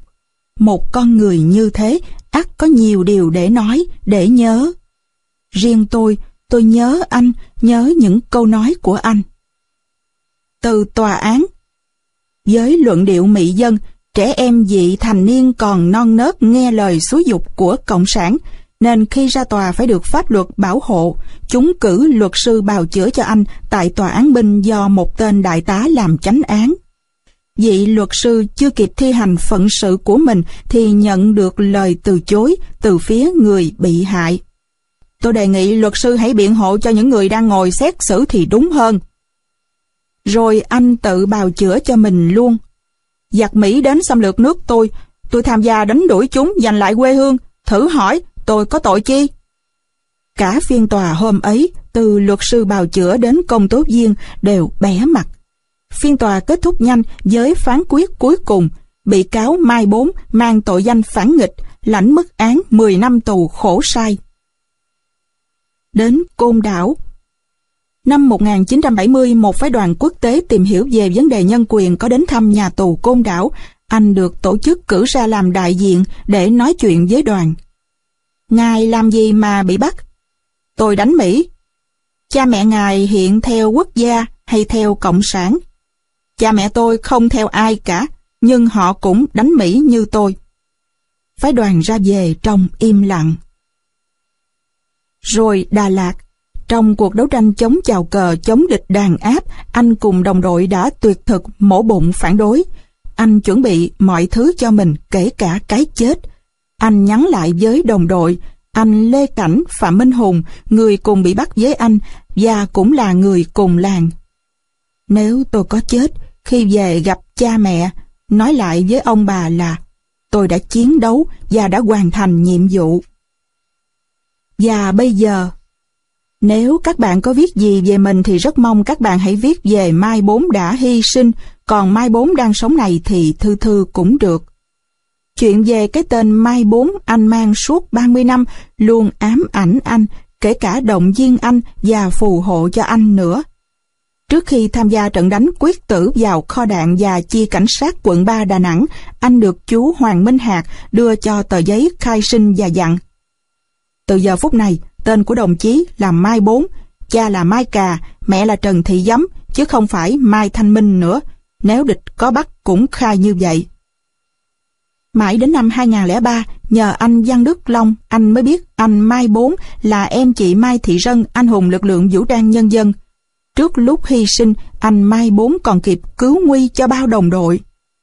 Cuối năm ấy, anh đưa vợ con về quê tìm người thân của Mai Bốn và để thắp cho Mai Bốn nén nhang.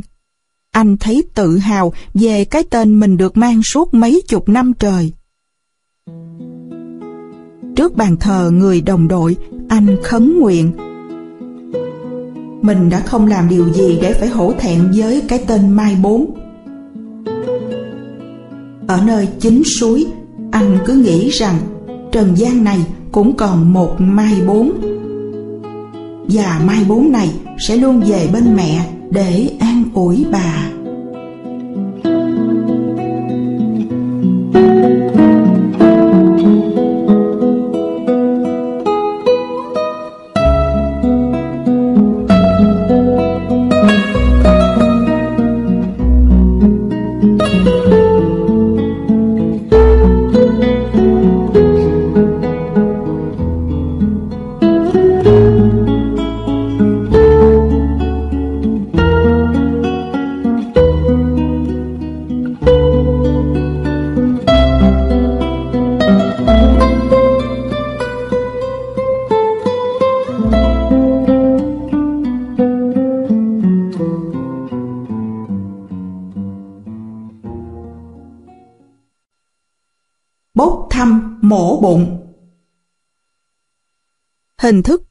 Bốc mổ bụng để phản đối sự đàn áp tàn bạo của cai ngục ở các nhà lao thời Mỹ ngụy đã có tiền lệ từ khám chí hòa.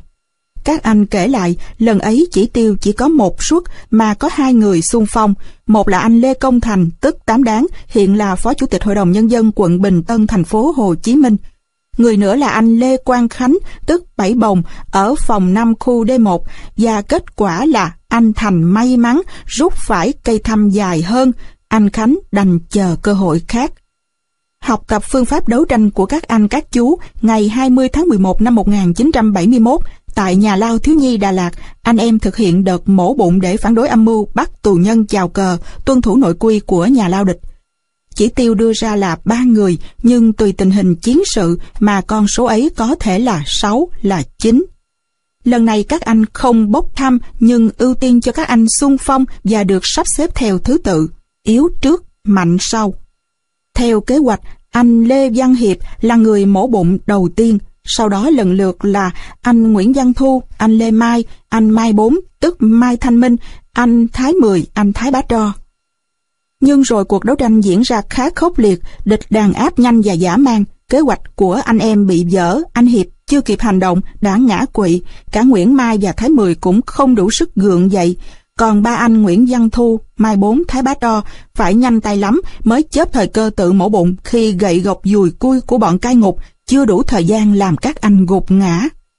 Trong lúc mổ bụng, có anh lưỡi lam bị gãy giữa chừng, có anh bị đánh văng dao mổ ra khỏi tay, có anh thì dụng cụ yếu quá phải thay.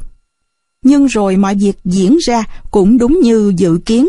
Ba anh rạch được bụng mình máu chảy lên láng khắp sân, vì tối hôm trước, mỗi người đã được bồi dưỡng một lon sữa bò, địch buộc phải nhượng bộ. Từ phong trào này, một danh hiệu mới được anh em trong tù tôn vinh, dũng sĩ mổ bụng. Má Năm ở căn cứ Lõm Sào Nam Tên thật của má là Phan Thị Tịch, quê ở Ái Nghĩa, Đại Lộc, Quảng Nam, lấy chồng Bình Định, rồi năm 1959 má lên Lâm Đồng lập nghiệp. Má còn nhớ năm má sinh em Hằng, tức Nguyễn Thị Thu Hằng là năm Tý 1973. Ngoài lẽ nó là con gái út nên má nhớ rất kỹ, còn có nhiều chuyện cùng xảy đến với má vào thời điểm này, nên đến cuối đời má cũng không quên. Má sinh út Hằng được hơn một tháng, vẫn còn thời gian nằm cử, bỗng một tối có mấy em thiếu nhi, người lem luốc, chỉ đọc một chiếc quần đùi trên người, thập thò góc nhà. Má biết là mấy đứa ở nhà lao Đà Lạt vượt ngục. Má lấy quần áo của cả nhà cho mặc, nấu cơm cho ăn, mang tất cả ra giấu ngoài đường mương trước nhà.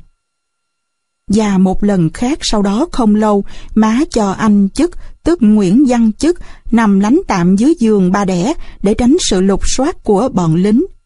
Anh chức là người vượt ngục cuối cùng ở nhà lao thiếu nhi Đà Lạt. Anh chỉ đi một mình và không hiểu sao cũng vào đúng nhà má Năm. Nếu không có những người như má Năm, chú Bảy Lầu, chú Hội, chú Thùy, anh Bình, anh Biên, anh Lai, anh Thắng thì khó mà thực hiện trót lọt được dù chỉ một lần vượt ngục chứ đâu thể kể đến con số 6 lần 7 lần như đã từng xảy ra ở nhà lao thiếu nhi Đà Lạt. Vẫn còn người tốt trong số giám thị trật tự gần vài chục tên, đa phần là mẫn cán với chế độ mà chúng phục dịch. Chúng xem việc đàn áp anh chị em tù nhân là công việc chính, có tên còn lấy đó làm niềm vui. Nhưng riêng với giám thị Nguyễn Siên, giám thị tập thì có khác. Không biết có phải là trời thương hay không mà lại có một sự trùng hợp ngẫu nhiên. Đêm ngày 7 rạng sáng ngày 8 tháng 5 năm 1973, 13 anh ở phòng C vượt ngục an toàn lại đúng vào phiên trực của vị giám thị này. Ca trực từ 0 giờ đến 6 giờ là của ông Nguyễn Siên và Phan Văn Bộ. Nhớ lại chuyện lén lấy hũ mắm của giám thị Siên vào sáng ngày 7 tháng 5, anh em phòng C bây giờ vẫn còn thấy thương. Khoảng 8 giờ tối, chỉ trước khi các anh vượt ngục hơn 4 tiếng đồng hồ, ông Siên đến trước phòng hỏi Có em nào lấy hũ mắm ruốc của thầy không? Số là hồi chiều, ông vừa nhận được bưu phẩm của vợ gửi từ Huế vào, món ăn đặc sản mà ông ưa thích, đi hỏi khắp các phòng, may ra... Hỏi xong, ông Siên đi ngay, anh em được một phen đứng tim. Chuyện giám thị tập lâu lâu đến xà liêm cho anh em mình thuốc lá để các anh đỡ lạnh và đỡ thèm. Hình ảnh ông đứng nghe và đồng tình vì các anh kể chuyện kiếm hiệp rôm rã trong phòng giam được mọi người khá cảm tình. Nếu như giám thị nhà lao nào cũng có lối hành xử như ông Nguyễn Siên thì có lẽ bàn tay đẫm máu của những tên trật tự như thằng Cương, thằng Hà, thằng Long đã trùng lại nhiều rồi. Ông Siên từng tuyên bố với thằng Cương Phiên trực của ai thì mày làm gì, thầy không biết, nhưng đến phiên trực của thầy thì mày không được lạng quạng. Ông răng đe như thế vì quá nhiều lần chứng kiến cảnh thằng Cương đánh đập tàn bạo anh em tù nhân. Ngẫm lại cũng thật oái oăm, tù nhân lại nảy nòi ra thằng Cương, thằng Hà, thằng Lặng. Còn giám thị thì xuất hiện ông Siên, ông Tập. Quả là trời có mắt. Lời người làm sách Trong thời gian thu thập tư liệu, gặp gỡ nhân chứng trở lại chiến trường xưa, chúng tôi đã nhận được rất nhiều sự ủng hộ chân tình, không chỉ của đồng đội, những người tù thiếu nhi Đà Lạt, mà còn của các mẹ, các chị, các bác đã từng che chở bảo bọc chúng tôi ngày ấy, và có cả những người đã một thời đối nghịch. Điều đó càng cho chúng tôi thêm niềm tin, hy vọng và vững tâm thực hiện tập sách này. Từ những dòng chữ đầy chân tình và trách nhiệm của anh Mai Bốn, tức Mai Thanh Minh, viết từ Đà Lạt ngày 9 tháng 11 năm 2005. Các anh chị kính nhớ, trầm mi nho nhỏ, phải nói là quá bận với công việc cho nên bốn không có thời gian để trao đổi với các anh chị được. Mong thông cảm. Bốn biết các anh chị đang cần những tư liệu và thông tin để viết về đồng đội, viết về chúng ta. Lời đầu tiên kính chúc các anh chị sức khỏe và thành đạt trong cuộc sống và cố tưởng tượng lại quá khứ để viết thật hay thật đúng. Riêng bốn nhớ gì nói nấy và mong các anh chị không nên nói nhiều về mai bốn. Chúng mình có quyền tự hào về quá khứ. Chiến tranh đã đi qua, đã để lại trên thân thể của chúng ta biết bao nhiêu vết tích của bom đạn tù đầy. Tuổi trẻ vô cùng oanh liệt của chúng ta đã làm cho kẻ thù khiếp sợ. Bây giờ ngồi nghĩ lại, cái vinh quang ấy không của riêng ai, mà nó bắt nguồn từ lòng yêu nước, lòng căm thù giặc đã đưa chúng ta đến những điều kỳ diệu. Chúng mình phải giữ lấy nó như một báu vật thiêng liêng. Chúng ta không có quyền được quên quá khứ đầy máu và nước mắt của mỗi chúng ta. Nói đến máu, mình lại nhớ đến anh Lê Văn Hiệp, tức Thuận, anh Lê Mai đã hy sinh. Có lần các anh Hiệp, Mai và mình cùng bị nhốt ở một xà liêm cạnh buồng tắm Nam. Bị tên Cương và đồng bọn đánh tơi tả. Bốn bị thương ở đầu, máu chảy ra nhiều lắm, thấm ướt cả cục cơm. Một tay ôm đầu, một tay nắm chặt cục cơm, giữ cục cơm cũng đồng nghĩa giữ gìn sự sống.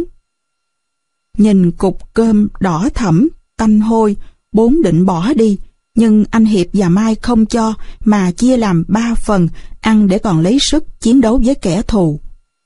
Bốn nhớ mãi trời Đà Lạt lúc bấy giờ lạnh như cắt da thịt, thế mà tối nào bọn chúng cũng mang xô nước lạnh vào dội lên người anh em mình. Ngày này sang tháng nọ, nghĩ cũng kinh khủng. Vậy mà anh em vẫn vui, vẫn khỏe, thế mới lạ chứ. Kẻ thù càng tra tấn giả mang bao nhiêu, thì anh em mình càng kiên cường, dũng cảm bấy nhiêu. Rồi đến những tình cảm sâu sắc của bà con ở cơ sở, những cô, những chú đã nuôi dấu bảo bọc chở che chúng tôi trong những lần vượt ngục tại căn cứ lõm Sào Nam. Trong cuộc hội ngộ thân thương và đầy cảm động. Chú Ngô Bá Hội cầm tay anh Đặng Ngọc chúng. Giờ nó to khỏe như vậy, chứ cái hôm nó vượt ngục, tôi giữ lại nuôi trong nhà cả tuần. Lúc đó nó vừa sốt cao vì thương hàng, vừa gầy gò xanh xao, hai đầu gối sưng đỏ không tự bước được mà phải có người dìu. Sau bảy ngày, tôi xin để nó lại chăm sóc thêm, mà tổ chức không cho. Nó ra đi, khi sức khỏe chưa tốt, tôi cũng không yên lòng. Và cảm động hơn là chú hội nhắc đến anh Bình, anh Cầu. Hôm ở nhà tôi còn có hai đứa nữa mà nghe đâu, cả hai đã hy sinh sau cái đợt vượt ngục năm đó. Còn chú Bảy Lầu, người bí thư chi bộ cơ sở Sào Nam năm xưa cũng thể hiện tình cảm với chúng tôi bằng một câu nói rất lạ. Thấy mấy cháu về thăm lại bà con, thăm lại nơi mình ẩn náu lúc vượt ngục, chú mừng hơn cả chủ tịch tỉnh tới thăm nữa đó. Rồi cả với giám thị cai ngục. Hỏi, ông có ngại gì khi anh em tù Đà Lạt đề nghị gặp mặt hôm nay? Đáp, có chi mà ngại, tôi còn vui nữa, vì như vậy là họ thông cảm cho mình rồi. Hỏi, hồi ở nhà lao Đà Lạt, ông nghĩ gì về anh em tù nhân? Đáp, tôi thấy mấy em còn nhỏ nên thương. Mỗi lần chứng kiến cảnh thằng Cương đánh đập anh em là tôi la và nói thẳng. Phiên trực của ai thì mày làm gì không biết, nhưng đến phiên trực của thầy thì mày không được lạng quạng. Hỏi, ông nghĩ gì về chúng tôi hôm nay, những người đã từng bị tù đầy năm xưa? Đáp, các anh chị là những người tình nghĩa, bao dung, không hẹp hòi. Tôi rất cảm động về buổi gặp mặt ngay tại nơi mà cách đây tròn 30 năm chúng ta là hai bên đối lập. Đó là cuộc trò chuyện giữa chúng tôi và giám thị Nguyễn Siên tại Đà Lạt vào một ngày cuối năm Đinh Dậu 2005. Thank you.